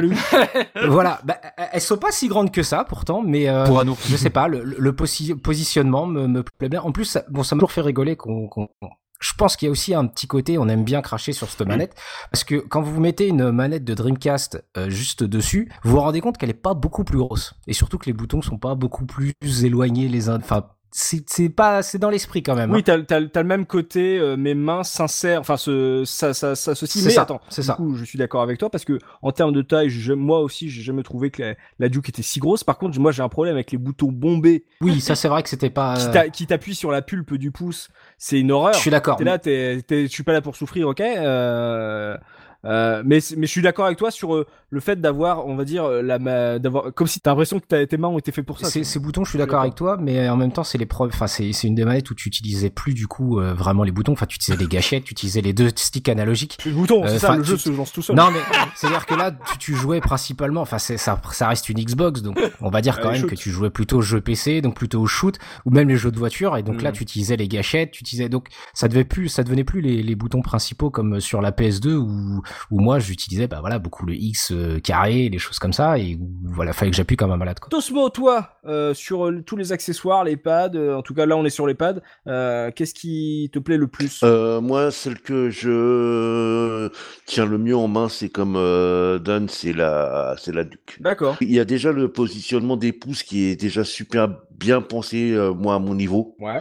Euh, je trouve vraiment que c'est vraiment la, comment dire, le, posi- Naturel. le positionnement le plus naturel pour jouer. D'accord. D'accord. Et celle qui t'a le plus, euh, enfin qui t'a le moins parlé? Celle qui est moi le, le moins parlé, bah, c'est bien sûr la GameCube hein, avec euh, les boutons tout bizarres blancs euh, euh, Fisher Price. C'est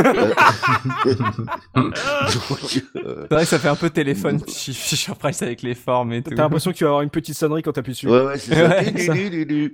Euh, ouais, j'ai celle que j'ai eu beaucoup de mal. Après, il y a aussi le, le DualShock 2 qui est, qui est, bah, on venait tous de la PS1 pratiquement, donc euh, on était tous super habitués à, à ce, à ce type de pad déjà, donc euh, il passe bien. Mais euh, maintenant, euh, quand je les reprends en main, j'ai beaucoup plus de mal. Et, et, pour revenir sur la, la manette de la, la DualShock 2, en plus, enfin, je sais pas si ça vous l'avait fait à vous, mais moi, c'était une déception parce que c'était la première fois qu'une nouvelle console Avait la même manette Ah, c'est qu'avant. vrai que j'avais pas pensé à ça. Oui, tout à fait, c'est vrai. un petit côté flemmard, quoi.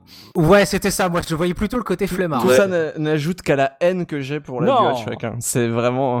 Ah ouais, d'accord. En tout cas, Sony, encore une fois, perd euh, surtout plus que les autres euh, ce, ce round. Euh, le VMU, euh, toi, je sais que t'es un fan d'accessoires, euh, Punky. Oui. Le VMU, pour toi, est un accessoire, un, un bon argument d'accessoire? Euh, ou juste une carte mémoire avec un écran? Alors ça aurait été un bon argument. Euh, le problème c'est la pile, tu vois. Le, ça, ça, a été un bon argument, mais le temps que la pile a duré et après la pile, on l'a jamais changé. Qui a déjà changé euh, plus de deux fois la, la, pile de son VMU ici, quoi? Enfin, plus de deux fois. Tu, tu, pouvais t'arrêter à qui a déjà changé sa pile de, Ah non, mais moi, moi je l'ai fait une ou deux fois au tout début parce que bah il y avait encore des jeux qui sortaient, donc t'avais envie de découvrir les mini-jeux, les machins. Mais euh, une fois qu'ils ont arrêté de faire des jeux, j'ai plus jamais euh, remis une pile dans mon VMU parce que ça sert à rien. Et à chaque fois que t'allumes la console, t'as le VMU qui fait bip bip. Ah ouais. Le truc horrible, genre j'ai plus de pile depuis 10 ans et demi. tu vois genre non, euh, perso euh, j'aime bien le VMU, je trouve que c'était une bonne idée. Euh, mais euh, typiquement, euh, je pense que sans le VMU, on n'aurait pas la Switch aujourd'hui parce qu'on n'aurait pas eu les connectivités GBA, GameCube, on n'aurait pas eu la Wii U, on n'aurait pas eu tout ça. Euh, je pense qu'ils ont inventé un truc de, de, de, gameplay asymétrique et machin, mais euh, en tant que tel, en tant qu'argument comme ça, euh, non, sachant qu'en plus il y a un clone de ça qui est sorti sur PS1 par la suite, euh, la Pocket Station là. Mhm. Donc non, je le mettrais pas en argument de poids. Le, le, seul argument que je mettrais en faveur de la manette Dreamcast, c'est son évolution, c'est-à-dire la manette Xbox. D'accord. Donc pour toi, l'absence le, de vibration intégrée au pad Dreamcast et le manque de deuxième joystick, ça font que pour toi tu vas plus sur une sur un contrôleur S quoi. Ouais ouais ouais, je mais par contre euh, le, le, le placement, moi je trouve la croix est parfaite, le stick je l'aime bien, euh, les, les, placements des boutons me vont, la forme de la manette me va, euh, voilà quoi. Et toi, Soubi alors Alors en manette. Alors manette, euh, parce que je, après il y a les accessoires, on a finalement pas beaucoup parlé.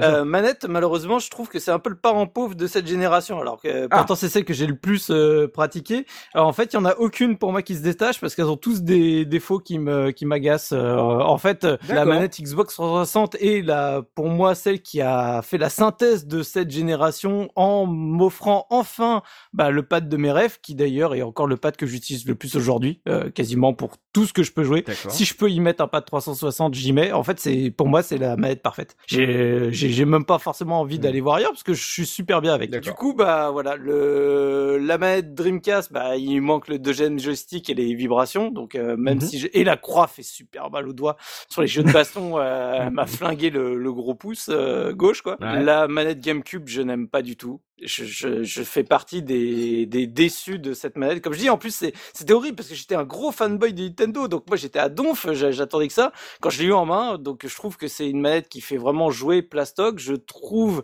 que le mapping, euh, enfin, le, positionnement, euh, c'est comme si on me prenait pour un teubé. Alors on te met un gros bouton A pour que tu sois sûr de pas le louper et on te met un tout petit Z à la con euh, que tu vas galérer à trouver. Lui, par contre, on te met des gâchettes qui sont tellement fat que du coup, tu pourrais y mettre quatre doigts. Euh, mmh. J'aime pas du tout la manette GameCube. Ça m'a pas empêché d'apprécier les jeux, mais voilà, j'aime pas cette manette. La Duke, euh, c'est trop gros pour moi. Moi, j'ai des petites mains, donc euh, c'est vraiment trop gros. Mmh. la S, la Xbox controller S, c'est celle que j'ai le plus pratiquée quasiment, parce que, enfin, celle sur laquelle je me sens le mieux, mmh. parce que c'est ce qui est le plus proche de la 360. On a les deux sticks bien en asymétrique, parce que moi, c'est la révélation. Moi, les sticks symétriques euh, depuis euh, la DualShock, je supporte pas. Ah, on est d'accord, hein, c'est horrible. Ah, je, je, trouve ça insupportable. Et c'est surtout qu'en plus maintenant qu'on a tous les jeux où tu donnes tous tes ordres ou options euh, annexes sur la croix, je trouve ça encore plus débile d'avoir les, les pouces en, en, symétrique parce que bah du coup c'est un effort vraiment à la con pour aller chercher le la croix en haut. enfin voilà, je je comprends pas le même encore sur le, le pas de PS4, du coup, ça, ça, ça m'est insupportable. Quand je joue sur la PS4, ça m'agace, quoi. Il y a un avant et un après. Euh, ah, clairement, clairement, Ah, mais la, la DualShock 4, t'inverses euh, la croix et le stick, euh, c'est bon, hein. Il y, a pas grand chose à faire, hein. Ouais, ouais, voilà. Donc, euh, donc, du coup, la PS2, bah, vous, doutez bien, à cause de ça, je supporte pas, à cause des deux sticks euh, l'un en face de l'autre. Mhm. Et comme je disais, pour la, la contrôleur S, le vrai truc qui me dérange, c'est un, je trouve que le, le bouton blanc et noir sert, sert vraiment à rien. Et deux, les, bah, du coup, le Start Select qui est vraiment, bah, en bas à, gauche euh, sont peu accessibles. Vrai. Et, et moi j'aime bien aller dans les menus en fait. Je suis quelqu'un qui aime bien appuyer sur Select, sur Start, tout ça. Et du coup là, euh, je me retrouve en, en, en galère. Donc euh, du coup pour moi malheureusement manette, il y en a aucune qui, qui sort du lot parce qu'elles ont toutes vraiment des gros défauts de, de conception qui du coup, euh, voilà, bah maintenant que je connais la 360, j'ai goûté euh, au paradis, j'ai plus envie de revenir en arrière quoi. Mais par contre donc pour les accessoires, parce que bah finalement on a quasiment pas parlé. Oui, c'est ça, vous êtes passé sur la mais ouais, il y a des accessoires. Euh, moi je trouve que la Dreamcast en termes d'accessoires, c'était quand même une super console parce que bon, outre le VMU, euh, voilà, on en a parlé. Il y a la canne à pêche. La pêche, t'avais le, les samba des amigos, les maracas, t'avais euh, le... Le micro le mi Pour Siman Le mic. Ouais, bah, lui, je, quasi, je m'en suis jamais servi. Moi, j'avais le clavier et la souris. T'avais le clavier souris, mm -hmm. t'avais euh, le... Merde, je vais... les pistolets... Euh, les pour, guns, ouais. Pour, pour, les jeux de shoot. Enfin, mm. en termes d'accessoires à côté, c'était vraiment le top du top. Euh, bon, ouais. la PS2, on a fait quelques-uns de sympas, euh, comme notamment bon, le tapis de danse DDR depuis la PS1, ça, je, je, suis toujours fan. Le High Toy, c'est très chouette, ouais. mais je trouve que la Dreamcast, elle avait quand même en termes d'accessoires, c'était vraiment vraiment cool. Et t'étais friand d'accessoires à l'époque ou euh, c'est avec le temps, ouais, genre moi, tester des trucs rigolos? Moi, j'adorais toutes ces conneries. Là, là j'étais super client, même si ça marchait pas bien, tu vois, même sur Samba de Amigo, c'était la misère. faut, faut, Mm. faut appeler un chat un chat, parce que le problème, c'est que comme t'as les câbles, et du coup, bah, quand tu veux faire les trucs, les mouvements vers le haut, bah, t'as le câble, il est limite trop court, alors du coup, tu galères un peu. Enfin, moi, je, moi, je suis grand fan de toutes ces, ces conneries, donc euh, là, la Dreamcast, j'en avais pour, pour mon plus grand plaisir. Quoi. Je, je, précise juste que la Xbox a eu aussi un gun et un tapis de danse, et que la GameCube a eu un tapis de danse, mais pas de gun. Ouais, mais ils voilà. avaient tous pas la canne à pêche, donc voilà. voilà, c'est vrai, il y en a. Si, la GameCube, il y avait canne à pêche, je crois. Ah ouais? Ouais, GameCube, il y a eu canne à pêche, mais euh, mais la Dreamcast reste le roi de la canne à pêche, évidemment. Mais le High mine de rien, c'était un peu un ancêtre de de, de Kinect. Euh, ah bah oui. C'était complètement ça. ça. quoi. Moi, je sais qu'à l'époque, chez des chez des potes, euh, pour rigoler, Pareil. on y jouait et tu te voyais à la télé, les mouvements avaient, euh, t'interagissais avec ce qui se passait à l'écran. Et finalement, là-dessus, euh, mine de rien. C'était le début du motion gaming. Exact, hein. ouais. C'est ouais, c'est ça, c'est le début de la Wiimote. Hein. Oh, c'est comme le motion gaming. En fait, on y a joué trois parties, on l'a mis, on l'a rangé rapidement, mais c'était le début du motion gaming. Je j'ai pas les chiffres de vente de Lightoy, mais en tout cas, il y avait eu, en tout cas, ah, ça avait bien so marché, Sony hein. le poussait bien, il y avait de, de bonnes promos, euh, peut-être un peu moins mis en avant que les PS Move euh, la, la, la, génération d'après, mais en tout cas, euh, il y avait vraiment pas mal de jeux, etc. C'était euh, une manière rigolote. En plus, comme là, la console à ce niveau, à un moment où c'est sorti, c'était devenu une console plus que grand public. C'était une console ah bah, elle avait déjà gagné. De, de, toute une génération. voilà, elle, elle, avait déjà gagné. Il y avait un côté, voilà, fais jouer mamie à, à la PS2, tu vas voir, il y a même plus besoin de manette. Euh, donc c'est vrai que le, en termes d'accessoires, c'était fort. T'avais des trucs de buzz aussi euh, sur la PS2, non? Ah, oui. Euh, oui, oui, c'est sur PS2 le buzz? Oui, oui, oui, oui, oui, oui, si, si, si, si, c'est sur PS2. Si, si, si, si, ouais, si, si. Puis et Guitar Hero, hein, c'est arrivé sur PS2 aussi. Hein. Il y avait les micros de SingStar déjà aussi. C'est vrai que je me rappelle plus des micros de SingStar euh, que. Eh, ouais, ouais, ouais, moi, je me ouais. souviens que le boom Guitar Hero, c'était sur la fin de la PS2 et que ça, à mon avis, ça ouais, revendre aussi des consoles parce que les, les guitares sur les premiers Guitar Hero euh, de PS2, il y en a plein, plein, plein. La, la, la PS2, je pense qu'elle a eu plus d'accessoires que toutes les autres consoles réunies, hein, parce que. On s'en souvient peut-être pas euh, effectivement de, de, enfin on se souvient pas de tout, mais de toute façon Anfa, je crois que tu l'avais dit tout à l'heure, c'est c'est la console la plus vendue mmh, de, de, de tous les temps, hein, 155 millions. La PS2, elle a elle a tellement infiltré tous les foyers. Mmh. On, on, a tous connu, euh, je veux dire des, des potes ou des amis ou de la famille qui avaient ouais SingStar, Buzz, etc. Ah, Buzz, c'était vachement bien. Et c'était très Ma sympa. mère a joué à la PS2 grâce à Buzz. Et tous les volants, c'était fou. Ouais, développé en, en, en, force aussi à l'époque. Hein. La, la, la PS2 sûr. a eu pas mal de jeux euh, à gun aussi euh, parce que les, les GunCon de la PS1 étaient compatibles sur la PS2, donc il euh, y a pas mal d'accessoires PS1 d'ailleurs qui sont compatibles avec la PS2, donc euh, les tapis DDR et tout. euh. donc là-dessus. Il y a des accessoires consoles voilà. qui sont aussi compatibles avec d'autres supports. le Laytoy, je me souviens l'avoir utilisé sur mon PC. Oh. Il fallait utiliser. Alors d'ailleurs, Laytoy, je sais plus si c'était un périphérique Logitech, il me semble. En tout cas, c'était un driver Logitech qui fonctionnait dessus. Oui, ouais, ouais.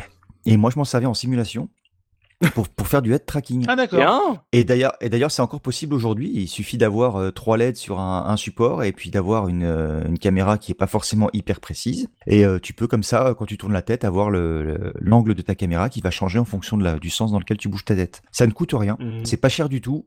évidemment, c'est pas comme un casque de VR, mais ça a pas mal d'autres avantages parce que tu gardes le, les mains sur ton clavier, et tu peux mmh. encore voir ce que tu fais. Mais aussi bien pour Laytoy à l'époque euh, je, je, je m'étais amusé à le faire sur un sur un PC à bidouiller dessus que euh, pour la génération suivante que j'utilise encore aujourd'hui sur les simulateurs pour faire du head tracking. J'imagine bien Dopa avec son serre-tête avec trois lettres dessus et son iPhone accroché à son écran de PC. Stargate. Sam Fisher, Et du coup, ça, ça fonctionne mieux, ou aussi bien ou moins bien que Kinect euh, pour ce genre de- d'utilisation? Ça, ça fonctionne bien mieux parce qu'en fait, tu as sur la tête des repères qui sont très facilement vus par la caméra. Kinect, il essaie de déterminer la position de ton corps en reconnaissant tes membres et puis en déterminant où se trouve ta tête et, et en mettant des, des, des lignes si tu veux là-dessus. Alors que là, tu as quand même un, un élément qui permet à la caméra de se repérer très facilement. Il lui suffit de trois points. Hmm. Et euh, comme ça, dans l'espace, elle permet de savoir exactement si tu montes, tu descends ta tête, tu t'a- tu t'approches ou tu t'éloignes. Et juste avec ces trois points-là dans l'espace, euh, quasiment n'importe quelle caméra fait l'affaire. Hein. T'es pas obligé d'avoir un night eye. Mais je me souviens que comme je voulais essayer le truc, ça me faisait suer d'acheter euh, une webcam exprès pour ça. En plus, c'était pas donné. Et, euh, et aujourd'hui, c'est pareil. J'en ai, j'ai une caméra Logitech qui, euh, qui serait très bien pour même faire du, de la vidéo. Mais ce que j'utilise pour mon head tracking avec tous mes logiciels qui sont euh, configurés pour ça, c'est une caméra euh, Atoy de la PS3, il me semble en fait. Ah oui, le PSI. euh. Ouais, le PSI. Bah, là, tu parles de l'utilisation transversale de technologies des US. Euh, C'est ça.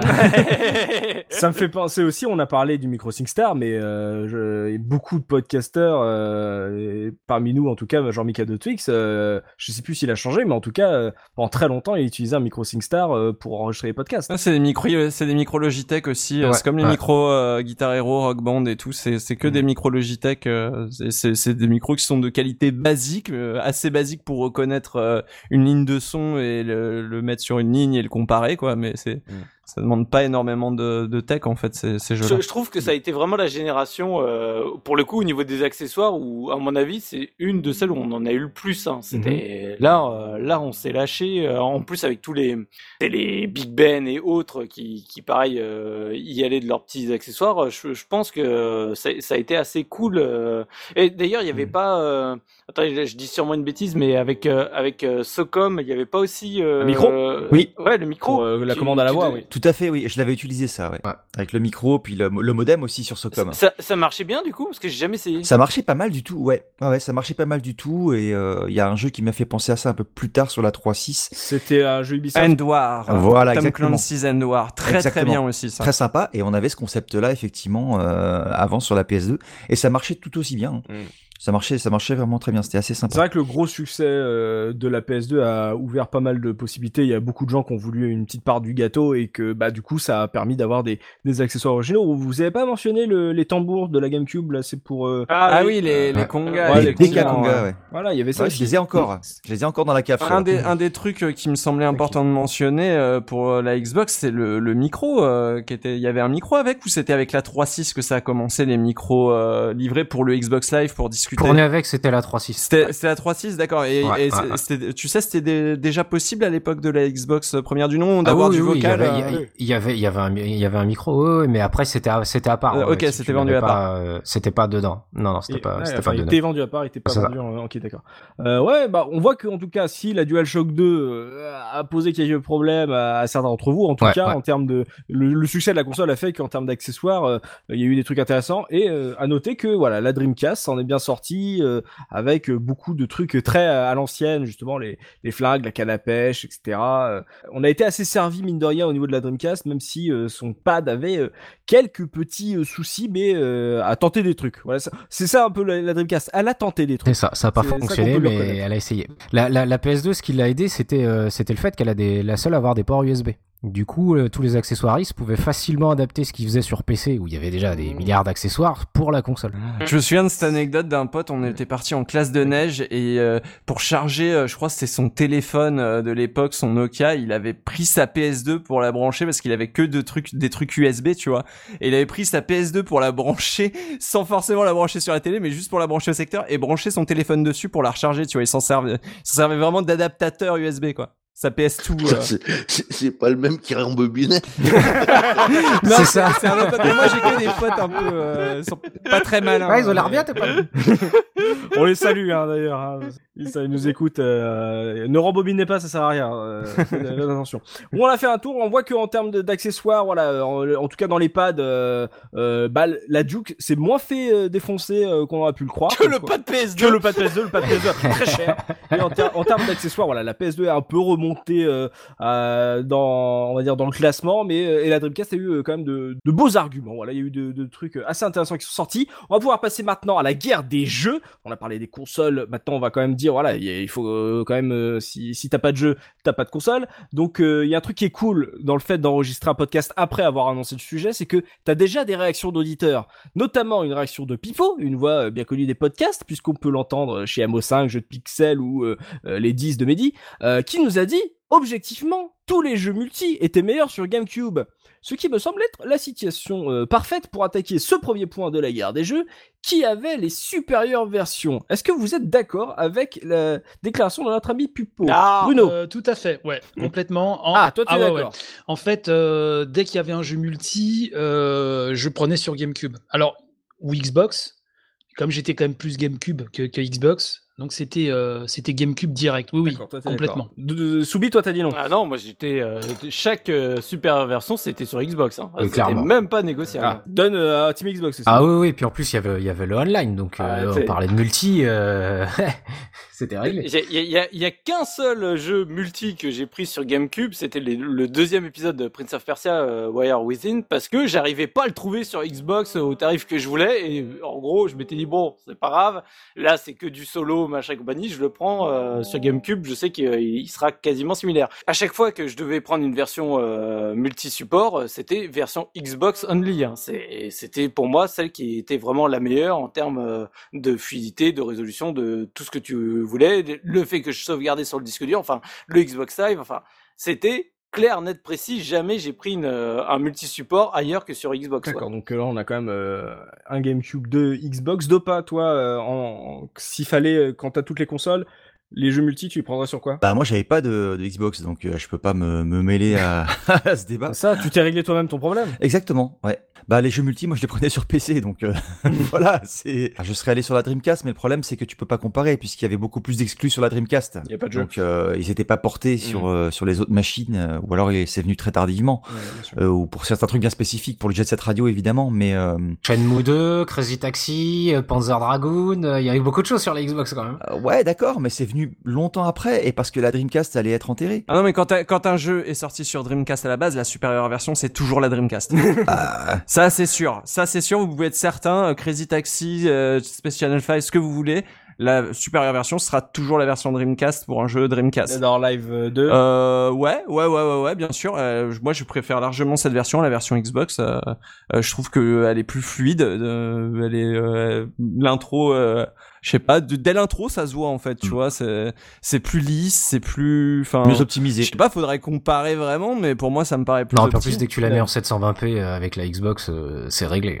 ah, je sais pas. Ouais, après je no game, ah, no, game, pas possible. Ouais, non, mais c'est sûr, c'est c'est évidemment ça paraît évident que la Xbox va avoir une meilleure version, mais c'est aussi une console qui est sortie deux ans, presque trois après la Dreamcast. En, en, en développement, c'est pas la même chose. Donc euh, oui, alors euh, tu peux dire que les supérieures versions euh, entre les jeux Dream, Dream et Xbox, forcément tu veux les avoir sur, sur Xbox, mais je pense que les deux niveau puissance, elles jouent quand même pas dans la même catégorie. C'est incroyable, j'entends Dreamcast, Xbox, GameCube. la PS2 alors, n'avait pas de supérieure version multiplateforme? Non, aucune, jamais. C'est une plaisanterie.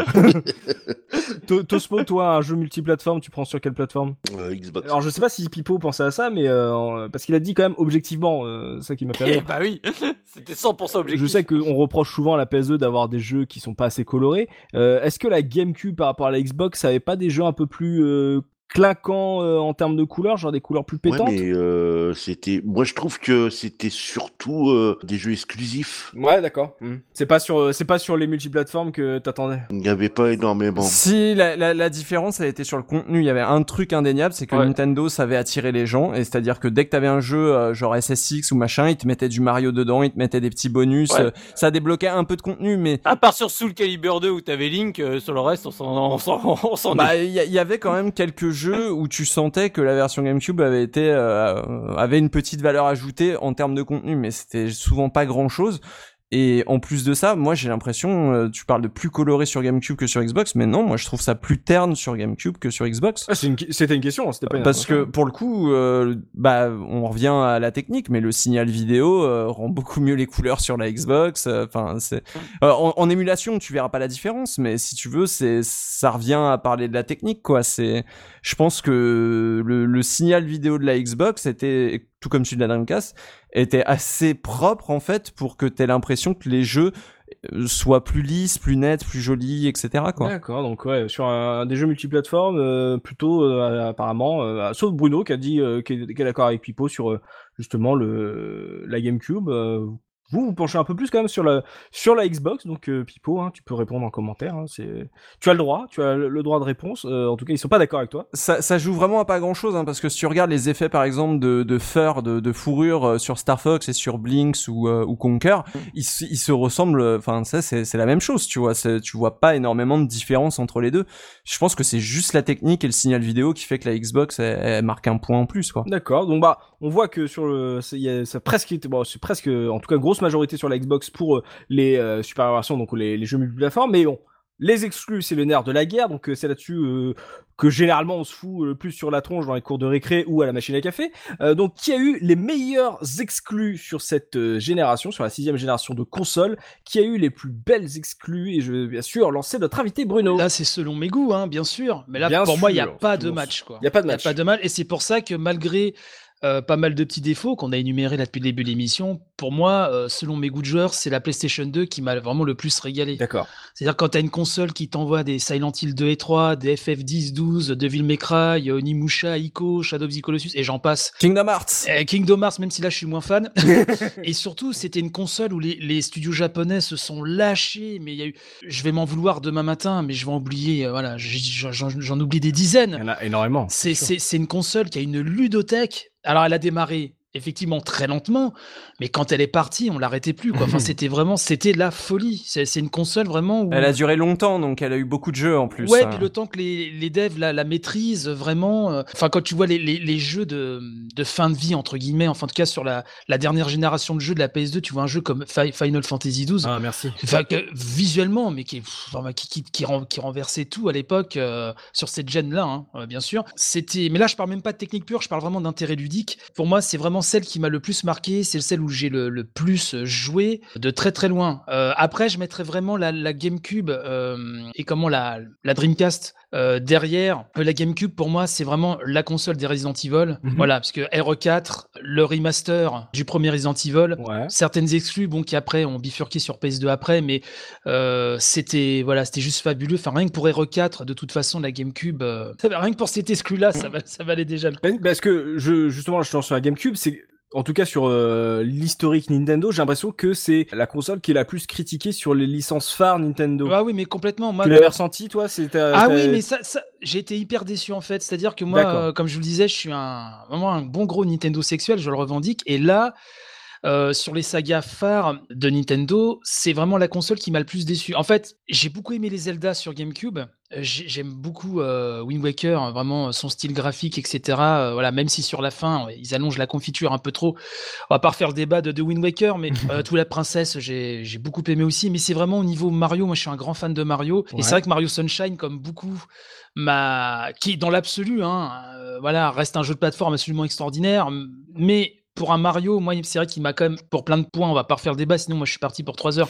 mais il m'a déçu, effectivement. Mario Kart Double Dash, c'est le seul Mario Kart que vraiment qui, me gonfle. Euh, j'ai pas trop aimé euh, Mario Kart Double Dash. Oh. Ah non, mais moi, j'ai voilà, j'ai été déçu. C'est le meilleur Mario. Ah non, non, non, non, non, non. Gars. Non, non, non, non, non. Non, non, non, non, non. Le meilleur pour moi, bah, c'est, c'est le dernier, quoi. C'est, c'est vraiment le, le, le, 8 de luxe. j'ai, j'ai pas joué. Et avant ça, c'était la version Wii euh, mhm. que, que, je préférais. Ouais, sur les jeux Nintendo, euh, Luigi Mansion, qui était un, le jeu de lancement pour la première fois, on n'avait pas un Mario, mais un Luigi. est très sympathique, hein, mais Mhm, pour moi, c'était pas non plus, euh, c'était pas extraordinaire. Donc sur les licences purement Nintendo, euh, c'est la machine qui m'a le plus déçu en fait. Euh, je me suis beaucoup plus régalé après, que ce soit sur Wii ou à, bien sûr les, les, les consoles d'avant. Ouais. Et puis bah la Dreamcast, c'était c'était la folie quoi. Ah, on est d'accord. C'est c'est vrai que la Dreamcast est, est morte bien vite, mais euh, qu'est-ce qu'elle nous a laissé? La Dreamcast, euh, enfin je veux dire, euh, bah euh, je reviens sur Resident Evil, mais Code Veronica, il est quand même né sur Dreamcast. Ah là là. C'était comme une sacrée claque. Sonic Adventure, on en a parlé tout à l'heure. Sky of Arcadia, dont, dont j'attends le remake, moi, mais que je prie tous les soirs pour, pour qu'il revienne. Soul Calibur, on en a parlé. Shenmue, même si. Après, Sky- Off, il est ressorti sur GameCube aussi, tu vois. C'est- Après, a- le, le truc de la Dreamcast, c'est qu'il y a pas mal de jeux qui étaient des exclus qui sont ressortis après, tu Oui, vois. C'est ça qu'il faut prendre en compte aussi. Tu parlais de RE4 sur GameCube tout à l'heure aussi. Bon, il est ressorti sur PS2, tu vois. Je parle des exclus euh, qui ont été vendus comme tels à l'époque. Après, bien, Bien sûr. évidemment, euh, je parle vraiment des, des, des exclus sur le moment. Mm. Euh, Ikaruga, Crazy Taxi, enfin bon, Power Stone. Mm. Power Stone, c'est un jeu que j'ai vraiment aimé d'un amour quasi infini. Power Stone de Capcom, qui, qui reste pour moi l'un des meilleurs jeux de baston au- auxquels j'ai joué. J'ai même pas parlé d'Xbox. hein. Halo et Splinter Cell. Et Blinks. Non, non, non, non, non, non, pas, pas Blinks. euh, Il y avait Amped, le euh, jeu de Ah, il snowboard. y avait Amped euh, qui était Ouais, pas mais mal. c'est mais- pas. Bon, après, c'est pas les jeux de snowboard, c'est pas ma cam, donc là, je pourrais Pas- pas trop si je dire. dis pas de bêtises, la Xbox, alors là c'est pas forcément une exclue exclue, mais c'est ce qu'on appelle aujourd'hui une exclue console. C'était la seule qui avait Morrowind. Ouais, c'est Kotor vrai. Et- ah, Kotor. Jed Empire. euh, Kotor, ouais. ça a été, ça a été un truc de dingue. Ouais, c'est un jeu que j'ai, j'ai vraiment adoré. Mais ouais, sur Xbox, ça se compte vraiment pour moi sur les, les doigts d'une main. C'est vraiment euh, une main de Tortue Ninja même. Ah, quand même, ah, une grosse Ils main ont eu Doom même. hein. 3, Half-Life 2, enfin quand même. euh, Forza. Non mais là je parle moins de mes goûts de joueur. hein. Effectivement, il y, Bien a- il y a sûr. des belles exclus, mais si, si vous voulez les exclus là vous énumérez, moi me, voilà me faisait pas vibrer du tout quoi. parle pas, ouais. Voilà, ça me parlait pas du tout. Euh, c'était vraiment la PS2, mais à, à mille années lumière au-dessus. Euh, vraiment, parce que moi, Mhm. voilà, j'ai- j'aime beaucoup le jeu japonais et vraiment, voilà, bah, c'était un régal quoi, euh, com- complet. Et puis des jeux qui ont qui ont vraiment marqué. euh, je vais reparler d'Ico, mais euh, euh, Devil May Cry qui a, qui a dépoussiéré le beat'em up. Enfin, c'est- il y avait vraiment beaucoup de choses. Euh, faut pas oublier que la, la, la- avec la PS2 est arrivé vraiment des, bah, des, des licences, des, des, des styles qui, qui, qui ont vraiment marqué profondément euh, l'histoire du JV. Fantavision, euh, que- Quel le ce pauvre Fantavision, qu'est-ce qu'on lui a mis dans la gueule? Non, mais moi, le- moi le premier, moi le premier, C'est hein, ça, ceci c'est- dit, moi le premier. c'est la bonne ambulance. Je souhaiterais juste Mais- m'inscrire non, mais- en faux par rapport à ce que disait euh, Bruno tout à l'heure sur la GameCube et peut-être défendre un petit peu la GameCube euh, parce que euh, la GameCube, Toi, moi, tu vas je- défendre la GameCube. ouais, euh, je la mets à peu près au même niveau que la PS2. Je trouve que c'est euh, bah, déjà. Ah, tu peux pas comparer les deux ludothèques, c'est pas Ah non mais, possible, quoi. mais tu peux pas les comparer parce qu'elles ont pas duré aussi longtemps l'une que l'autre. Tu vois aussi, il y a, il y a un truc de la, la PS2, elle, a, elle a duré. Il n'y a pas la question de la durée non plus. euh, Ouais, pour moi, ça y a le, le nombre, il est, il est, il y a, il y a pas Pour de moi, match. euh, la, la PS2, elle a eu, elle a eu des exclus même quand la PS3 est sortie. Tu vois, il y a des trucs euh, qui sont sortis euh, sur sur la console, des ratchets et des machins qui sont sortis euh, même après la sortie de la PS3. Donc euh, pour moi, la, la, la PS2 c'est triché, tu vois. Elle est, alors que la GameCube, tu vois, elle était sur, pour moi sur la même lancée. Elle était sur la même lancée, c'est-à-dire que déjà, t'avais euh, la plupart des jeux multi-supports sortaient sur GameCube. Euh, ce qui n'était pas forcément le cas de la Xbox. Et, et surtout, euh, je trouve que bah, Sega a fait des belles exclus sur GameCube, Capcom a fait des belles exclus pour la pour la GameCube. Euh, euh, je t'as le remake de Metal Gear Solid euh, par euh, Konami et Silicon Knights. T'as t'as des trucs genre euh, je sais pas comment s'appelait Eternal Darkness, Geist. t'as t'as t'as vraiment de, plein de jeux genre bah typiquement Time Splitter c'est aussi sorti sur Xbox et, et PS2, mais sur PS2 tu en multi tu pouvais jouer qu'à deux, tu vois. Donc la version GameCube restait quand même celle qui était la plus la plus jouée. Tu peux pas nier quand même que euh, il y avait et pourtant je- là c'est vraiment un fan hardcore de Nintendo tu vois qui parle mais euh, tu peux pas nier qu'elle elle souffrait comme de ce syndrome N64 euh, et, et oui aussi après où c'était vraiment une console d'appoint quand t'étais fan de Nintendo avec quelques Et jeux Wii U aussi. oui oui oui oui, oui bien sûr Mais alors moi Et justement j'étais pas fan de Nintendo donc les jeux Nintendo euh, j'y jouais pas tu vois et pourtant je me suis pas senti en manque d'exclus. Non, non, mais en, en exclu édi- éditeur tiers, t'en as eu quel- quelques-unes, effectivement. euh, mais comme t'en as eu sur N64 aussi. Mais c'est vraiment pas comparable euh, à, à la déferlante PlayStation 2. Enfin, l'offre pléthorique. euh, le, le rapport qualité-quantité. Alors, il y a eu beaucoup de merde aussi qui, qui sont sortis sur PS2, c'est pas ce que je veux dire. mais mais il y a eu une tonne vraiment de, de, de, de jeux de qualité sur PS2. Je veux dire, c'est incomparable. Et c'est normal puisque la console cartonnait tellement que effectivement, euh, tu voulais faire du chiffre, tu, tu voulais oser. Euh, faut savoir que sur PS2, euh, les titres me reviennent pas forcément en tête parce que voilà. Euh... T'as eu Dragon Quest 8 quoi à partir du moment où, où tu, tu, tu, regardes la console euh, sur laquelle sort Dragon Quest, tu sais que c'est celle qui est, qui Sur PS2, le, le, fait, son succès insolent euh, a fait que euh, les éditeurs se sont lâchés. Il y a des jeux expérimentaux qu'on pu sortir dessus, que tu n'aurais pas pu voir ailleurs, parce que tu savais que tu allais en vendre un minimum de toute façon. Il n'y a pas match, ouais. Ouais, puis certains créateurs, si tu veux, se lâcher complètement la bride, ils se lâchaient complètement, parce que bah voilà, c'était sur PS2 de toute façon. Au pire, ils en vendaient quelques milliers, rentraient dans leurs frais. Ça boostait la créativité aussi. Il y a eu des trucs complètement barjots qui seraient peut-être pas sortis sorti sur GameCube ou sur Xbox. Donc, si tu veux, le, fait d'avoir une console qui, qui soit, euh, qui se vende autant, qui soit euh, aussi présente dans tous les foyers, ça permet aussi à côté de prendre plus de risques côté développeur. Et si tu veux, ça plus ça, ça fait boule de neige. Et ce qui a fait que la PS2, voilà. Oui. Tu parles de boule de neige, Katamari, c'est né sur PS2. Ah, il me semble que le premier est né sur PS2. Ouais. Oui, oui, oui, c'est PS2 le premier. Mais alors, mmh. du coup, euh, je suis plutôt d'accord avec toi. Et moi, je pense qu'il y a un truc qui lui a fait aussi beaucoup de mal à la GameCube dans l'inconscient collectif par rapport à sa ludothèque, c'est les jeux multi-support qu'elle n'avait pas, c'est-à-dire les GTA, euh, les euh, tous tous les jeux qui étaient pas entre guillemets euh, assez, enfin que où la GameCube était pas assez puissante pour les faire tourner. parce quoi. que c'était l'image de Nintendo aussi qui lui a fait beaucoup de mal. Ouais, voilà, c'était bah, la manette qu'elle est avec et tout. Évidemment, c'est un tout, hein, mais Nintendo c'était la console pour les gamins. C'est enfin. Non, puis pour différentes raisons, c'est un, un peu comme la Saturn et la Dreamcast, même si c'est pas du tout les mêmes. voilà, c'est pas forcément la même problématique, mais si tu veux globalement, t'as la console précédente qui a souffert d'une mauvaise image. Alors après à tort ou à raison, hein, parce que moi j'ai adoré ma N64, ouais. mais euh, c'est pareil pour la Saturn. Euh, quand tu as la console suivante qui arrive et qui est déjà taxée de 12 heures, euh, de console qui va se planter par ceux déjà qui la jugent par rapport à la console précédente qui a, qui a, pas trop marché, ça fait beaucoup de mal à la Dreamcast, ça aussi, et ça a fait du mal à la GameCube.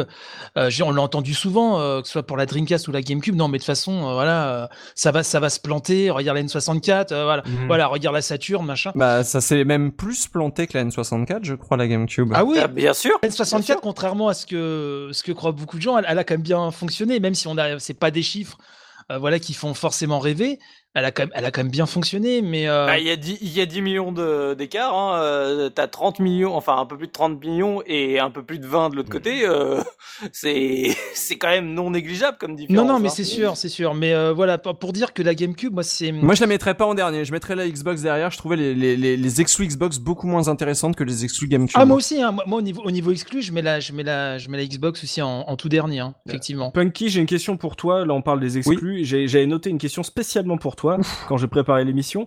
Euh, sur les exclus, euh, l'exclu de la Dreamcast de ne pas avoir de jeu Electronic Arts, ça, ça pensait quoi? Euh, Bah alors déjà, je jouais pas aux jeux de sport, donc euh, ça va déjà.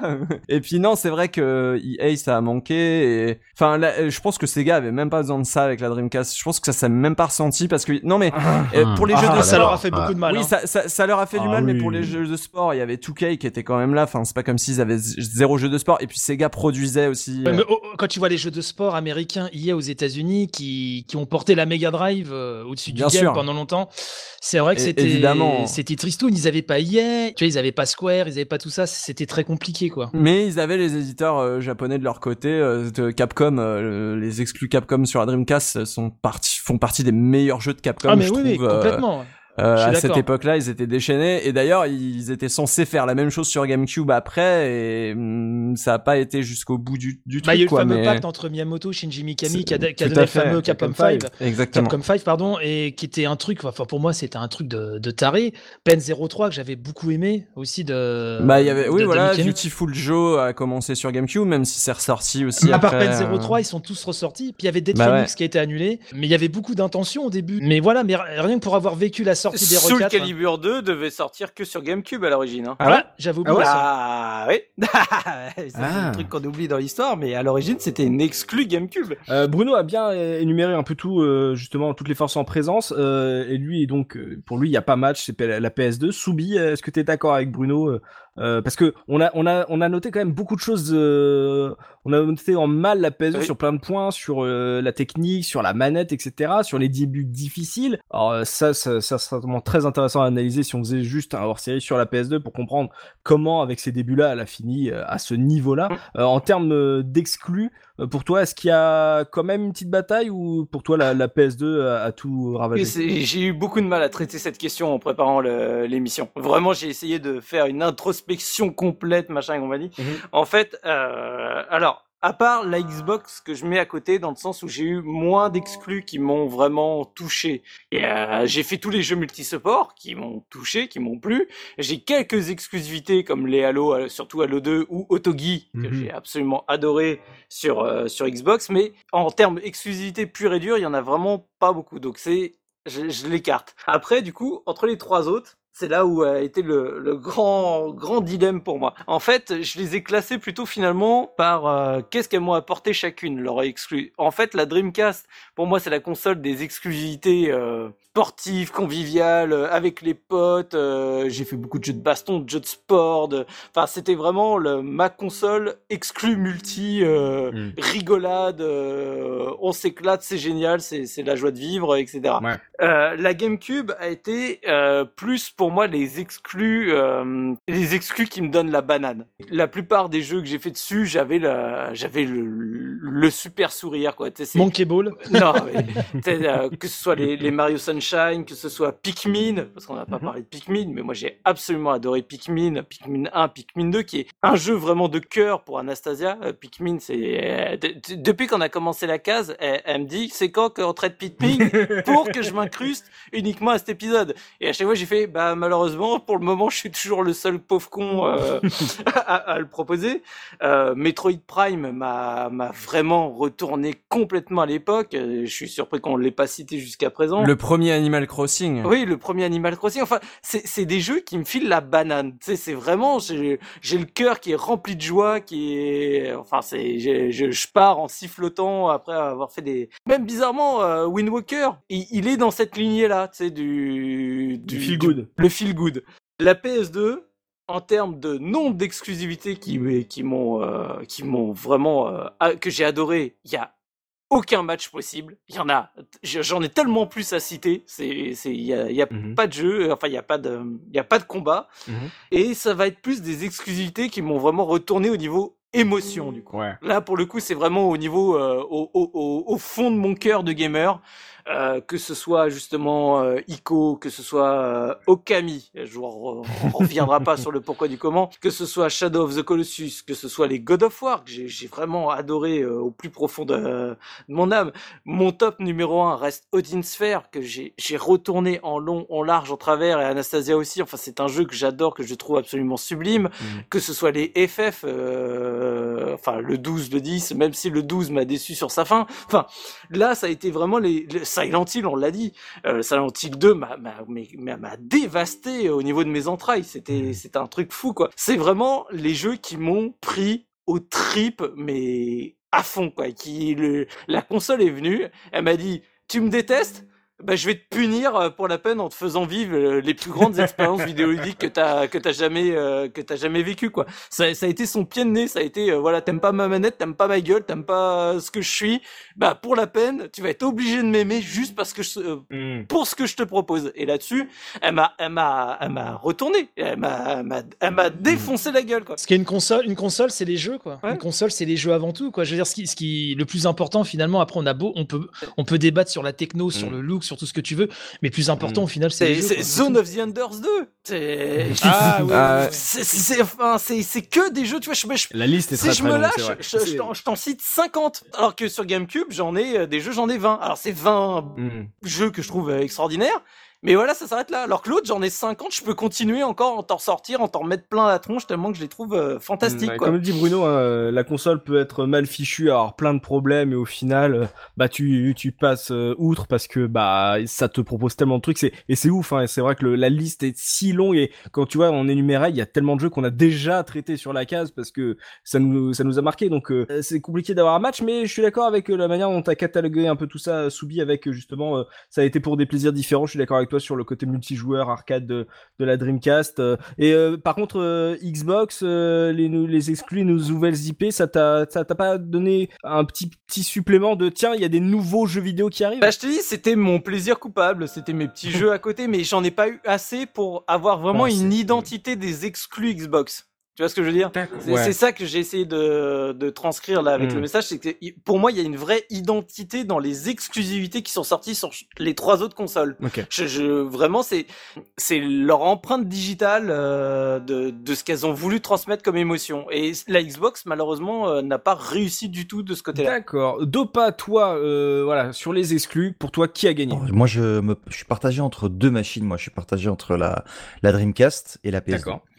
Je, je, vous rejoins tout à fait sur le nombre d'exclus sur PS2, euh, ce genre de choses. Moi, il y a des, il y a un truc qu'on trouve sur euh, les consoles de chez Sony qu'on trouve nulle part ailleurs, c'est les grandes Turismo. Donc ça, forcément, euh, pour moi, c'est un truc incontournable.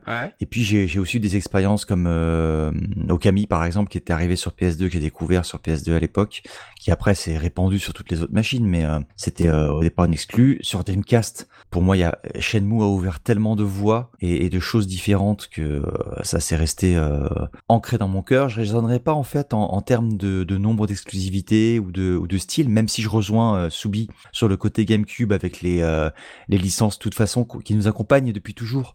Euh, c'est un petit peu la même chose avec la Dreamcast, sauf qu'elle avait des choses qui étaient un peu plus nouvelles. Elle recycle pas comme le fait Nintendo des, des choses qui existaient déjà avec les Mario, avec les Zelda. Mhm. Moi, c'est plutôt les choses qui vraiment, euh, pour moi, au niveau de l'histoire du, du, jeu vidéo, ont, ont changé les choses et ont ouvert des portes. Je pense que Shenmue, par exemple, euh, des jeux comme ça, on n'en avait jamais vu.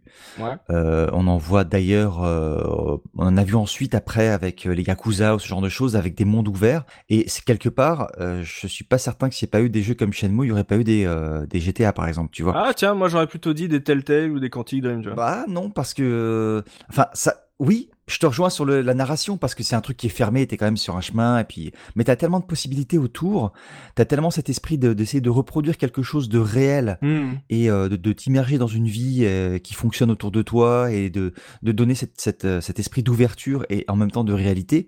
Que, que pour moi ça a été un jalon extrêmement important. Alors c'est peut-être c'est peut-être surfait parce que tout le monde parle de Shenmue et que on va attendre le 3 et qu'on va tous être déçus avec le 3. Ah, je l'attends pas. on va, on va toujours dit que je l'attendais pas celui-là. Mais bon, euh, c'est, euh, c'est, euh, il, est, il est très loin d'être parfait. Hein. Il est même très imparfait. Mais ça, c'est, c'est une licence dans mon cœur qui, qui a placé la Dreamcast presque en top. Mais après sur la PS2, il y a effectivement eu tellement de trucs qu'objectivement, je pense pas qu'on puisse qu'on puisse donner le, le euh, la palme à, autre chose que la PS2. Et pour la Xbox, et pour revenir sur vos remarques sur les jeux Xbox, vous m'avez cité plein de jeux, c'est plein de jeux PC en fait. Hein. Donc euh, j'y ai pas joué, mais de ce que vous m'avez dit là et de ce que j'en ai ressenti. euh, c'est quoi quoi pour toi les jeux PC Tout à l'heure vous m'avez parlé des jeux multi, vous avez parlé de Doom, vous avez parlé de Half-Life, euh, ce genre de choses par exemple, qui sont des licences qui étaient exclusives à la Xbox, mais en fait c'est des licences qui sont exclusives au monde du PC, qui sont arrivées sur Xbox. Et je pense que ça participe au manque d'identité qu'avait la console par rapport à cette exclusivité là. Il y en a eu.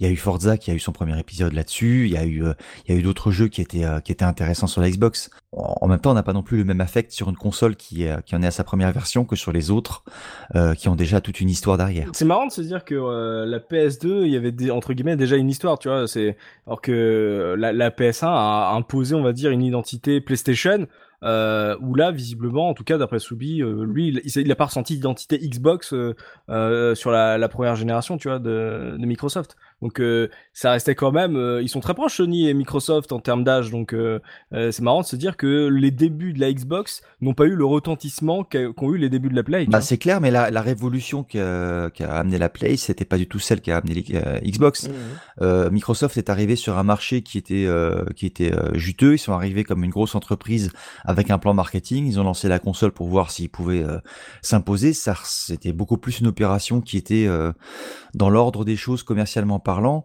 alors que euh, la PS1 quand elle est arrivée, ça a été une révolution parce qu'elle a tout misé sur la 3D. La Xbox, elle arrive sur quelque chose qui est déjà posé et sa force, ça va être le réseau. Et le chéquier de Bill. Bah, le, le, chéquier a aidé, mais mais il n'y a, y a, pas eu de révolution avec la Xbox comme il y en a eu une avec la, la PS1. Mmh. Et donc du coup, tout le monde attendait la PS2 autour pour, euh, pour reprendre le flambeau derrière. Les, jeux qui sont arrivés dessus, euh, on a évidemment les suites avec les grands Turismo, mais après, il y a, d'autres choses qui se sont développées dessus parce que c'est pareil, tu as une, plateforme qui est très bien installée, tu as forcément plein de gens qui vont produire des trucs dessus dessus. Tu vas forcément avoir plein de merde, mais tu vas avoir des petits, euh, des, petits, petits chefs-d'œuvre aussi euh, qui sont, euh, qui résonnent plus indépendants. Mm. Il, me- semble que Shadow of the Colossus était une exclu PS2. Ah bah oui, bien sûr. Voilà. C'est un studio Sony. Voilà, donc tu vois, ça c'est le genre de truc. Alors é- évidemment, c'est pas c'est pas le petit studio ah, totalement indépendant puisqu'il est financé derrière, mais euh, c'est le, le genre de choses, dans les exclusivités qui te marquent, je trouve, parce que ça te fait vivre des expériences qui sont particulières et qui sortent un petit peu de euh, de, de ce que tu avais l'habitude de connaître. Et Xbox, je crois pas qu'ils aient eu ça en fait. Même s'ils ont eu des nouvelles licences qui ensuite ont, ont fait leur histoire, ont fait leur chemin, il leur manquait un petit peu cette couleur-là. Ah, Après, la question que je me suis toujours posée, c'est s'ils n'étaient pas sortis aussi tard, est-ce que ça aurait pas changé euh, une partie du game, quoi? Xbox, tu veux dire? Euh, et GameCube aussi, enfin, Ouais. euh, ils ont quand même deux Noëls de retard. Hein. Mm. À cette échelle-là, ça fait mal, hein. ça fait vraiment mal. Hein. Donc, euh, je, je- je me suis toujours posé la question s'ils étaient même sortis juste un an avant, si ça aurait pas changé radicalement la gueule des jeux Mm. qu'on aurait eu sur Ah chacune oui, de, bah oui. de consoles. Hein. Euh, du coup, euh, en termes d'exclus, là, Don, toi, euh, PS2 aussi ou pas? Bah, c'est compliqué euh, parce que euh, je pense que les, les quatre ont leurs petits avantages.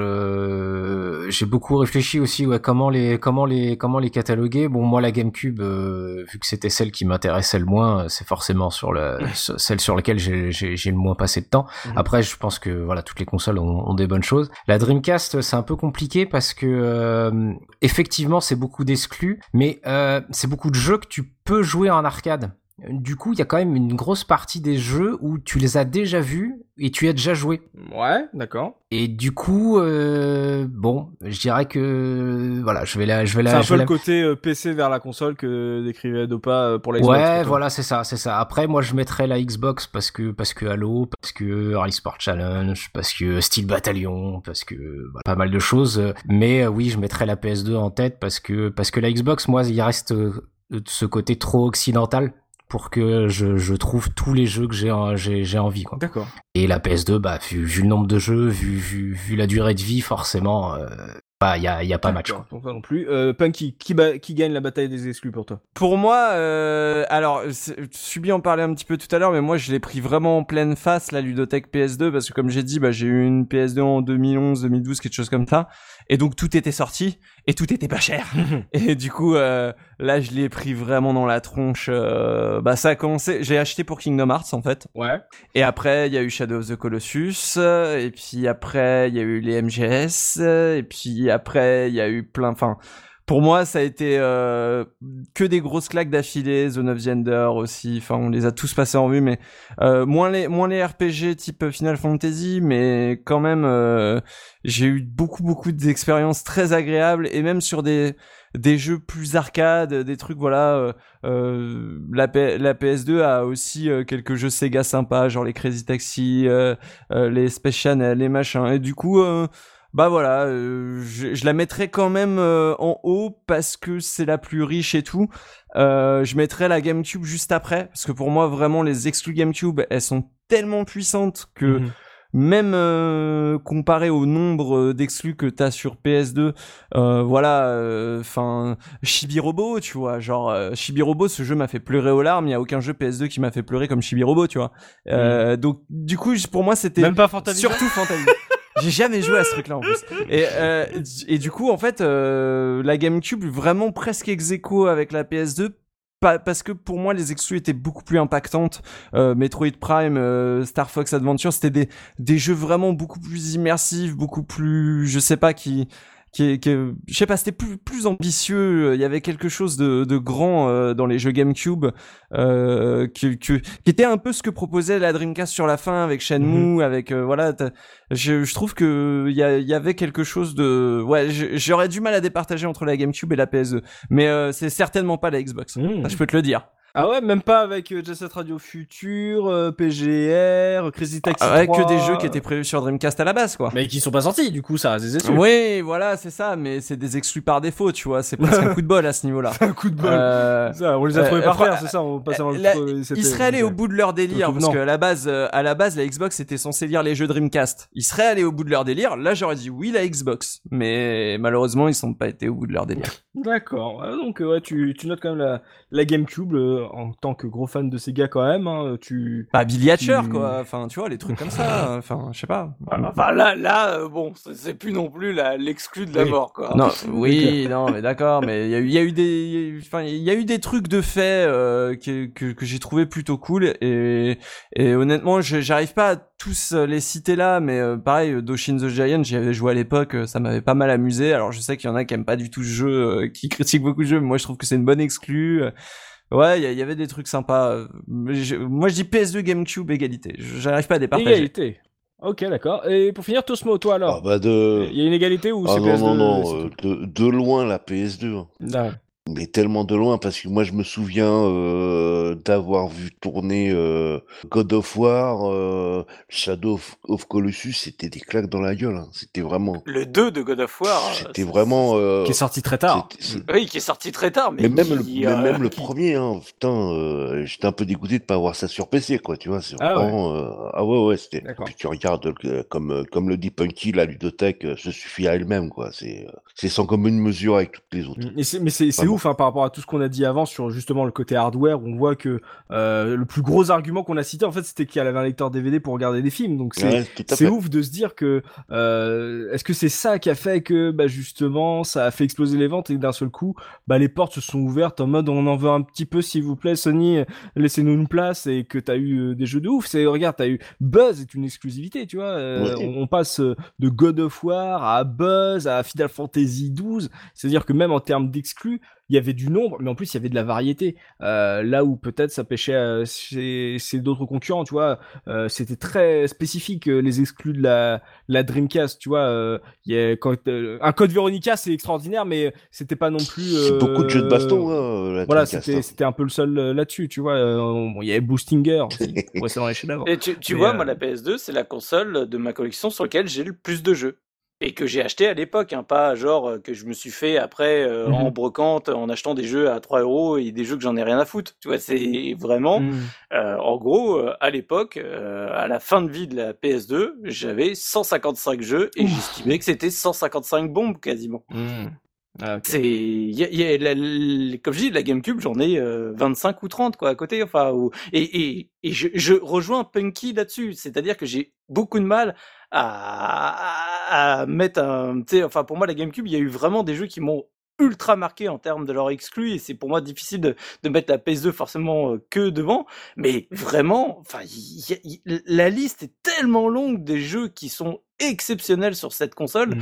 et euh, comme je disais, c'est, je pense qu'elle a eu un un, une- un alignement des étoiles parfait pour que tout le monde se jette dessus quoi. T'es- Il y avait les gens qui l'attendaient parce que la PS1 donc avait bien marché donc forcément t'avais toute cette nouvelle génération de joueurs Qui grandissait, qui avait envie de. qui grandissait ouais, tout ça qui, qui l'attendait. Au moment où elle sort, elle a un boulevard parce que les deux autres en fait Sega on sait déjà à ce moment-là au moment où Mm. elle sort qu'elle Ça se casse la gueule. ouais. que ça se casse la gueule, ça va pas bien. Les deux autres, ils, ils, ils arrivent pas, ils laissent un boulevard immense. Bah, forcément, au moment où ils arrivent, euh, elle, elle a déjà vendu 30 millions de consoles. euh, bah, les mecs, La PS2 elle est déjà dans le jacuzzi avec les Ah, voilà, gonzesses, c'est- euh, en enfin, je- mode, euh, la fête est finie au les gars. moment où, où la, la GameCube sort, il y a déjà plus de PS2 vendus que de toute l'histoire de la GameCube, quoi. Enfin, Mm.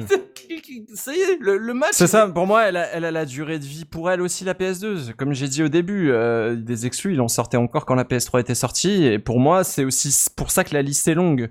Euh, après, est-ce que c'est une qualité en soi? Euh, Oui, parce que après coup, euh, bien sûr que si tu prends une PS2 aujourd'hui et que tu recherches des exclus, euh, forcément, euh, la PS2, elle a, elle a une ludothèque qui est infinie.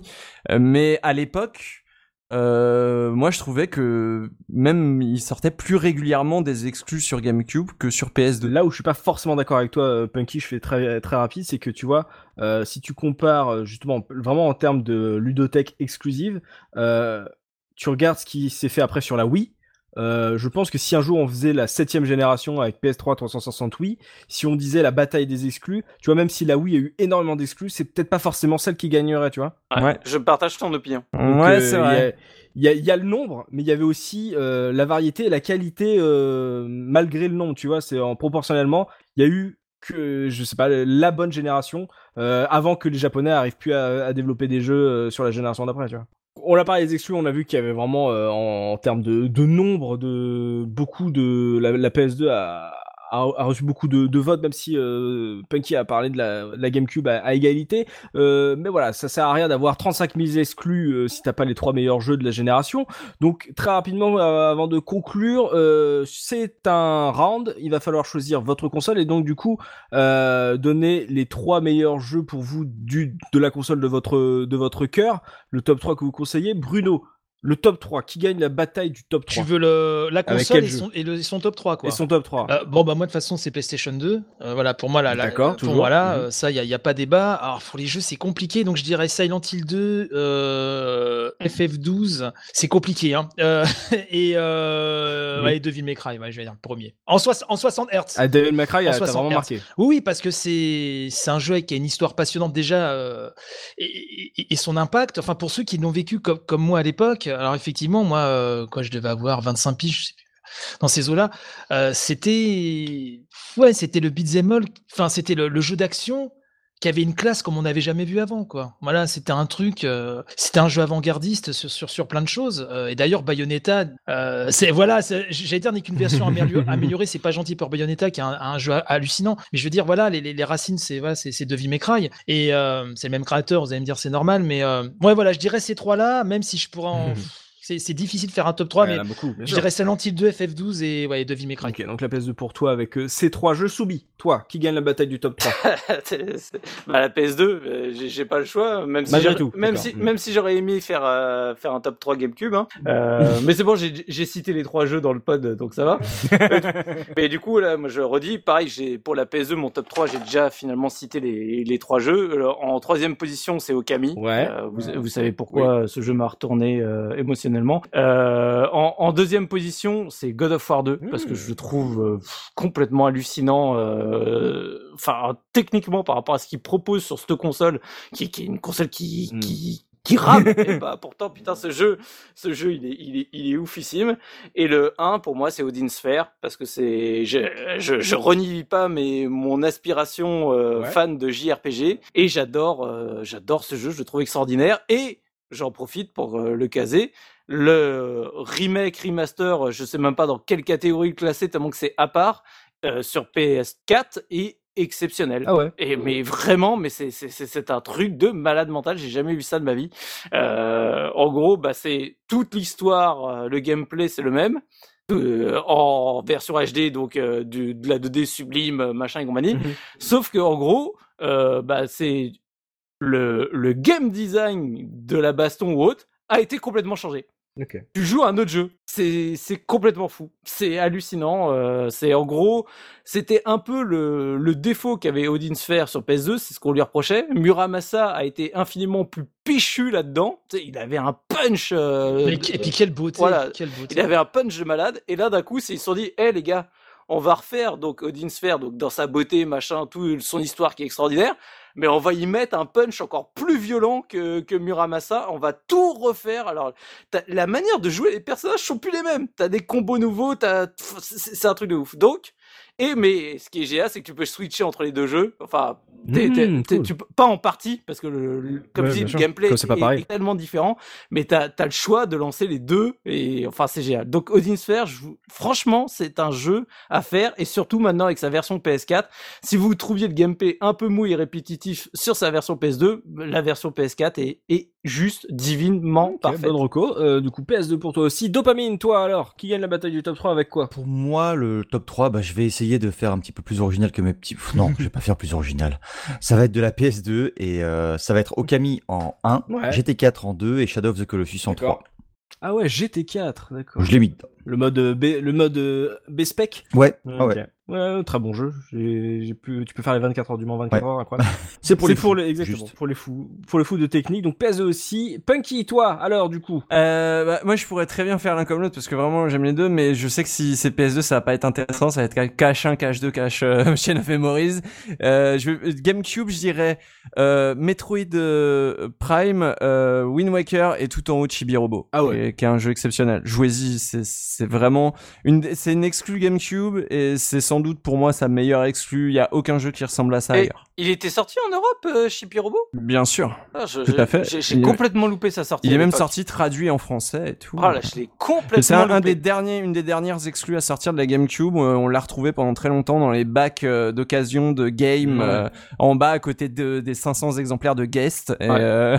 Bah, il doit voilà. pas être donné pourtant, je pense maintenant. Maintenant, non, il coûte très cher, et, mais c'est un excellent jeu, voilà. Et, et, et dans ce que j'ai aimé aussi, juste une petite mention spéciale pour le remake de Metal Gear Solid, parce que j'ai découvert MGS sur GameCube avec ce jeu. Ah, voilà, on aime les, les, les missiles sur lesquels on peut sauter. Ah, j'adore. Euh, ok, donc la, GameCube pour toi, donne toi ton top 3, ton, la bataille du top 3, qui la gagne avec quoi? Alors moi, ça sera la Xbox parce que euh, bah en fait, il y a beaucoup de titres qu'on a encore maintenant. Du coup, euh, et j'ai un certain affect dessus et du coup, euh, je mettrais bah, Kotor en, en 3, Ouais. bah, Forza en 2 et puis Halo parce que parce que c'est une série que euh, toujours autant. Donc euh, voilà, Et- ça m'a lancé. Tu sais qu'une de mes plus grandes fiertés euh, hardcore gamer, c'est que j'ai réussi à finir Halo en légendaire à l'époque, et bah je peux te dire que j'en ai chié comme jamais. Oui, bah c'est c'est pas simple. Ok, donc la Xbox pour Don. Tosmo, toi, alors, qui gagne la bataille du top 3 avec quoi? Euh, même si j'aime beaucoup la Xbox, euh, ça sera la, la PS2. Ouais. Parce que même en ayant rejoué plus tard sur ces jeux-là, bah, tu prends quand même une. Quand tu te dis que c'est sorti à l'époque, tu te prends quand même une claque dans la gueule. C'est euh, en 1 God of War 2. Ouais. En 2 Shadow of Colossus parce que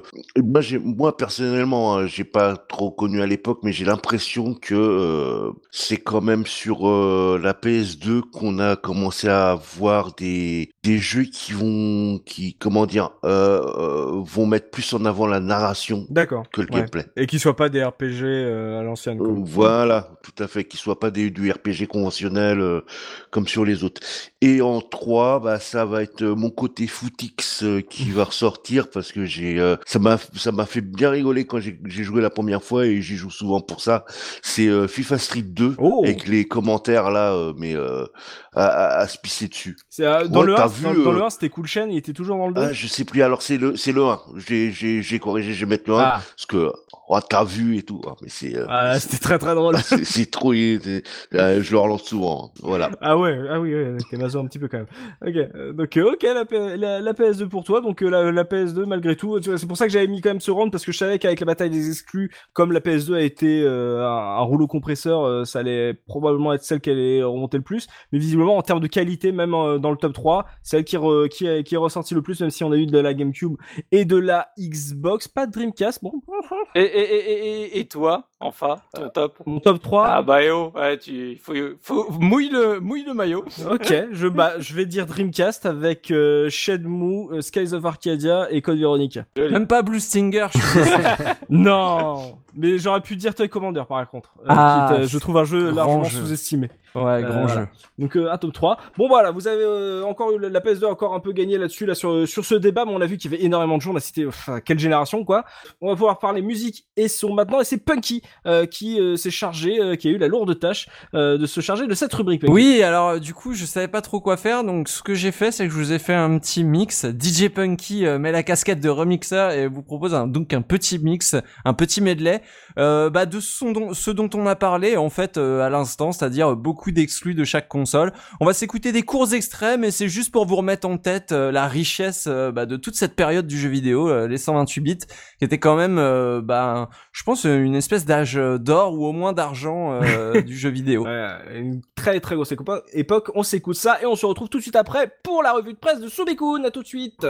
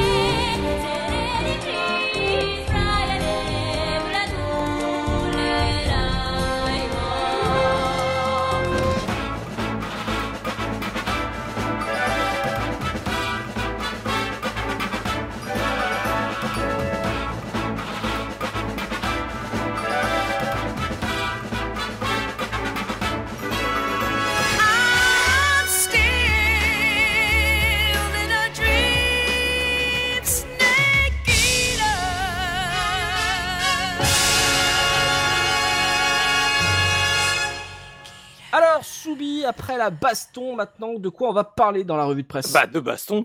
tu m'as dit le sujet, c'est la guerre des consoles. Bon bah au- Oui. je te cache pas qu'au début quand j'ai fait la revue de presse, je me suis dit euh, comment je vais faire, ça va être la merde, que ça va être la pire revue de presse que j'ai. euh, enfin, je prends tous les mags de l'époque et Ouais, ouais, Mais oui. coup de bol, en fait, dans Console Plus, chaque été, Oui. en août, il y avait un petit euh, euh, dossier rédigé à chaque fois par AHL sur la guerre des consoles. Énorme. Donc, je vous ai pris chaque année. euh, du coup, ça commence en 99, donc avant que vraiment le- la guerre commence, je, pour vous remettre un petit historique.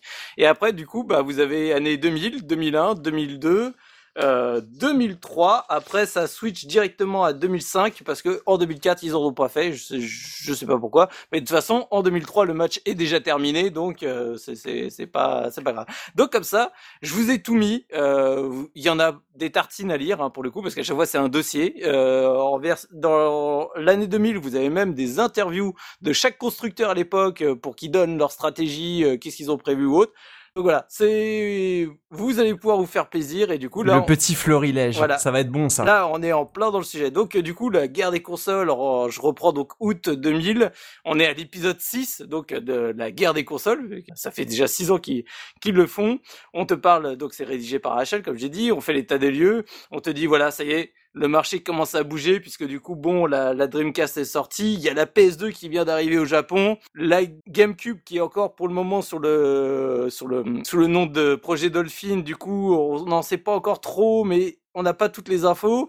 Euh, Microsoft se cache plus pour dire qu'ils vont sortir une, euh, une console, mais on n'en sait pas plus non plus. Donc voilà, ça c'est l'état des, l'état des lieux. Donc forcément, on te parle euh, surtout de la Dreamcast et de la PS2 hein, dans, à, ce moment-là. On te dit voilà, ces gars, malheureusement, ils ont plus les reins assez solides. Ils misent à fond surtout sur l'US, sur le territoire euh, US pour euh, pour essayer de s'en sortir et espèrent embarquer l'Europe derrière. Ils ont plus déjà déjà plus trop d'espoir au Japon. Donc voilà, l'état des lieux pour la Dream, c'est ça, ça sent déjà pas très bon, tu vois. On est pourtant en, en 2000. Euh, lancement de PS2, on dit voilà, ça vient d'être lancé au Japon, un million de consoles vendues en une semaine. Euh, vive le DVD, les ventes, enfin les locations de DVD explosent au Japon, elles ont quadruplé. Par contre, on te dit clairement, bah niveau jeu, euh, misère. Il y a aucun jeu de vendu. En fait, la PS2 a été vendue comme un lecteur de DVD, Mhm. et en fait, euh, ça a été vraiment ça au départ. Ok. Sincèrement.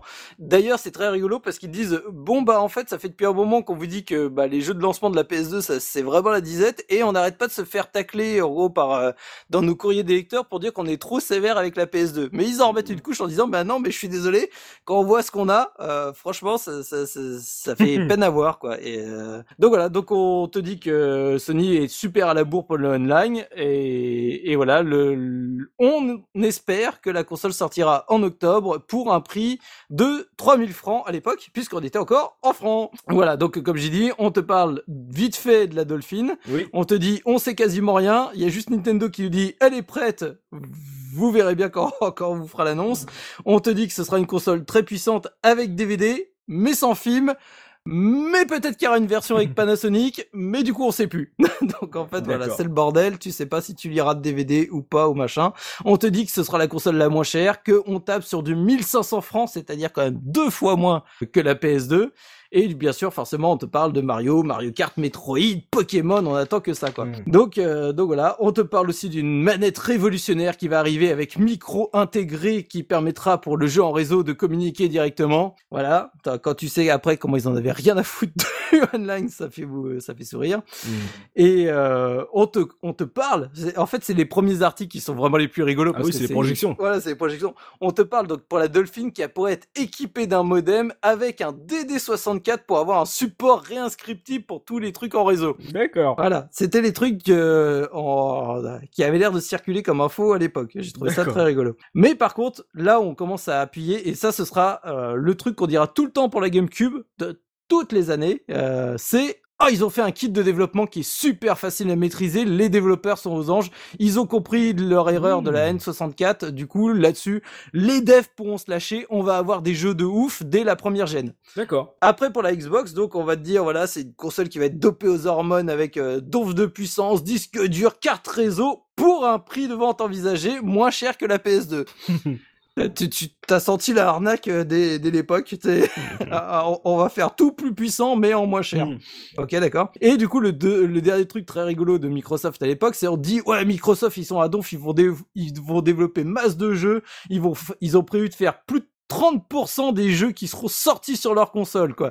Et ils rachètent des studios à donf euh, pour pour avoir un max d'exclus. Comme ce qu'ils font aujourd'hui, en fait, c'est ça qui est rigolo. Ouais, ça résonne Ouais, là, exactement. c'est c'est rigolo. Donc, donc voilà pour le pour l'année euh, donc euh, 2000 où on te dit bon bah voilà pour le moment euh, on sait pas qui va gagner c'est encore beaucoup trop tôt la seule chose qu'on te dit c'est en fait la seule conclusion en gros le, la seule plateforme qu'on sait qui a perdu à ce moment-là pour eux c'est le PC Ah oui, le PC est mort. voilà en gros c'est on Bah commence oui. à rentrer dans la vague de non bah ça y est le, le PC est mort euh, tout le monde va aller sur console euh, ça on n'a plus aucune raison de jouer sur euh, sur console donc voilà donc ça c'était la conclusion en année 2000 D'accord. nous, nous switchons un an plus tard. Donc, Ouais. ça y est, état des lieux, la Dreamcast, c'est fini. Voilà, Oh c'est- terrible. C'est voilà, il fait bon bah l'hardware, la production est arrêtée, il y a plus que du développement de jeux et du coup on va tout porter sur les autres consoles on de- et même les jeux portés sur les autres consoles, Sega les distribue même pas. Il y a des deals avec Sony, Infogrames, tout ça. Voilà, allez hop, euh, c'est Mm. donc euh, limite tu sens euh,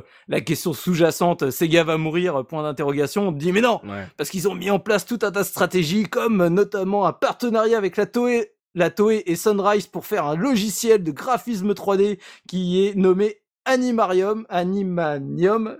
Mm.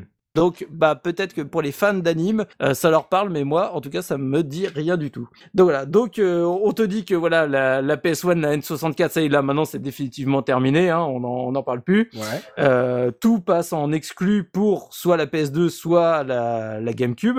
Euh, Quoique non, ça y est, là c'est déjà la GameCube. D'accord. Elle vient juste d'être annoncée euh, un mois avant. Ok. Donc pour la PS2, bah là ça y est, euh, elle est sortie même chez nous. Donc euh, avec le lancement à Virgin Megastore euh, que tout le monde connaît. Si vous connaissez pas, je vous invite à aller voir les vidéos, c'est très rigolo. On mettra sur le billet, on mettra sur le billet le, ce moment titanique du mec qui sauve sa copine euh, sur le tas de console bleue. ouais. C'est, enfin c'est, c'est, c'est dramatique. Mais c'est, ça faisait la une des jeux, enfin de, Ah, du voilà, journal télévisé fait- de partout. Enfin, Il n'y a pas de mauvaise presse. Donc voilà, donc on te dit que le prix est trop élevé et surtout sa ludéothèque est pas du tout à la hauteur, que les ventes commencent déjà à se tasser, bah forcément il n'y a pas de jeu, et qu'on attend bah Ouais. désespérément Gran Turismo 3, qu'on attend Onimusha, là ils arrivent euh, incessamment sous peu, et on attend encore plus désespérément MGS2 qui passe son temps à être repoussé et que bah là en état euh, c'est la misère. Mm. On commence à te parler d'une éventuelle baisse de prix à 2500 francs au lieu de 3000 et surtout d'un bundle avec Gran Turismo 3 où là, du coup, euh, ça, ça, ce serait génial. Et on dit heureusement que Sony est seul au monde pour le moment parce Ah. que franchement, euh, c'est la merde. Il y a vraiment pas de jeu quoi. Chez Nintendo, bon bah du coup, euh, on te parle tout le temps que des consoles portables, ouais super. Et après donc on te parle enfin de la GameCube qui a été annoncée. On dit ça y est, il- Nintendo a corrigé toutes leurs erreurs, que ce soit le support cartouche, que ce soit la, la facilité de développer. Comme je dis, ça va être la, le leitmotiv euh, chaque année. On te dit que la console est toujours visée pour être pas chère, entre 1500 et 2000 francs. On sait toujours pas le lancement, du coup, euh, on, on verra bien, peut-être février-avril 2002. Mm. Bon. Et après, du coup, on te dit surtout, bah là, Nintendo, ce qu'ils veulent faire, c'est il faut qu'on attaque le public plus âgé parce que bah, malheureusement, on a une image de console euh, pour euh, pour ados. Euh, enfin, même pas pour ados, pour enfants, quoi. Et Pokémon a encore plus enfoncé l'image de console pour enfants, euh, de, enfin, en tout cas, de, pour le, pour Nintendo, Ouais. que ce que c'était avant. Donc euh, là, maintenant, c'est, il faut aller à don, faut, faut faire du mature. Mais malheureusement, ils arriveront jamais à se décoller cette étiquette-là. Mm. Du côté de Microsoft, bah, on est toujours copié-collé de, de ce qu'on disait l'année d'avant. Donc euh, voilà, c'est puissance plus réseau plus euh, disque dur. ils arrivent euh, prochainement dans l'arène, mais pour le moment, bah, du coup, on n'a pas encore vraiment beaucoup plus de détails. À part, on dit, bah, Microsoft, ils sont, ils sont blindés de thunes, donc, Ouais. bah, ça va être facile, ça va être facile pour eux, quoi. Donc on parle, que pareil, chaque année, on parle quasiment tout le temps de la thune de Microsoft. tu vois, c'est Nintendo, c'est la facilité de développement. Microsoft, c'est la thune de La thune la thune quoi. Donc euh, la seule chose qu'on te dit c'est que bah pour le moment euh, les premiers jeux qui ont été montrés à, à le 3 bah on est vachement déçus quoi. Mm. C'est c'est on s'attendait à mieux. Euh, en gros bah voilà c'est surtout des portages PC euh, mais pas forcément adaptés pour les consoles. Et alors on te balance une petite phrase à HL, je je suis désolé, je te cite parce que je, je, je, trouve ça pas beau. Donc on dit voilà, euh, beaucoup de gens pensent que les développeurs PC restent quand même de toute façon moins performants que ceux sur console parce que les développeurs sur console ils, ils, ils optimisent le code jusqu'à le, le, truc sublime, alors que les développeurs PC ils peuvent toujours prendre les trucs euh, les plus performants, les derniers trucs euh, high tech et on s'en bat les, les steaks, ça fera un super jeu. Là où je ne suis pas du tout d'accord avec toi parce que bah je pense que développer sur PC quand tu dois faire des jeux compatibles avec toutes les configurations possibles, je pense que tu es obligé de sortir des skills tout aussi euh, efficaces euh, que développer sur console. Donc mmh. voilà, un petit carton rouge, je trouvais ça vraiment pas, pas beau de ta part. Donc voilà, donc euh, on ne sait toujours pas qui va gagner le débat, on te dit juste en gros, bon bah, il y aura Nintendo dans son coin, tu vois, déjà dès l'époque, on commence à te dire, bah voilà, maintenant Nintendo, ils vont faire leur truc dans leur coin. Et la vraie baston, la vraie baston, même la sortie, c'est Sony Microsoft. C'est c'est là où il va avoir la guerre de chez guerre. C'est c'est les deux consoles adultes. C'est là où il va avoir la guerre des exclus, la guerre de la thune, euh, la guerre du multi-support. Enfin, en gros, voilà, tout tout est parti. D'ailleurs, c'est intéressant parce que c'est vraiment à cette génération qu'on commence à parler vraiment de multi-support. Parce que bah avant, on en parlait quasiment pas et c'est ouais. surtout que là on commence vraiment à t'en parler en disant bah là les exclusivités c'est très ça va être très dur à chaque fois pour les les constructeurs de les garder parce que les coûts de développement deviennent tellement importants et un éditeur va être obligé de faire le portage pour rentabiliser. Mmh. Et donc là, on te dit vraiment, ça y est, il y a plein de choses qui vont jouer vraiment sur les exclus consoles parce que bah, contrairement à avant, euh, il, il va avoir tellement de portage qu'il y a que ces quelques exclusivités qui vont qui vont tout déterminer. Donc voilà. Donc euh, Là, nous sommes en, en 2001, on sait toujours pas qui va gagner. Mmh. Août 2002, l'année suivante. Donc ça y est, là, les trois consoles sont là. Ouais. Euh, ça fait six mois que les la GameCube et la Xbox sont sorties, et ça fait déjà donc depuis euh, quasiment deux ans. Euh, attends, c'est quoi la date de sortie de la PS2 déjà? La PS2 en, en... France, euh, c'est sorti en 2000. Euh, c'est sorti en 2000 partout. Ouais, no novembre 2000. Donc on est en août 2002, ça va faire bientôt deux ans qu'elle est sortie quoi. Mm. Donc bon, on, on, on t'en remet une couche sur la Dream. Ça y est, c'est définitivement enterré. Sa lente agonie. heureusement qu'il y a les amoureux de la console qui continuent à acheter les derniers jeux qui sortent. Et voilà, c'est. On te parle donc de la PS2, la prématurée comme il la nomme. Euh, on te dit voilà, ils ont bien fait de, de sortir leur console plus tôt, même si le prix était trop élevé et même s'il n'y avait pas de jeu, parce que là, ça y est, dès aujourd'hui, et eh ben, elle a déjà un parc de machines de 30 millions de consoles, oui, oui, oui. Euh, et ce qui est déjà absolument énorme comme avance. Et en plus, ça y est, bah, t'as eu MGS2, t'as eu GT3, t'as euh, Jack and Dexter, t'as FF, t'as GTA 3, voilà, t'as déjà les gros, tous les et 30 millions et 30 millions de consoles. Voilà, déjà, et, et, déjà 30 millions de consoles. Donc ça y est, en fait, euh, on commence déjà à sentir que le match, euh, il, il, les consoles sont à peine sorties, tu vois. Ça fait six mois que les deux autres sont sortis, et on commence à sentir un, un déséquilibre dans la force. Mais à ce moment-là, on te dit encore, Sony va gagner, c'est sûr, mais ils devraient pas gagner de manière aussi forte qu'ils ont gagné avec la PS1. Les parts de marché seront plus euh, plus partagé justement entre les trois constructeurs. tu vois, on, on, on, pense encore que ça va, ça va jouer à pas mal de choses. Donc bon, okay. on te parle de la Xbox, on te dit ouais, euh, elle est deuxième aux US, ça marche bien. Au Japon, on dit que c'est la catastrophe absolue. Et on te dit qu'en Europe c'est pareil parce que bon, en même temps avec la console qui sort à 480 euros en mars. Ah tu vois, je te disais deux mois tout à l'heure. J'ai renoté 479 euros en mars, puis 299 en avril. Ah ouais, putain, oh là. Comment tu te sens, Bruno? Ça va, je, je le vis pas trop mal. puis 149 euros, 249 euros en août. Ah ouais. Donc en gros, les personnes qui ont acheté leur console en mars à 479 et ceux qui l'ont acheté en août, euh, typiquement comme moi, à 249 euros, t'as quand même moitié moins. Incroyable. Le, le, prix a été divisé par deux, quoi. Enfin, je... à titre de comparaison, la PS2 c'était 450 euros au lancement, 425 euh, en juin 2011 et 300 euros en septembre 2001. Donc ça fait depuis un moment qu'elle est à 300 euros, qu'elle n'a pas bougé. Mmh. Et on a dit la GameCube était à 200 euros. Donc euh, bah tu compares les 479 euros à 200 euros euh, pour les consoles qui sont sorties le même mois, bah ça fait bien ouais. mal. Donc on dit que bah voilà, en France ils se vendent une Xbox pour cette PS2. Ah, donc, ouais, forcément, yeah.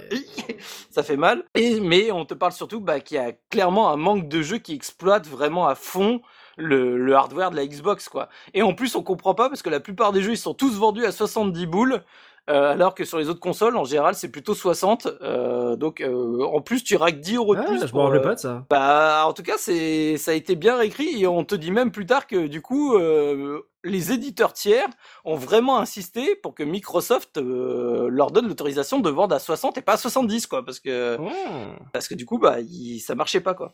D'accord. On te dit que bah voilà, ils vont viser à fond le online. C'est- C'est l'avenir pour eux, pour euh, pour euh, Microsoft. Et AHL te dit voilà, je fais partie de ceux qui pensent que le online n'est pas du tout l'avenir du jeu vidéo console. Merci. Voilà. C'était en 2002. Voilà, AHL. C'est je c'est c'est toujours le problème des nouvelles techno. Hein. C'est comme pour le les, les casques VR aujourd'hui. Tu sais, c'est- tu peux pas dire si ça va être l'avenir ou pas. Quoi. C'est c'est c'est c'est trop complexe. Quoi. Bien sûr, tu bah, c'est, c'est, voilà, c'est, on, on en rigole aujourd'hui, mais voilà, euh, fallait, fallait, fallait faire une projection et lui il pensait pas. Mi- Miyamoto avait dit un truc pareil aussi. Oui, bah voilà. il c'est- était pas là-dessus sur le online, euh, Bah, d'ailleurs, euh, c'est, on en parle justement. On te dit, euh, donc je passe à la GameCube. On dit bon bah, alors déjà elle est à la traîne au Japon, ce qui surprend HL parce que je, je vous l'avais pas dit, mais l'année d'avant il disait euh, GameCube, ils vont déchirer au Japon parce que justement ils ont toutes leurs euh, leurs licences, tout ça. C'est un public très euh, très friand de Nintendo au Japon, donc elle va déchirer là-bas. Et là finalement elle est sortie au Japon et ah bah merde non, euh, finalement même au Japon ça marche pas tant que ça. Aux US bah c'est derrière la Xbox. Et en Europe, bah c'est pareil, c'est pas ouf du tout quoi, c'est très très loin de la PS2 et du coup bah on attend toujours les gros hits. Donc là on te reparle du fait que quand même Nintendo fait tout pour casser son image de, de console pour enfants, euh, avec notamment l'arrivée de jeux matures comme Soul Calibur 2, Ouais. parce que je rappelle à l'époque là il était encore exclusif, Mhm. et surtout bah, du partenariat avec Capcom. Alors c'est pas encore le Capcom 5, mais on dit voilà euh, il y a les Resident Evil euh, qui arrivent et ils ont vraiment, on sait pas hein, ce qu'ils ont fait, mais ils ont signé des deals avec euh, Capcom, avec Konami. Il va avoir du jeu mature qui va arriver à Donf sur sur la GameCube, on y croit. Mais conclusion, bon, bah la PS2 a déjà gagné. C'est ça y est, euh, le, le match est plié. Et après, du coup, euh, on te dit. Je suis sûr que la GameCube aura une bien meilleure carrière que la Nintendo 64. Aïe. Ah, dommage, elle en a, ah, elle en a vendu 10 millions de moins. Dommage, c'était pas mal. Bien meilleur. Ah bah, dis, sur 20, euh, ça- C'est quand même beaucoup 10 millions. C'est la hein. Dreamcast, si Hmm. je dis pas de bêtises. la, la N64, c'est les ventes cumulées de la GameCube et de la Dreamcast. Oh le bâtard. Une Dreamcast d'écart. Et je termine donc avec l'année 2003, Ouais. donc euh, o- encore un cran après, Ouais, euh, la guerre. Point d'interrogation, quelle guerre? La, ah oui, la- d'accord. voilà, la PS2 a mis KO tous ses adversaires, ça y est, c'est euh, c'est plié. Là maintenant, c'est vraiment euh, fini, plié. Il y a, a même plus de discussion à avoir. Mhm. Les observateurs pensaient une victoire de la PS2 en début de gène, d'une courte tête, mais c'est une victoire totale. En gros, on te met, on commence à te mettre les parts de marché. On dit en France, c'est quasiment 80% de parts de marché euh, pour la PS2 et le reste euh, se partage en, euh, entre Nintendo, Microsoft et, et Sega quoi. Et enfin c'est c'est peanuts quoi, c'est vraiment les les, Mm. les les petites cacahuètes qui restent au fond de la. Donc euh, donc le match est plié. Maintenant en fait la seule chose qu'on observe c'est le match entre Nintendo et Microsoft finalement pour euh, qui c'est qui aura la deuxième place quoi. Parce que tout le reste est- et donc on te fait les comptes pays par pays.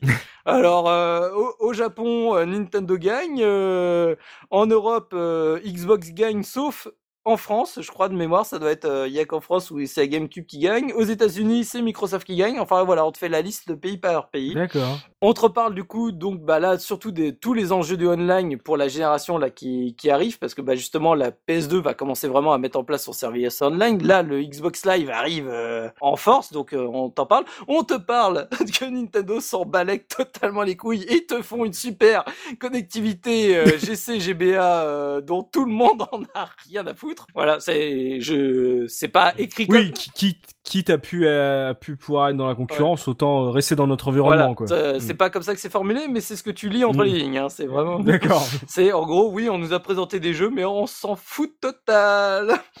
donc, euh, donc voilà. Et après, bah maintenant, en fait, dès 2003, bah comme le match est plié, bah de quoi on parle? Bah de la prochaine guerre. Dès, dès 2003, voilà, c'est genre, bon, bah, celle-là, elle est Voilà. pliée. et Dès- puis- On est, on est en août 2003. Sony a gagné et maintenant toute la question c'est comment va se passer la prochaine. Quand va se dérouler la prochaine? Donc on te parle voilà fin 2004, début de, enfin année 2005. Et alors là, du coup, on te parle, mais en long, en large, en travers, de la Xbox 2 qui pourrait arriver vachement plus vite que ce que tout le monde euh, imagine, dans le but justement de mettre Sony en difficulté, de le prendre euh, à contre-pied et faire finalement ce qu'ils avaient fait mm. eux-mêmes bah, sur la PS2. Et du coup, bah, en gros, on commence à te dire, bah, d'après des sources, on a déjà les kits de dev de la Xbox 2 qui seraient disponibles chez, chez, chez pas mal de, de développeurs. Et du coup, bah, on pense vraiment que d'ici fin 2004, euh, elle pourrait sortir et qui pour une fois bah c'est sorti pas, quoi 2005 euh, fin début 2006 non? Euh, bah attends j'ai un doute euh, parce qu'elle est sortie oui, vraiment oui, oui, genre Just Cause était, était sur Xbox 360. Alors, peut-être fin 2005. Fin 2005. Donc voilà, c'est finalement les les pronostics étaient pas si délirants que ça parce que bah souvent, mhm. même là encore aujourd'hui, quand on parle des PS5 ou autres, on, on s'est enflammé beaucoup plus tôt que ce que finalement ça, ça arrive. Hmm. Et là, par contre, là, tu vois, c'était déjà bien, bien marqué. On te parle de Nintendo. Nintendo va mourir pour l'interrogation. On te dit même, même pas en rêve. De toute façon, t'inquiète pas. Même s'ils se sont plantés avec la GameCube, ils ont jamais perdu de thunes euh, encore jusqu'à présent. Donc, ils ont un trésor de guerre. Euh, ultra confortable, donc c'est pas un souci. Et on te parle surtout de la deuxième prochaine guerre qui arrive. Celle des portables. Bah oui, ça y est, parce que Sony a annoncé qu'ils allaient rentrer là-dedans et pas laisser Nintendo continuer à se goinfrer euh, euh, seul au monde euh, comme jusqu'à présent. Et donc ça y est, on commence à te teaser bah, la prochaine guerre des consoles qui la pousserait vraiment la guerre des portables avant d'être hmm. la prochaine, la septième génération de consoles ah de salon. C'est dingue, en trois ans seulement, c'était plié. Ah mais c'est, quand je te dis, c'est plié de chez plié. En 2002, c'est, waouh, ça y est, c'est, c'est, ils ont quand même une une large avance. Les consoles, elles ont 6 mois de vie, quoi. Ils ont une large avance. Bon, on pense qu'ils ont gagné, mais ouais, les suivantes, ça y est, c'est mort. C'est fini. On en parle plus. Ce qui est dingue, c'est que l'été 2001, tu, on voit que Sony est tout seul. Il a un boulevard mm. et en gros, c'est décevant ce qu'il propose. Oui. C'est pas, c'est pas suffisant. Parce qu'il n'y a pas les jeux. et, et, donc, et, en fait, tu vois qu'au moment où arrivent les deux autres, et ben d'un seul coup, les jeux arrivent et en même temps, on a 30 millions d'avance, les gars. Oh c'est une génération très intéressante parce qu'il y a beaucoup d'acteurs. On voit que on voit vraiment dans en plus c'est super. Enfin, euh, si vous avez envie de lire hein, ces, ces articles, ils sont sur le billet. N'hésitez pas à, checker ça. C'est super intéressant d'avoir entre guillemets ce, ce, ce journal de guerre presque euh, d'AHL. C'est que tu vois que la Dreamcast, et eh ben d'un seul coup, avant même que la, la vraie guerre des consoles commence, bah eux ils avaient déjà perdu quoi. C'est, euh, ils étaient là, ils avaient des arguments, mais en fait, ils sont morts avant même d'avoir pu euh, monter sur le ring, quoi. C'est, c'est incroyable de, de, de voir se, se, se, dérouler et de se dire au bout d'un moment, quand, quand la bataille commence, bah, elle est finie, en fait. Voilà, c'est, c'est fini et on regarde déjà la suite. C'est, c'est très, très intéressant cette, euh, cette guerre des consoles vue comme ça par euh, mm. l'œil du journaliste. On voit, tu sais, nous, nous, on a le temps, tu vois, on, a, on, peut prendre le temps, découvrir la console sur le tard avec mm. plein de jeux et on voit en fait la manière de la, dont l'actualité a suivi ça que ça y est, ça commence. Ah, enfin, c'est fini. Voilà, c'est fini. Et puis, euh, il y aura certainement des bons jeux, mais la guerre des consoles, voilà, c'est, déjà, déjà acté. Waouh. C'est très impressionnant la, la, vitesse à laquelle ça, ça va. Et puis, rien que puis ce qui était intéressant, c'est que en plus c'est lui qui les a écrits chaque été. Donc en fait, tu vois mhm. vraiment l'évolution même de sa vision. C'est ça qui est chouette, quoi. Bien sûr. C'est oh, je sais pas encore, je me mouille pas trop. Bon, ils vont gagner. Non, mais en fait, ils ont roulé sur les autres. Ah oui. C'est ça. Une courte tête courte tête. Hein, mais ouais, bah voilà. Si vous voulez, si vous voulez retrouver ça, hein, checkez sur le billet du podcast sur la case c'est super intéressant parce que voilà, nous c'est avec le, le, comme on dit, c'est euh, des années, des années après, alors que là c'est vraiment euh, à chaud. Euh, mm. honnêtement, c'était très agréable de réentendre ça. Je me dis, ça mériterait presque que quelqu'un regroupe ce genre de chronique sur les guerres de consoles ou même sur les actus de l'époque pour les remettre en parallèle aujourd'hui parce que on en apprend aussi beaucoup sur. Bah, là, on va être encore en guerre des consoles dans, dans pas longtemps là, d'ici un an il y a la PS5, euh, voilà, ça commence déjà là avec le 3. Et moi, je trouve ça vachement intéressant de remettre ça en parallèle à ce qu'on a maintenant. C'est, il y a, y a plein de trucs, c'est toujours les mêmes guerres en fait, c'est toujours les, les mêmes guerres de clochers, mais euh, vu qu'on les connaît un peu par cœur maintenant, en étant attentif, on peut à peu près voir ce qui va se passer euh, par la suite. Quoi. Et tu vois, ce qui est marrant, c'est que même à l'époque, comme je disais, moi j'étais un gros fanboy de Nintendo, même si du coup, bah forcément, j'avais pris la PS2 parce que j'avais, je voyais bien que les jeux c'était ceux que j'avais envie, quoi. Mhm. Tu sais, chaque année, j'espérais quand même que Nintendo renverse la vapeur et finisse par, par renverser le truc, alors qu'en fait, tu vois, dans et je, je suivais l'actu et compagnie, mais tu vois, en tant que fanboy complètement aveugle, tu vois, même quand il y avait les annonces de Resident Evil 4 à l'E3, le, le, le Twilight Princess dans sa première version, la première vidéo qui était montrée, j'étais comme un ouf, je me disais, ça y est, Mhm. Nintendo, ils vont, ils, ils vont relancer le truc, mais en fait, non, c'est, c'était déjà mort, c'était déjà fini depuis, Bah ouais, depuis ouais. longtemps, quoi. C'est ça, ouais. Ouais, c'est Bon, ça. Mais c'est intéressant aussi de se dire que, euh, bah, même dans l'industrie, en, en gros, ils avaient, bon, ils se sont dit, bon, ok, on a perdu. On regarde déjà sur la suite, sur la prochaine génération. Et on voit que Nintendo et Microsoft, ils ont largement euh, euh, réparé euh, l'affront, on va dire, que la PS2 leur a mis sur la génération d'avant. Tu vois, la, la Wii, la Xbox 360, euh, elles ont cartonné par rapport à, à, à ce qu'a proposé Sony. Donc, euh, on voit que ils ont dit, ok. Ah, je pense que ouais, c'était le c'était le retour de la baffe en fait. Ouais, tu vois, c'était euh, c'est ils ont tendu l'autre joue très fort. Bah, en même temps, c'est Sony, ça fait deux fois qu'ils qu'ils déchirent tout. Tu sais, c'est comme toujours, tu te sens plus pissé. Tu te dis, voilà, c'est bon, je... quoi qu'il arrive, euh, en fait, euh, quoi que je sorte, euh, les gens achèteront. La malédiction bah, de la troisième console, c'est euh, t'as deux succès, tu crois que la troisième euh, t'es le roi du pétrole et tu te plantes. La Xbox One, Mm. la Xbox One a fait pareil et, et du coup euh, tu sais que la bah, prochaine. euh, eux, ils l'ont fait sur, ils l'ont fait sur une console. Ouais. Tu peux pas dire que la Xbox c'était non plus le succès. euh, Oui oui, mais je veux dire c'était pas un, c'était pas un ratage, tu vois, c'est- ils ont pas arrêté Oui. euh, le- les consoles de jeu euh, avec la Xbox, Mm. tu vois, ils se sont dit bon, on va poursuivre. Bah, c'est régulier que de toute manière les constructeurs se plantent juste après un énorme succès. Regarde la Wii U après la Wii, ils étaient totalement en confiance Nintendo et ils ils ils se sont pris les pieds dans le tapis quoi. Donc euh, Mhm. ça arrive souvent ouais. Voilà, on- donc euh, c'est bien, ça, revenir dans cette guerre des consoles, ça ne, moi en tout cas moi, déjà moi ça me titille sur la prochaine, là, celle qui va arriver aujourd'hui. Ça voudrait dire que la couronne du roi de la génération est une couronne d'épines. Oh Puisque si tu gagnes la génération, généralement tu vas sortir un petit truc qui va se monter après. Mm, exactement. Euh, c'est tout pour la revue de presse, oui C'est tout bon. Ok, on va parler pognon maintenant avec Dun, qui, euh, voilà, euh, qui a la plus grosse cote aujourd'hui parmi ces quatre concurrents de l'époque si on veut récupérer une machine qui manquerait à notre tableau de chasse. Et ben du coup là il n'y a pas vraiment de guerre parce que euh, bah, toutes les quatre euh, ont été quand même faites à des millions et des millions d'exemplaires donc sont assez facilement euh, disponibles et les prix se, se, se valent à peu près. D'accord. Donc on est en, en moyenne entre 30 et 50 euros euh, pour les consoles. À part la PS2 où à partir de 15 euros t'en trouves une. Euh, je pense que forcément hein, 130 millions de de- d'exemplaires c'est un peu plus facile. Euh, après il y a en boîte où il y a un petit peu plus d'écart. C'est-à-dire que bon la PS2 reste toujours le, le moins cher. À partir de, de 40 euros tu trouves tu trouves une console en boîte. Euh, la GameCube et la Xbox ça va être plutôt dans les 60 et la Dreamcast plutôt dans les 80 euh, voire 100 Ah. euros. Ça commence ça commence un peu à côté. Bah, Bah, c'est forcément il y en a Il y en moins. a moins. Les blocs optiques lâchent tous. Voilà, c'est ça. Donc euh, voilà. Ouais, Johnny, Puis y a- je pense qu'il y a euh, l'aura aussi de la Dreamcast. Euh, C'est-à-dire qu'elle a plus d'aura maintenant, hélas, que pendant sa pendant sa courte vie. C'est souvent comme ça. Du ouais. coup, euh, voilà, elle est un peu plus recherchée, euh, recherchée que les autres. Alors après, c'est c'est vrai que c'est compliqué parce que c'est aussi les premières consoles où on a des tonnes de, de versions, de, de consoles les plus rares et, bah, et bien autres. sûr. Donc là, par contre, il y a pas de. Euh, c'est une Dreamcast euh, qui sera clairement la plus chère. Ah ouais. Euh, c'est euh, oui une Code Veronica euh, Stars, euh, la noire. Elle a été faite qu'à 200 exemplaires ah, elle et est ça magnifique. cote facilement dans les 4000 euros. Ouch. Ah. Voilà. Donc euh, Ah ouais. là, sur ce point-là, il y a, il y, a, il y a pas de match euh, du tout.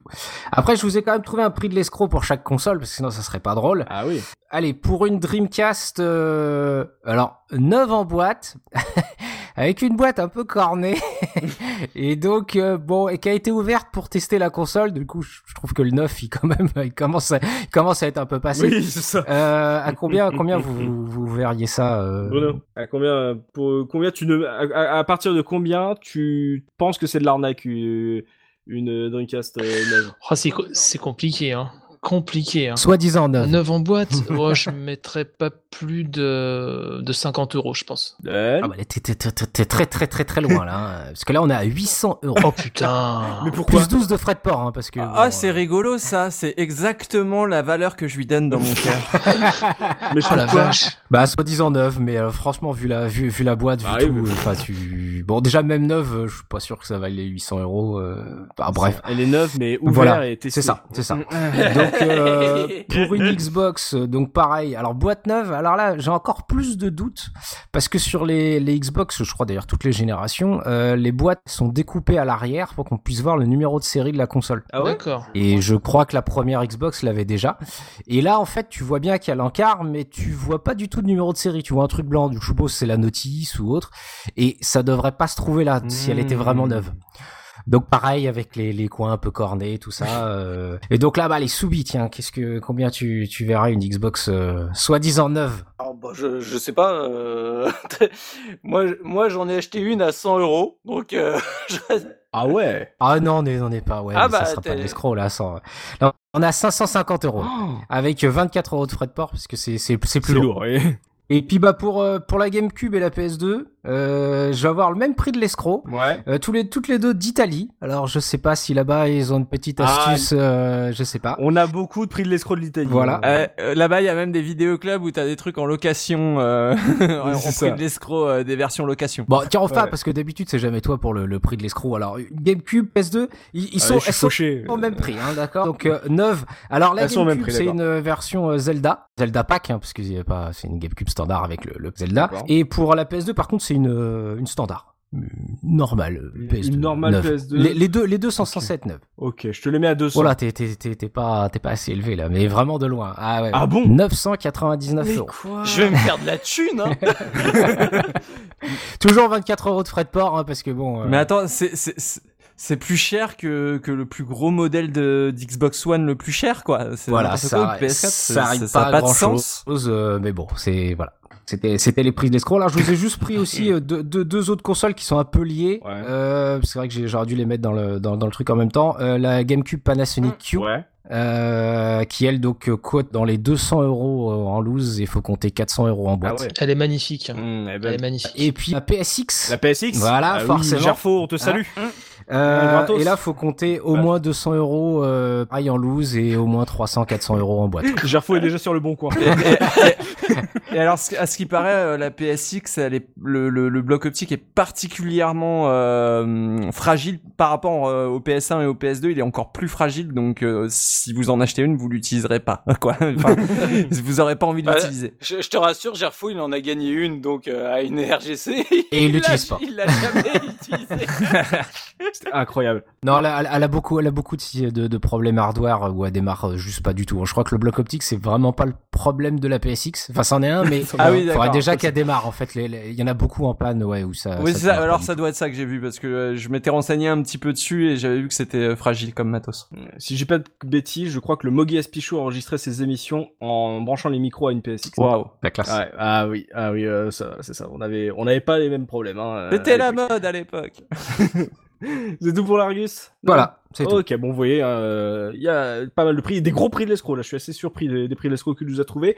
Euh, pour terminer ce podcast, c'est l'heure du verdict ultime et définitif de la guerre des 128 bits que je vous ai teasé en début d'émission.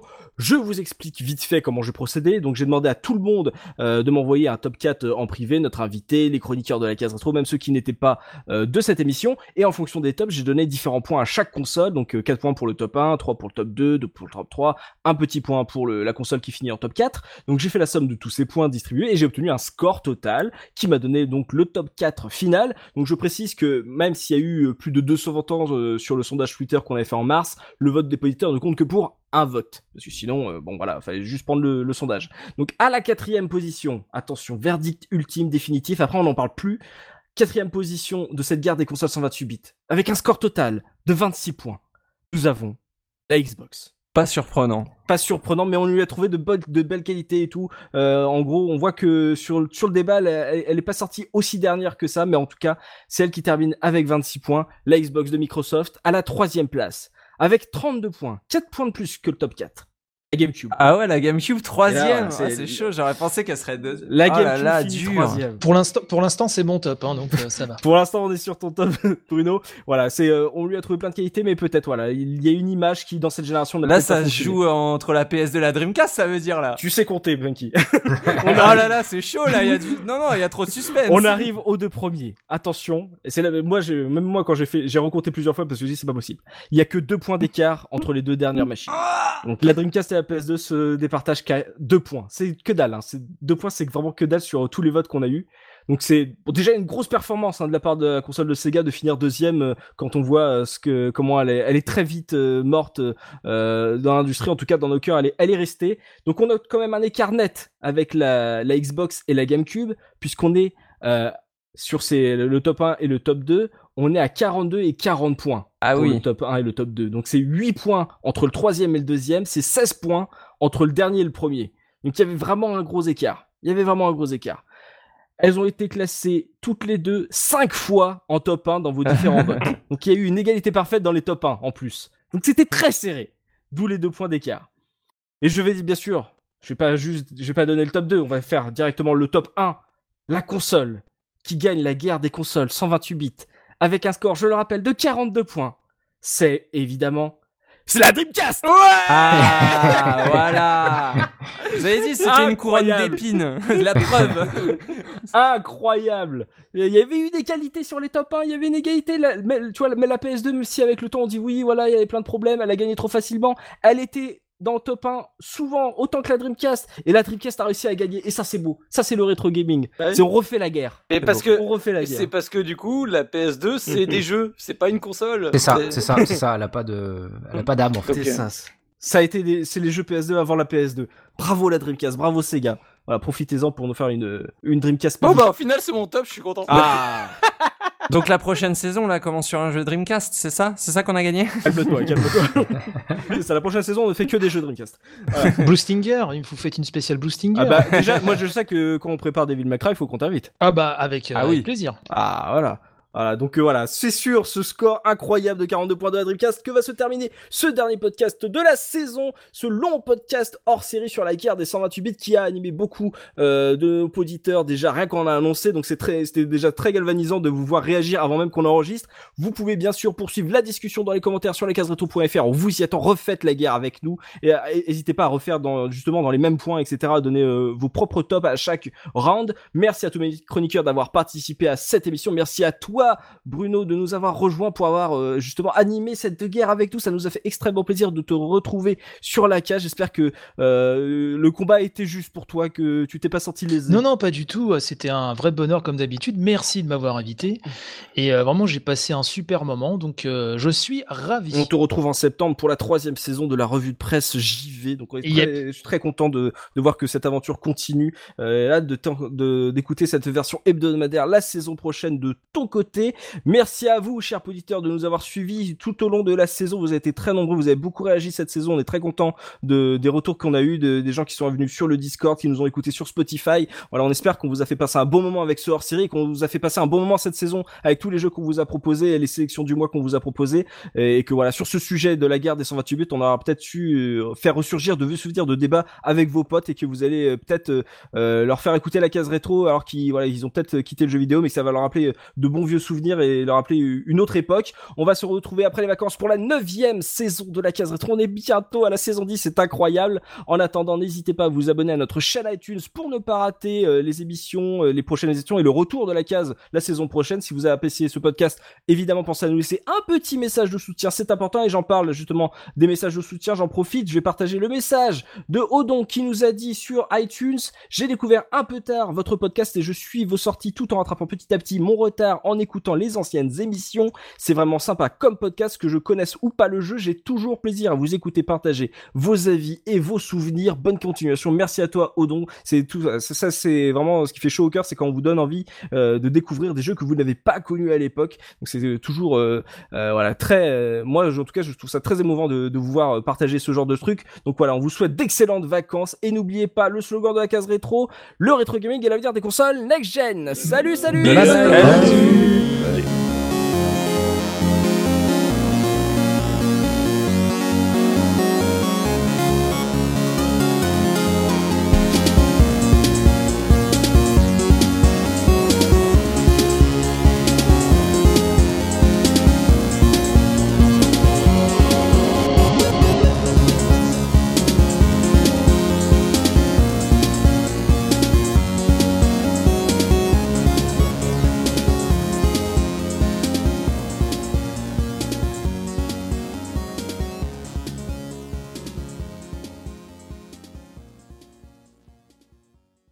Bisous bisous.